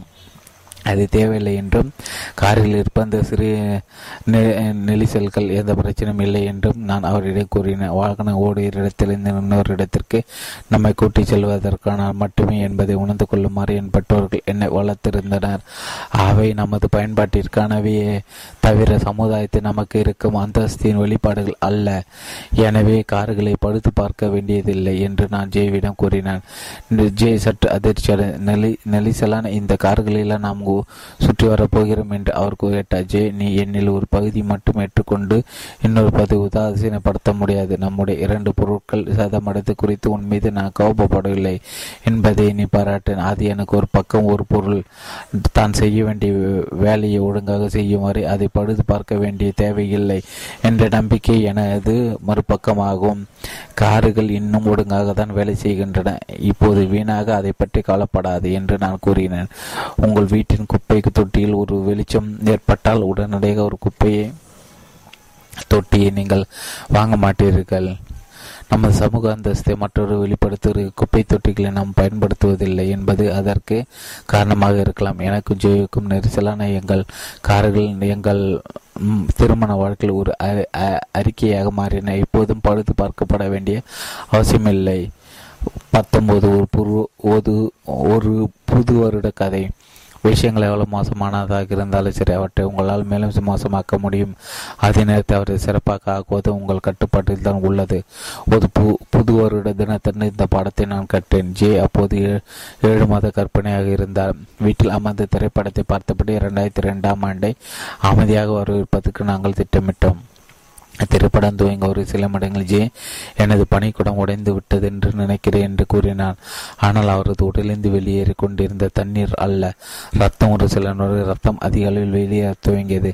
ஆம்புலன்ஸை கூடுவதற்கு நேரம் இருக்கவில்லை என்பதை நான் உணர்ந்தேன். போக்குவரத்து சிவப்பு விளக்குகளை உதாசீனப்படுத்திவிட்டு சென்னை பிட்ஸ்பர்க்கு மேகி பெண்கள் மருத்துவமனையை நான்கு நிமிடங்கள் அடைந்து விடலாம் என்று கணக்கிட்டேன். அவ்வாறு செய்த அவசிகிச்சை அறையை நாங்கள் அடைந்த போது மருத்துவர்கள் செவிலியர்கள் பிற மருத்துவ உதவியாளர்களும் தங்கள் கைகளில் உபகரணங்களை சகிதம் தயாராக இருந்தன ஜெய்வின் நஞ்சுக்குடி அவரது கற்பப்பை சூரியலிருந்து துண்டிக்கப்பட்டு இருந்ததை மருத்துவர்கள் விரைவில் கண்டுபிடித்தனர் நஞ்சுக்குடி இந்த நிலையில் இருக்கும்போது குழந்தை உயிர் வாழ்வதற்கான தேவையான அனைத்து துண்டிக்கப்படுகிறது. இது எவ்வளவு தீவிரமானது என்பதை அவர்கள் என்னிடம் கூற வேண்டியிருக்கலை ஜெயின் ஆரோக்கியமும் எங்கள் குழந்தை நிலையும் மிகவும் ஆபத்தான நிலையில் இருந்தன. பல வாரங்களில் ஜெய் சற்று சிரமப்பட்டு வந்ததான் ஜெய் குழந்தையின் அசைவை அவரால் உணர முடியவில்லை. ஜெயின் உடல் எடையும் போதுமான அளவு அதிகரிக்கவில்லை. மக்கள் தங்களது மருத்துவம் பராமரிப்பு குறித்து அதிக ஒழிப்புடன் இருப்பது இன்றியமையது என்பதை நான் அறிந்திருந்ததால் இன்னொரு அல்ட்ரா சவுண்ட் ஸ்கேன் எடுத்து பார்க்குமாறு மருத்துவ நான் வற்புறுத்தினேன். ஜெயின் அஞ்சு கொடி சுமூகமாக செயல்பட்டு கொண்டிருக்கவில்லை என்பதை அவர்கள் அப்போதுதான் உணர்ந்தனர் குழந்தையிடம் போதுமான வளர்ச்சி இருக்கவில்லை. குழந்தை நுரையில் வளர்ச்சி தூண்டுவதற்கு மருத்துவர்கள் ஜெய்க்கு ஒரு ஸ்ரீராடி ஊசியை போட்டனர் எல்லாமே கவலையளிப்பதாக இருந்தது. ஆனால் இப்போது இந்த அவரது சிகிச்சை அறையில் விஷயங்கள் மேலும் மோசமாக இருந்தன. உங்கள் மனைவி நிலையான நிலைமை மோசமாகி கொண்டிருக்கிறது என்று ஒரு செவிலி என்னிடம் கூறிய ஜெய் மிகவும் பயந்து போயிருந்தார். அது அவரது முகத்தில் நன்றாக தெரிந்தது. நானும் பயந்து போயிருந்தேன். இருந்தது. உண்மைதான். ஆனால் சூழ்நிலை மதிப்பிடுவதற்கு அமைதியாக இருப்பதற்கு என்னால் முடிந்த அளவுக்கு முயற்சித்து கொண்டிருந்தேன். என் நான் என்னை சுற்றிலும் பார்த்தேன். இரவு ஒன்பது மணி ஆகியிருந்தது. புது வருடத்துக்கு முந்தைய இரவு என்பதால் மூத்த மருத்துவர்கள் மற்றும் செவிலியர்களில் எவரும் மருத்துவமனையில் இருக்க மாட்டார்கள் என்றும் அப்போது அங்கு செயல்பட்டு கொண்டிருந்த இரண்டாம் நிலை மருத்துவர்கள் மற்றும் செவிலியர்களாக தான் இருக்க வேண்டும் என்றும் நான் அனுமதித்தேன். அவர்களால் என் மனைவியும் குழந்தையை காப்பாற்ற முடியுமா? ஆனால் அந்த மருத்துவர்களும் செவிலியர்களும் வெகு சீக்கிரத்தின் அச்சத்துக்கு ஆளாக்கின. அவர்கள் செயல்பட்ட விதத்தை கண்டு நான் பிரமித்தேன். அவர்கள் விரைவாகவும் அதே நேரத்தில் அமைதியாகவும் செயல்பட்டன அவர்கள் பதட்டமோ பீதியோ அடையவில்லை. ஒவ்வொரு கணத்திலும் என்ன செய்யப்பட வேண்டும் என்பதை அவர்கள் நன்றாக அறிந்தது போல தோன்றியது. அதோடு அனைத்து சரியான விஷயங்களை அவர்கள் கூறின. அறுவை சிகிச்சை அறுவை சிகிச்சை செய்து குழந்தை வெளியே எடுப்பதற்காக ஜெய் குட்டி கூட்டி செல்லப்பட்ட போது இது மோசமான நிலைதான் இல்லையா என்று ஜெய் ஒரு மருத்துவரையும் கேட்டார் அதற்கு அந்த மருத்துவர் அந்த பதிலை கேட்டு நான் பிரமித்தேன். எங்கள் சூழ்நிலைக்கு அவரது விடை கச்சிதமானதாக இருந்தது நாங்கள் உண்மையிலே பீதியில் இருந்தால் காப்பீட்டு படிவங்கள் அனைத்திலும் பொறுமையாக உங்களது கையொப்பத்தை வாங்கியிருக்க மாட்டோம் இல்லையா? அதில் நாம் நமது நேரத்தை செலவிட்டிருக்க மாட்டோம் என்று அவர் ஜேவிடம் விளக்கினார். அவர் கூறியதில் ஒரு விஷயம் இருந்தது. நோயாளிகளின் கவலை குறிப்பதற்காக இந்த கையொப்ப விவகாரத்தை அவர் எவ்வளவு அடிக்கடி பயன்படுத்தியிருப்பார் என்று நான் விரை வியந்தேன். அது எது எப்படி அவரது வார்த்தைகள் உதவின பிறகு ஜெயக்குமாய்க்கு மருந்து கொடுக்கவிருந்த மருத்துவர் என்னை தனியாக அழைத்துச் சென்றார். ரேண்டி இன்று இரவு உங்களுக்கு ஒரு வேலை இருக்கிறது உங்கள் ஒருவரால் மட்டும்தான் அதை செய்ய முடியும். உங்கள் மனைவி நோய் நோய் எதிர்ச்சி நிலையை எட்டி கொண்டிருக்கிறார். அவர் முழுமையாக அந்த நிலையை அடைந்தாலும் எங்களால் அவருக்கு சிகிச்சை அளிப்பை அளிக்க முடியும். ஆனால் அது எங்களுக்கு அவ்வளவு சுலபமானதாக இருக்காது. எனவே அமைதியாக இருப்பதற்கு நீங்கள் தான் அவருக்கு உதவ வேண்டும். நாங்கள் அவருக்கு அறுவை சிகிச்சை செய்யும் போது அவர் அமைதியாக இருக்கும்படி பார்த்துக்கொள்வதற்கு நீங்கள் எங்களுக்கு உதவ வேண்டும் என்று அவர் என்னிடம் கூறினார். குழந்தைகளை பிறக்கும்போது கணவன்மார்கள் ஆற்ற வேண்டிய ஒரு பங்கு இருப்பது போல் எல்லாரும் நடந்து கொள்கின்றன ஒரு கனவு தன் மனைவிடம் இருந்து அவரை ஊக்குவிக்க வேண்டும். அவருக்கு ஆதரவாக நடந்து கொள்ள வேண்டும் என்று நினைக்கின்றனர். ஆனால் என் தந்தைக்கு எப்போதும் இது வேடிக்கையான விஷயமாக தோன்றியது என் சகோதரி பிறந்தபோது என் தந்தை வெளியே சென்று சிப்ஸ் குறித்து கொண்டிருந்தார். ஆனால் என் கண்ணி கையில் இப்போது ஒரு உண்மையான விலை கொடுக்கப்பட்டிருந்தது. மயக்க மருந்து மருத்துவர் என்னிடம் நேரடியாக வெளிப்படையாக பேசினார் ஆனால் அது அவரது குரலில் இருந்த தீவிரத்தை என்னால் உணர்ந்து கொள்ள முடிந்தது. உங்கள் மனைவிடம் நீங்கள் என்ன கூற வேண்டும் அல்லது அதை எப்படி கூற வேண்டும் என்று எனக்கு தெரியவில்லை. நீங்கள் அதை கண்டுபிடித்துக் கொள்வீர்கள் என்று நான் நம்புகிறேன். அவருக்கு பயம் ஏற்படும். அவர் பீதிக்கு ஆளாகாமல் பார்த்து கொள்ளுங்கள் என்று அவர் கூறினார். அவர்கள் அறுவை சிகிச்சை துவக்கினார். ஜெயின் கைகளை என்னால் முடிந்த அளவுக்கு இறுக்கமாக பற்றி என்ன நடந்து கொண்டிருந்தது என்பதை என்னால் பார்க்க முடியுது. ஆனால் ஜோயால் பார்க்க முடியவில்லை. அங்கு நடைபெற்று கொண்டிருந்த அனைத்தையும் என் மனைவிக்கு அமைதியாக விவரி விவரிப்பதென்று நான் தீர்மானித்தேன். உண்மையை அவருக்கு எடுத்துரைப்பதென்று நான் முடிவு செய்தேன். ஜெயின் உதடுகளை நீல நிறத்தில் இருந்தன. அவரது உடல் நடுங்கிக் கொண்டிருந்தது. நான் அவரது தலையை தடவி கொண்டிருந்தேன். பிறகு என்னுடைய இரண்டு கைகளாலும் அவரது கையை பிடித்து கொண்டு அறுவை சிகிச்சை பற்றி நேரடியாகவும் நம்பிக்கையூட்ட விதமாக அவருக்கு விவரிக்க முயற்சித்துக் கொண்டிருந்தேன். அமைதியாக பிரெஞ்சோடு இருப்பதற்கு ஜெயும் தன்னலை என்ற அளவுக்கு முயற்சித்துக் கொண்டிருந்தார். நம் குழந்தை வெளியே வந்து கொண்டிருக்கிறது என்று நான் கூறினேன். கண்ணீருக்கிடையே ஜெயால் அந்த கடினமான கேள்வி கேட்க முடியவில்லை. ஆனால் அதற்கான விடை என்னிடம் இருந்தது. குழந்தை அசைந்து கொண்டிருக்கிறது என்று நான் கூறினேன். பிறகு எங்கள் குழந்தை டைலன் வெளியே வந்தான். ஓங்கி குரல் கொடுத்து அடுதான் செவிலியர்கள் புன்னகித்தனர். டைலின் எடை ஒரு கிலோ முன்னூற்று இருபது கிராமாக இருந்தது. அவன் தலை ஒரு பேஸ்பால் அளவுக்கு இருந்தது. ஆனால் அவன் சுயமாக மூச்சு விட்டு கொண்டிருந்தான் என்பது ஒரு நல்ல செய்தி. ஜெய உணர்ச்சி வசப்பட்ட அதே சமயத்தை நிம்மதி பெருமூச்சு மாறிடமிருந்து வெளிப்பட்டது. அவரது நில உதடுகள் இயல்பான நிலைக்கு திரும்பி கொண்டிருந்தன. ஜெய குறித்து நான் மிகவும் பெருமைப்பட்டேன். அவரது துணிச்சல் என்னை வியக்க வைத்தது. அவர் முழுமையாக அதிர்ச்சி நிலைக்குள் செல்லாமல் இருக்கும்படி நான் பார்த்து கொண்டேனா? எனக்கு தெரியவில்லை. ஆனால் ஜே எங்களோடு வைத்திருப்பதற்கு என்னால் முடிந்த அல முடிந்த அனைத்தையும் நான் கூறினேன். அனைத்தையும் செய்தேன் அனைத்தையும் உணர்ந்தேன். நான் பீதியடையாமல் இருக்க முயற்சித்தேன். அவர் உதவியது என்று நினைக்கிறேன். குழந்தைகளுக்கான தீவிர சிகிச்சை பிரிவுக்கு டயலினை கொண்டு சென்றன. அந்த பிரிவில் இருந்த குழந்தைகளின் பெற்றோர்களுக்கு மற்றும் பெற்றோர்களுக்கு மருத்துவர்கள் மற்றும் செவிலியர்களின் இருந்து திட்டவட்டமான மறு உத்தரவாதங்கள் தேவைப்பட்டன என்பதை நான் உணர்ந்தேன். இந்த மருத்துவமனையில் ஒரே நேரத்தில் இரண்டு முரண்பட்ட விஷயங்களை எடுத்துரைக்கும் ஒரு அற்புதமான வேலை அவர்கள் செய்தன. பல வார்த்தைகளில் அவற்றை தங்கியிருந்த பெற்றோருக்கு தெரிவித்தன. உங்கள் குழந்தை தனிச்சிறப்பு மிக்கவன். ஆனது மருத்துவத்தை தனித்துவமா என்பது எங்களுக்கு புரிகிறது. இரண்டு நீங்கள் கவலைப்பட வேண்டியதில்லை. உங்கள் குழந்தையை போல் லட்சக்கணக்கான குழந்தைகள் எங்கள் மருத்துவமனையில் இருந்துள்ளன. மூச்சு விடுவது சுலபமாக கருவிடாயில் எனக்கு ஒருபோது தேவைப்படவில்லை. ஆனால் அதன் நிலைமை மோசமாகிவிடுமோ என்ற பதட்டம் ஒவ்வொரு நாளும் எங்களுக்கு தீவிரமாக இருந்தது. எங்கள் குழந்தை பிறந்ததை இன்னும் முழுமையாக எங்களால் கொண்டாட முடியவில்லை. ஒவ்வொரு நாளும் காரில் ஜேவும் நானும் மருத்துவமனைக்கு வந்து கொண்டிருந்த போது நாம் அங்கு சென்றடையும் போது நம் குழந்தை உயிருடன் இருப்பானா என்று பேசப்படாத வார்த்தையை எங்கள் இருவரின் தனக்குள்ளும் ஓடிக்கொண்டிருந்தன. ஒரு நாள் நாங்கள் குழந்தைக்கு வந்தபோது டைலான் படுக்கப்பட்டிருந்தது. தொட்டில் அங்கு இருக்கவில்லை. ஜே கிட்டத்தட்ட மூச்சு ஆனார். என் இதயம் பலப்படுத்து கொண்டிருந்த எங்களுக்கு அருகில் சென்று கொண்டிருந்த ஒரு செவிலியை பிடித்து எடுத்து நிறுத்தினேன். என்னால் முழுமையான வாக்கியங்களை கூட பேச முடியவில்லை. பயத்தில் வார்த்தைகள் வெளியே வெளிவர மறுத்தன. குழந்தை கடைசி பெயர் பாஷ். எங்கே? அக்கணத்தில் என்னால் வெறுக்க முடியாத அளவுக்கு என்னிடம் இந்த ஆற்றல் முழு வட்டிப்பு போயிருந்தது. என் கண்கள் சிறுகி கொள்ளுமோ என்று நான் பயந்தேன். நான் இதுவரை சென்றதால் ஒரு இரண்ட உலகத்திற்கு பிரவேசித்து விடுவேனோ என்று கவலைப்பட்டேன் ஆனால் அந்த செவிலி புன்னகைத்தார் உங்கள் குழந்தை மிகவும் நன்றாக இருக்கிறான். அவனை மேலே காற்றோட்டமான ஒரு அறைக்கு மாற்றியிருக்கிறோம். என்று அவர் கூறினார். நாங்கள் நிம்மதி அடைந்த வேகமாக மாடி படிகளில் ஏறி சென்று அந்த அறையை அடைந்தோம் டைலான் அங்கு மகிழ்ச்சியாக கூக்குரலிட்டு கொண்டிருந்தான். டயலின் பிறப்பு நம் வாழ்நாளில் நாம் ஏற்று நடிக்க வேண்டிய கதாபாத்திரத்துக்கு பற்றிய ஒரு நினைவூட்டலாக எனக்கு அமைந்தது. மனம் உடைந்து போவதன் மூலம் ஜெயும் நானும் விஷயங்களை மோசமாக இருக்க முடியும். பதற்றம் அடைந்து ஜெய் ஒரு அதிர்ச்சி நிலைக்குள் சென்றிருக்க முடியும். நானும் பீதி அடைந்து அறுவை சிகிச்சையின் போது ஜேவுக்கு எந்த உதவியும் செய்ய முடியாமல் போயிருக்கலாம். இவை அனைத்தின் ஊடகமாகும். இது நியாயமல்ல என்று அவர் நாங்கள் ஒருபோதும் எங்களிடம் கூறிக்கொள்ளவோ இல்லை. நேர்மறையான விளைவுகள் உருவாக்க நாங்கள் எடுக்க வேண்டிய முயற்சிகளை எடுத்துக்கொண்டிருந்தோம் சேன சேனத்தை பூட்டு சவாரி செய்யலாம் என்று எங்களது மனநிலை இருந்தது.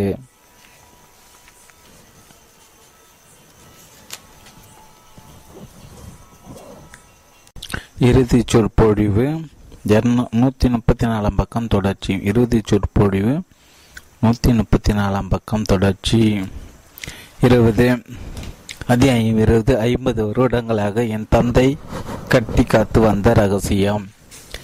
ரெண்டாயிரத்தி ஆறாம் ஆண்டில் என் தந்தை மறைந்த பிறகு அவரது பொருட்களை நான் அலசி கொண்டிருந்தோம். அவர் எப்போதும் உற்சாகமாக துடிப்பாகவும் இருந்தார். அவருக்கு சொந்தமான பொருட்கள் அவரது சாகசங்களை பறைச்சாற்றின அக்காடியன் என்னும் இசைக்கருவி வாசிக்க ஒரு இளைஞராக ஒரு புகைப்படம் சாண்டா கிளாஸ் போல சாண்டா கிளாஸாக நடிப்பதை அவர் பெரிதும் விரும்பினார். உடை அணிந்த ஒரு நடுத்தர வயதுகாரராக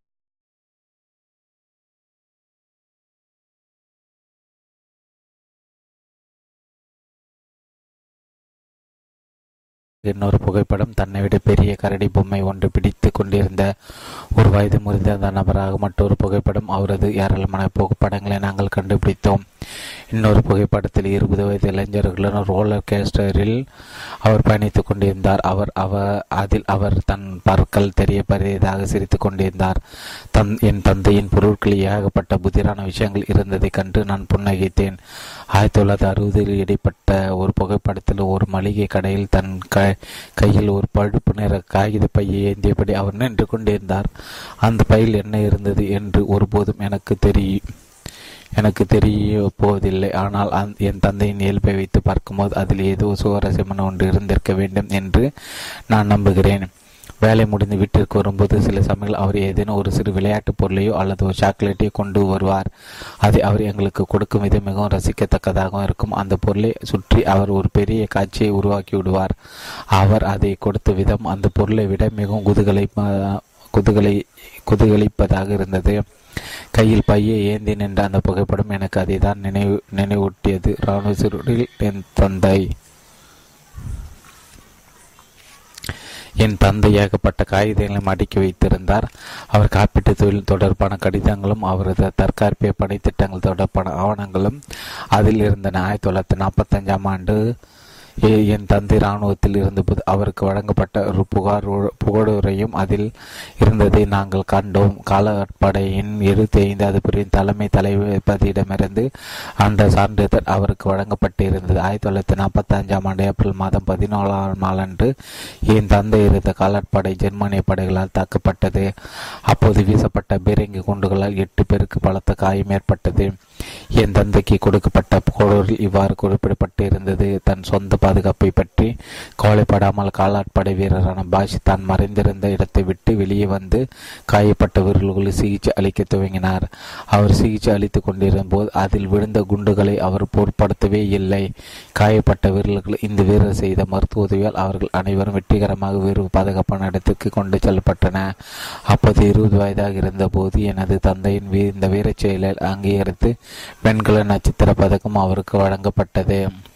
என் பெற்றோரின் ஐம்பது ஆண்டுகள திருமண வாழ்க்கையில் என் தந்தை என்னோடு நடத்தியிருந்த ஆயிரக்கணக்கான உரையாடல் இந்த விஷயம் குறித்து ஒருபோதும் பேசப்படவே இல்லை. அவர் இறந்து ஒரு சில வாரங்களுக்கு பிறகு தியாகத்தின் அர்த்தத்தையும் பணிவின் சக்தியையும் பற்றி இன்னொரு படிப்பினையும் நான் பெற்றுக்கொண்டிருந்தேன்.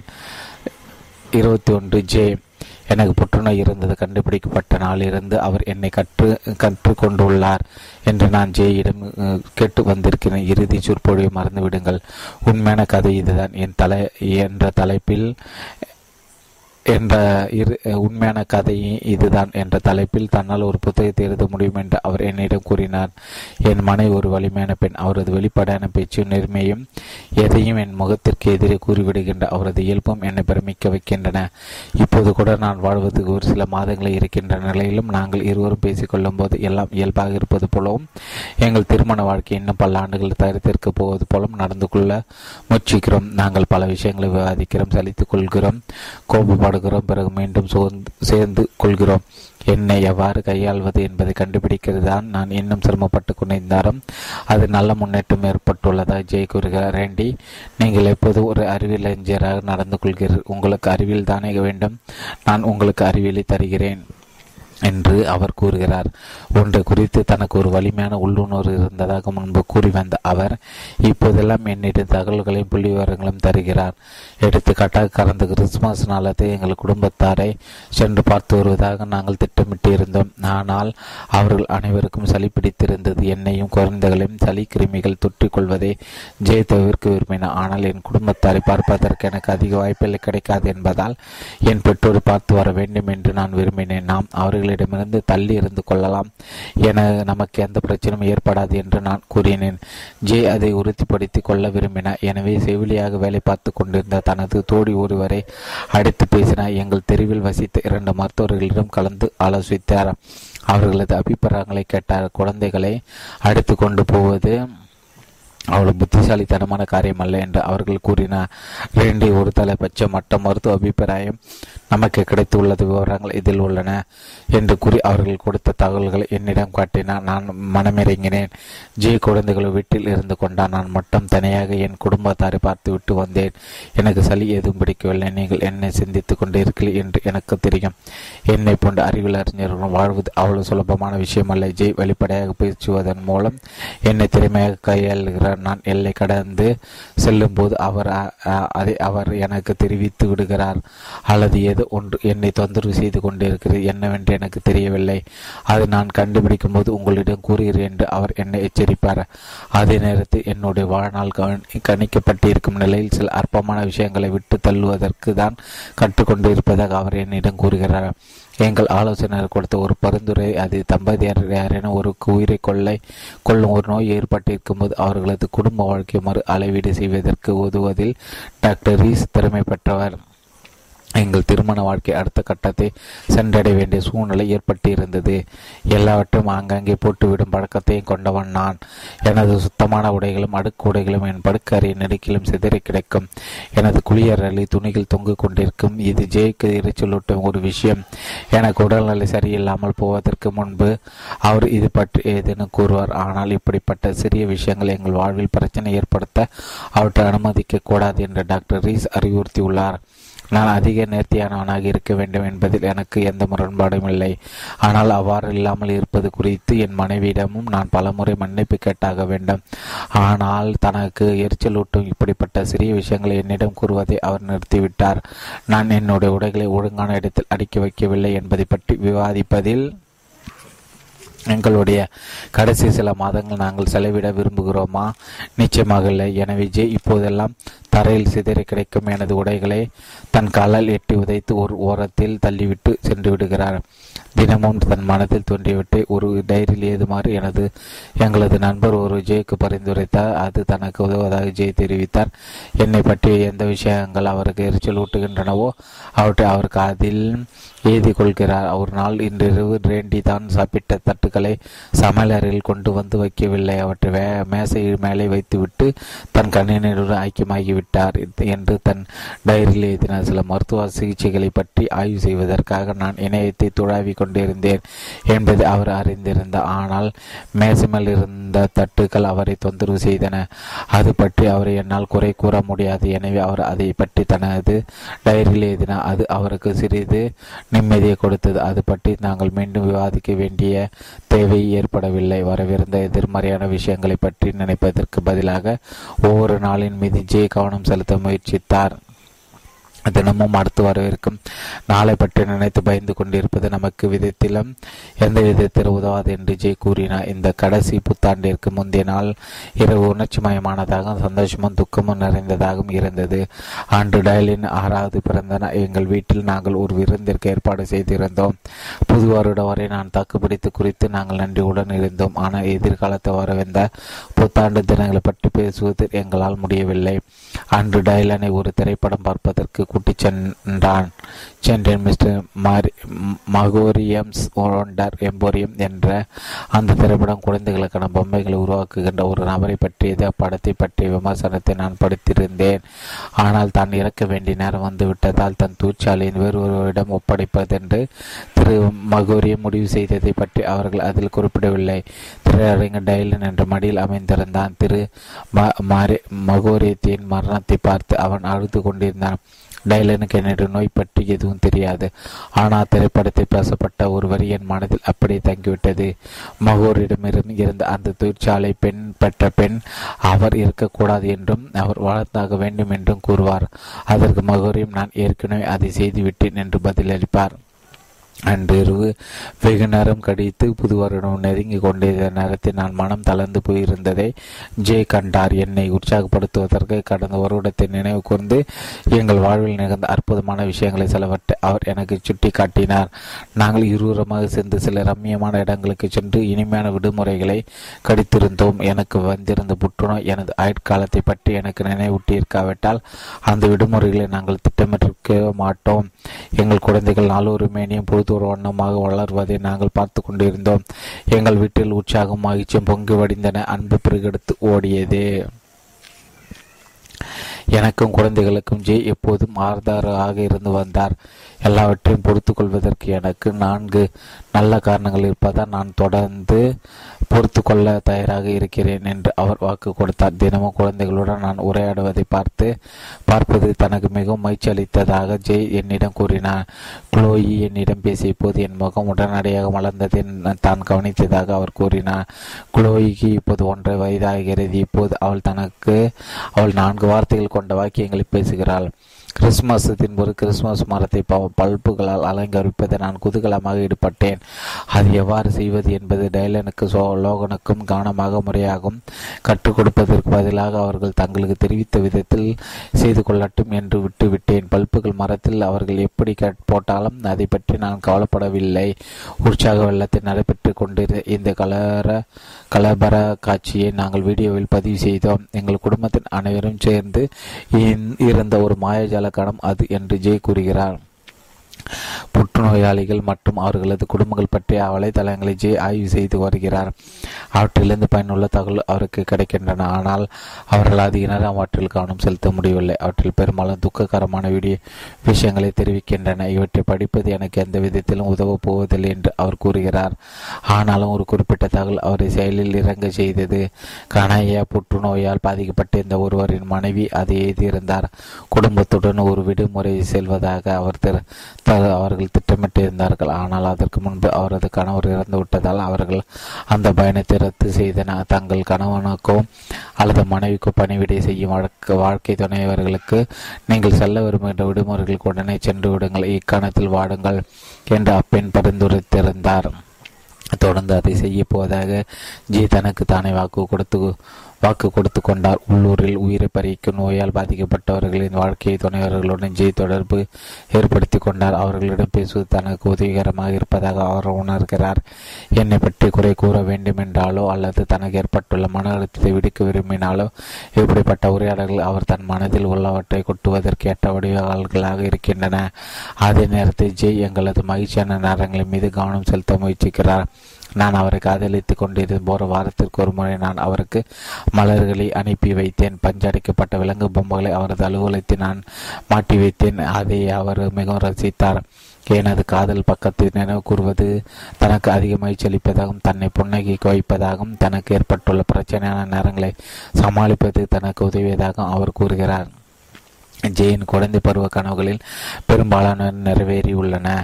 அவர் தனக்கு சொந்தமாக ஒரு குதிரையை வைத்து கொள்ள விரும்பினார். அது ஒருபோதும் நடக்கவில்லை. ஆனால் அவர் ஏகப்பட்ட குதிரை சவாரிகளை செய்துள்ளார்.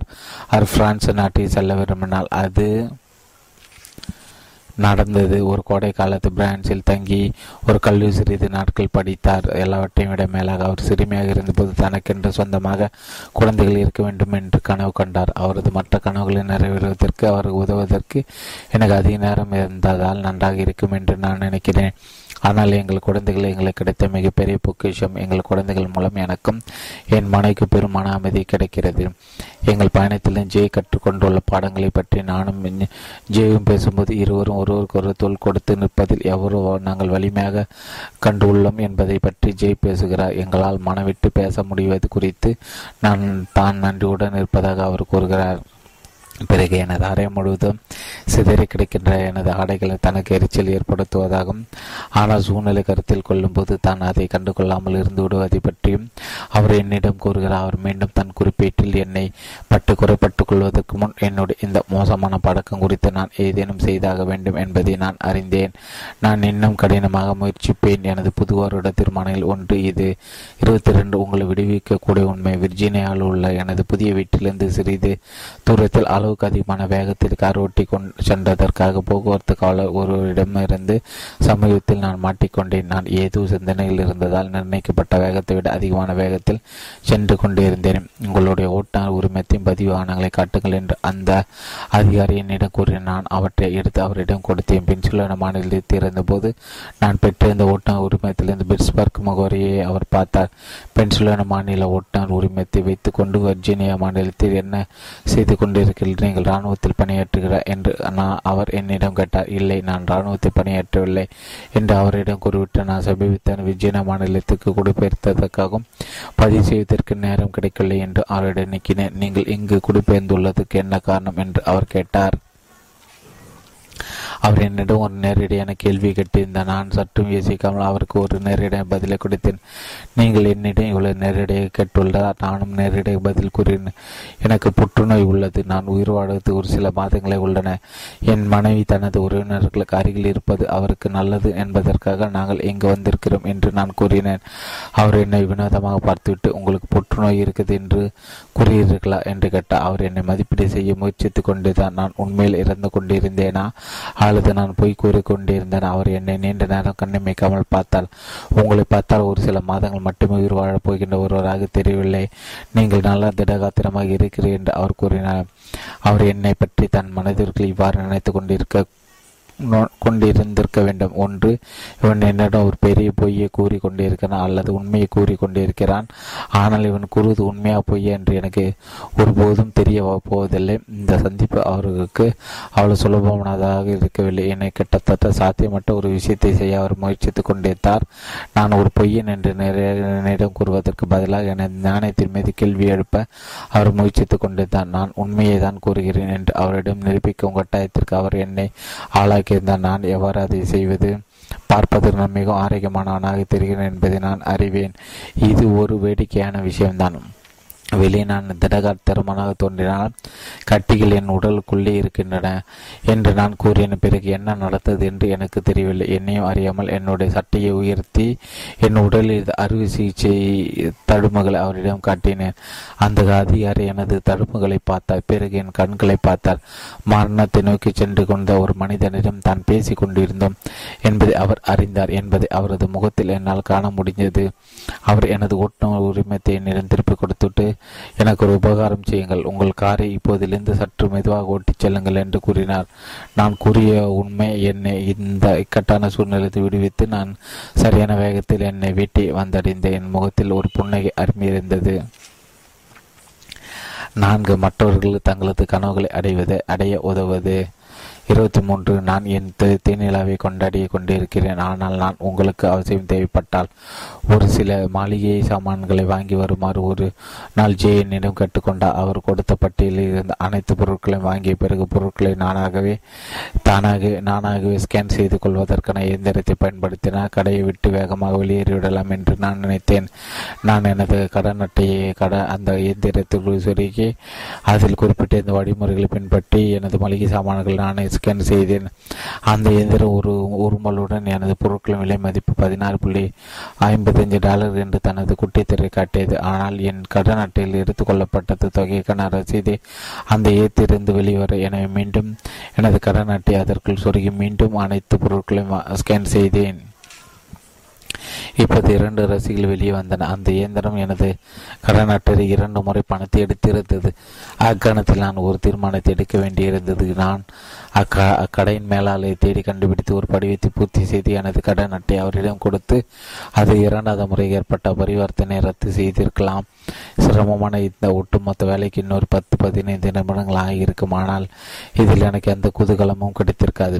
என என் குறுகிய வாழ்க்கை பயணத்தை வைத்து பார்க்கும்போது அந்த பயணத்தை திரும்ப பெறுவதில் என் பொன்னான் நேரத்தை நான் செலவிடுவது எனக்கு கட்டுப்படியாகுமா?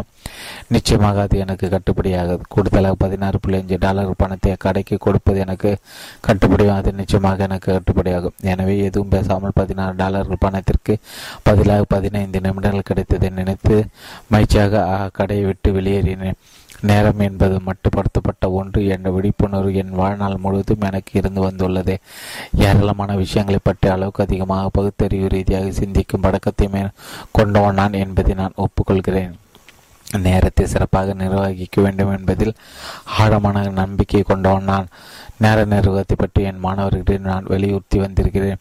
அது பற்றி நான் பலமுறை சொற்பொழிவாற்றியுள்ள நேரத்தை சிறப்பாக நிர்வகிப்பதில் நான் கை என்பதால் எனக்கு கொடுக்கப்பட்டுள்ள குறுகிய வாழ்வின் நாளில் ஏராளமான விஷயங்களை என்னால் செய்ய முடியும் என்று நான் உண்மையிலே நம்புகிறேன். இவைதான் எனக்கு தெரிந்த விஷயங்கள். பணத்தை போல் நேரமும் திட்டவட்டமாக நிர்வகிக்கப்பட வேண்டும். எனது கொள்கைகளை கண்டு என் மாணவர்கள் சில சமயம் தங்கள் கண்களை உரு ஊட்டுவது உண்டு. ஆனால் நான் அவற்றை உறுதியாக கடைப்பிடிக்கிறேன். பொருத்தமற்ற விவரங்கள் நேரத்தை விரையும் செய்யக்கூடாது என்று அவர்களுக்கு நான் வலியுறுத்தும் போது மாடிப்படிகளை பிடித்து கொண்டு ஏறுவதற்கான கைப்பிடியின் அடிப்பகுதியை எவ்வளவு பழி சுற்றி சூட்டினால் அது பயனற்றதான் என்று கூறுவது என் வழக்கம். உங்கள் திட்டத்தை எப்போது வேண்டுமானால் நீங்கள் மாற்றலாம். ஆனால் உங்களிடம் உங்கள் திட்டம் இருந்தாக வேண்டும். செய்து முடிக்கப்பட வேண்டிய விஷயங்கள் அடங்கி ஒரு பட்டியலை உருவாக்குவது அவசியம் என்பதில் நான் ஆழ்ந்த நம்பிக்கை கொண்டிருக்கிறேன். வாழ்க்கையை சிறு சிறு கூறுகளாக பிரித்துக் கொள்வது அது நமக்கு உதவுகிறது. பெரிய வேலைகளை சிறு சிறு வேலைகளாக பிரித்துக் கொள்வதற்கு உதவுகின்ற பட்டியல் தான் மிகவும் பயனுள்ள பட்டியலாகும். என் மகன் லோகனை அவனது அறையில் சிதறி கிடக்கின்ற பொருட்களை ஒவ்வொன்றாக எடுக்க வைப்பதற்கு ஊக்குவிப்பதை போன்றது இது. உங்களுடைய நேரத்தை சரியான விஷயங்களை செலவிட்டுக் கொண்டிருக்கிறார்களா என்று உங்களை நீங்களே கேட்டுக்கொள்ளுங்கள். உங்களுக்காக குறிக்கோள்களும் இலக்குகளும் ஆர்வங்களும் இருக்கக்கூடும். அவற்றை பின்தொடர்ந்து செல்லும் அளவுக்கு உண்மையிலே மதிப்பு வாய்ந்தவனா உள்ளூரில் ஒரு கட்டுமான பணி நடந்து கொண்டிருந்த கொண்டிருந்த ஒரு இடத்தை எதிர்த்து ஒரு க கர்ப்பிணி பெண் போராட்டம் நடத்தியதை பற்றி பல வருடங்களுக்கு முன்பு ஒரு செய்தித்தாளில் வெளிவந்தது. ஒரு கட்டுரையை நான் கத்தரித்து பத்திரமாக வைத்திருக்கேன் அதில் அப்பெண்ணின் படமும் இடம்பெற்றிருந்தது. கட்டுமான பணியின் போது பயன்படுத்தப்பட்ட உபாட உபகரணங்கள் இறைச்சலால் சத்தம் தன் வயிற்றில் இருந்த குழந்தைகளை தீங்கு விளைவித்து கொண்டிருந்ததாக அவர் கவலைப்பட்டார்.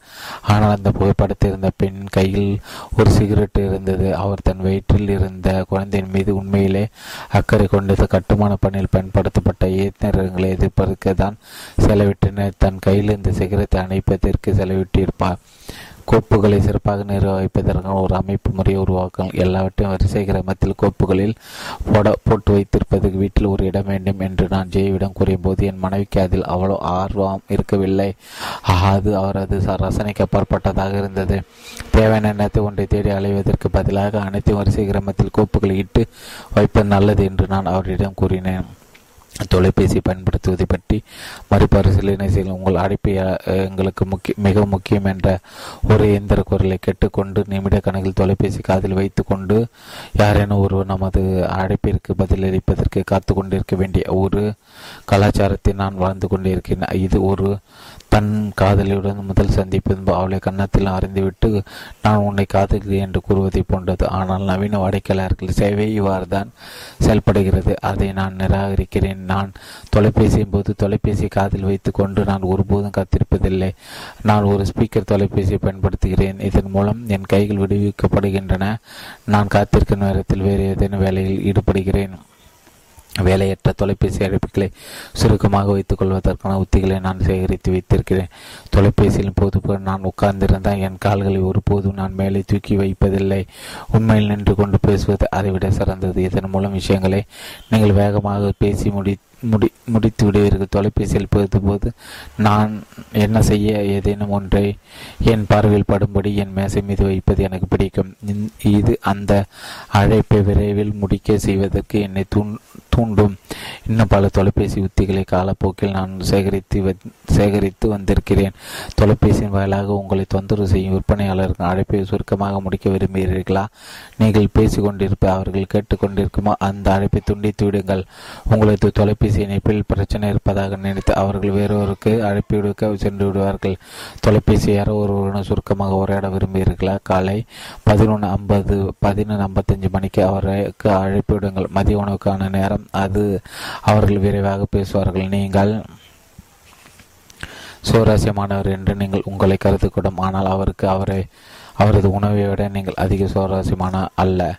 வேலைக்கான மற்றவர்களிடம் பகிர்ந்து கொடுங்கள். ஒரு பேராசிரியர் என்ற முறையில் பத்தொன்பது வயது நேர்மையானது புத்திசாலி மாணவர்களையும் என் பரா சாம்ராஜ்யத்துக்கான சாவிகளை நம்பிக்கையோடு ஒப்படைக்கலாம் என்பதை வெகு விரைவில் நான் கற்றுக்கொண்டேன். பெரும்பாலான சமயங்களில் அந்த மாணவர்கள் பொறுப்பானவர்களும் பெருமை போட்டவர்களாகவும் இருந்தனர். அடுத்தவரிடம் வேலை பகிர்ந்து அளிப்பதற்கு ஒருபோதும் காலம் கடந்து விடவில்லை. என் மகள் குளோயிக்கு இப்போது வெறும் ஒன்றை வயதுதான்.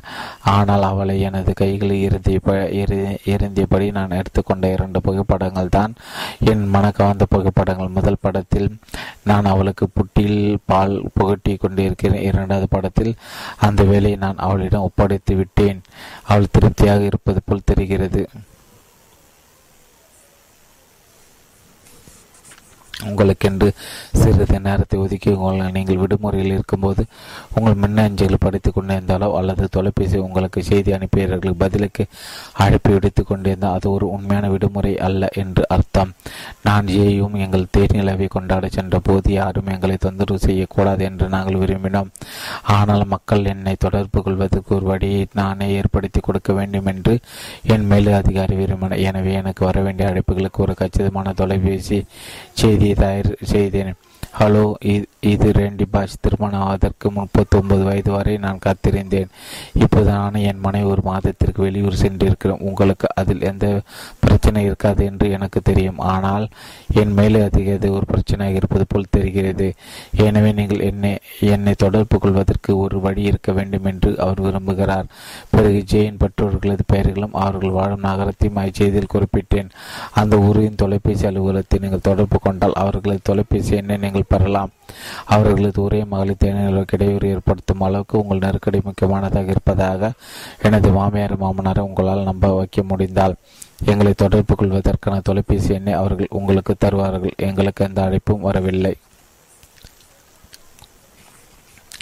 எனது நேர நிர்வாக உத்திகள் சில உண்மையில் மிக தீவிரமானவை சில உத்திகள் தீவிரமானவை தோன்றிலாம் வேடிக்கையானவை. ஆனால் அவற்றை முயற்சித்து பார்ப்பது நிச்சயமாக மதிப்பு வாய்ந்ததுதான் என்று நான் நம்புகிறேன். உங்களிடம் இருப்பு இரு இருப்பது நேரம் மட்டும்தான். நீங்கள் நினைப்பதை விட உங்களிடம் குறைவான நேரமே இருப்பது என்றேன். ஒரு நாள் நீங்களும் கண்டுபிடிக்கக்கூடும். இருபத்தி நான்கு திருத்தி திருத்தி கொண்டிருக்கும் ஒரு முட்டாள். எனக்கு கற்று எவ்வாறு கற்றுக்கொள்ள வேண்டும் என்று கற்றுக்கொள்வது மாணவர்களுக்கு உதவுவதான் ஆசிரியர்கள் மிக முக்கிய இலக்காக இருக்க வேண்டும் என்பது எல்லோராலும் ஏற்றுக்கொள்ளப்பட்ட ஒரு விஷயம். அதன் முக்கியத்துவத்தை எப்போதும் நான் உணர்ந்தேன். ஆனால் என்னை பொறுத்தவரை இதுதான் என்னோட முக்கிய இலக்காக இருந்தது. மாணவர்கள் தங்களை தங்களை சீர்தூக்கி பார்த்து கொள்வது எப்படி என்பதை கற்றுக்கொள்வதற்கு அவர்களுக்கு நான் உதவ விரும்பினேன். அவர்கள் தங்களது உண்மையான திறன்களை உணர்ந்தார்களா? தங்களிடம் உள்ள குறைபாடுகளை பற்றி அவர்களை தெரிந்திருக்கிறதா? தங்களை பற்றி மற்றவர்கள் எப்படிப்பட்ட கண்ணோட்டத்தை கொண்டிருந்தன என்பது பற்றி அவர்கள் அறிந்திருந்தார்களா? தங்களை தாங்களை சுயமாக ஆய்வு செய்து கொள்வது மாணவர்களுக்கு உதவுவதன் மூலம் மட்டுமே கல்வியாளர் அவர்களுக்கு சிறந்த சேவை புரிகின்றன என்று பயிற்றுவிப்பாளர் கிரகம் எனக்கு கற்றுக் கொடுத்தது போல் நம்மை பற்றி மதிப்பீடு செய்து கொள்வதற்கான ஒரு உண்மையான திறனை உருவாக்கி கொண்டால் மட்டுமே நம்மால் மேம்பாடு அடைய முடியும். நம்மை துல்லியமாக நம்மால் மதிப்பீடு செய்ய முடியாவிட்டால் நாம் முன்னேறி சென்று கொண்டிருக்கிறோமா? அல்லது மோசமடைந்து கொண்டிருக்கிறோமா? என்பது எப்படி நமக்கு தெரிய வரும்? இன்றைய காலகட்டத்தில் உயர்கல்வி என்பது முழுக்க முழுக்க வாடிக்கையாளர் சேவை பற்றியது மட்டுமே என்ற உணர்வு ஏற்படுவதாக சில பழமைவாதிகள் குறை கூறுகின்றனர். தாங்கள் ஒரு பொருளுக்கு மிக உயர்ந்த விலையை கொடுத்து கொண்டிருப்பதாகும். எனவே அது அளவீடு அளவிடத்தக்கது வகையில் மதிப்பு வாய்ந்த ஒன்றாக இருக்க வேண்டும் என்றும் உயர்கல்வி பற்றிய மாணவர்களும் பெற்றோர்களும் நினைக்கின்றனர். ஒரு பேரங்காடிக்குள் நுழைந்து ஐந்து ஜீன்ஸ் பேண்ட்டுகள் வாங்குவதற்கு பதிலாக ஐந்து வெவ்வேறு பாடங்களை வாங்கி கொண்டுள்ளதை போன்றது இது. வாடிக்கையாளர் சேவை மாதிரியை நான் முழுமையாக நிராகரிக்கவில்லை. ஆனால் சரியான உருவகத்தை பயன்படுத்துவது முக்கியம் என்று நான் நினைக்கிறேன். இது சில்லறை வியாபாரம் அல்ல. மாறாக கல்லூரிகளுக்கான பயிற்சி கட்டணத்தை ஒரு தடகள மையத்து ஒரு தனிப்பட்ட பயிற்சியாளருக்கு கொடுக்கும் பயிற்சி கட்டணத்தோடு நான் ஒப்பிடுவேன். எங்களை போன்ற பேராசிரியர் பயிற்சியாளர்களின் பாத்திரத்தை ஏற்று நடக்கிறோம். புத்தகங்கள் பரிசோதனை கூடங்கள் எங்களது நிபுணத்துவம் போன்ற உபகரணங்களை மாணவர்களின் பயன்பாட்டிற்கு கொடுக்கிறோம். அதன் பிறகு அவர்களிடமிருந்து அதிகமாக எதிர்பார்ப்பது எங்கள் வேலையாக ஆகிவிடுகிறது எங்கள் மாணவர்கள் சிறப்பாக முயற்சிப்பதை நாங்கள் உறுதி செய்தாக வேண்டும். பொருத்தமான நேரத்தில் அவர்களை நாங்கள் பாராட்டியாக வேண்டும். அதே சமயத்தில் அவர்கள் மேலும் கடினமாக உழைக்க வேண்டிய நேரத்தில் அவர்களிடம் நேர்மையாக அதை நாங்கள் எடுத்துரைக்க வேண்டும். மிக முக்கியமாக தாங்கள் எவ்வாறு செயல்பட்டு கொண்டிருக்கிறோம் என்பதை தாங்களாக சீர்தூக்கி பார்த்துக் கொள்வது எப்படி என்பதை நாங்கள் அவர்களுக்கு தெரிவிக்க வேண்டியது அவசியம்.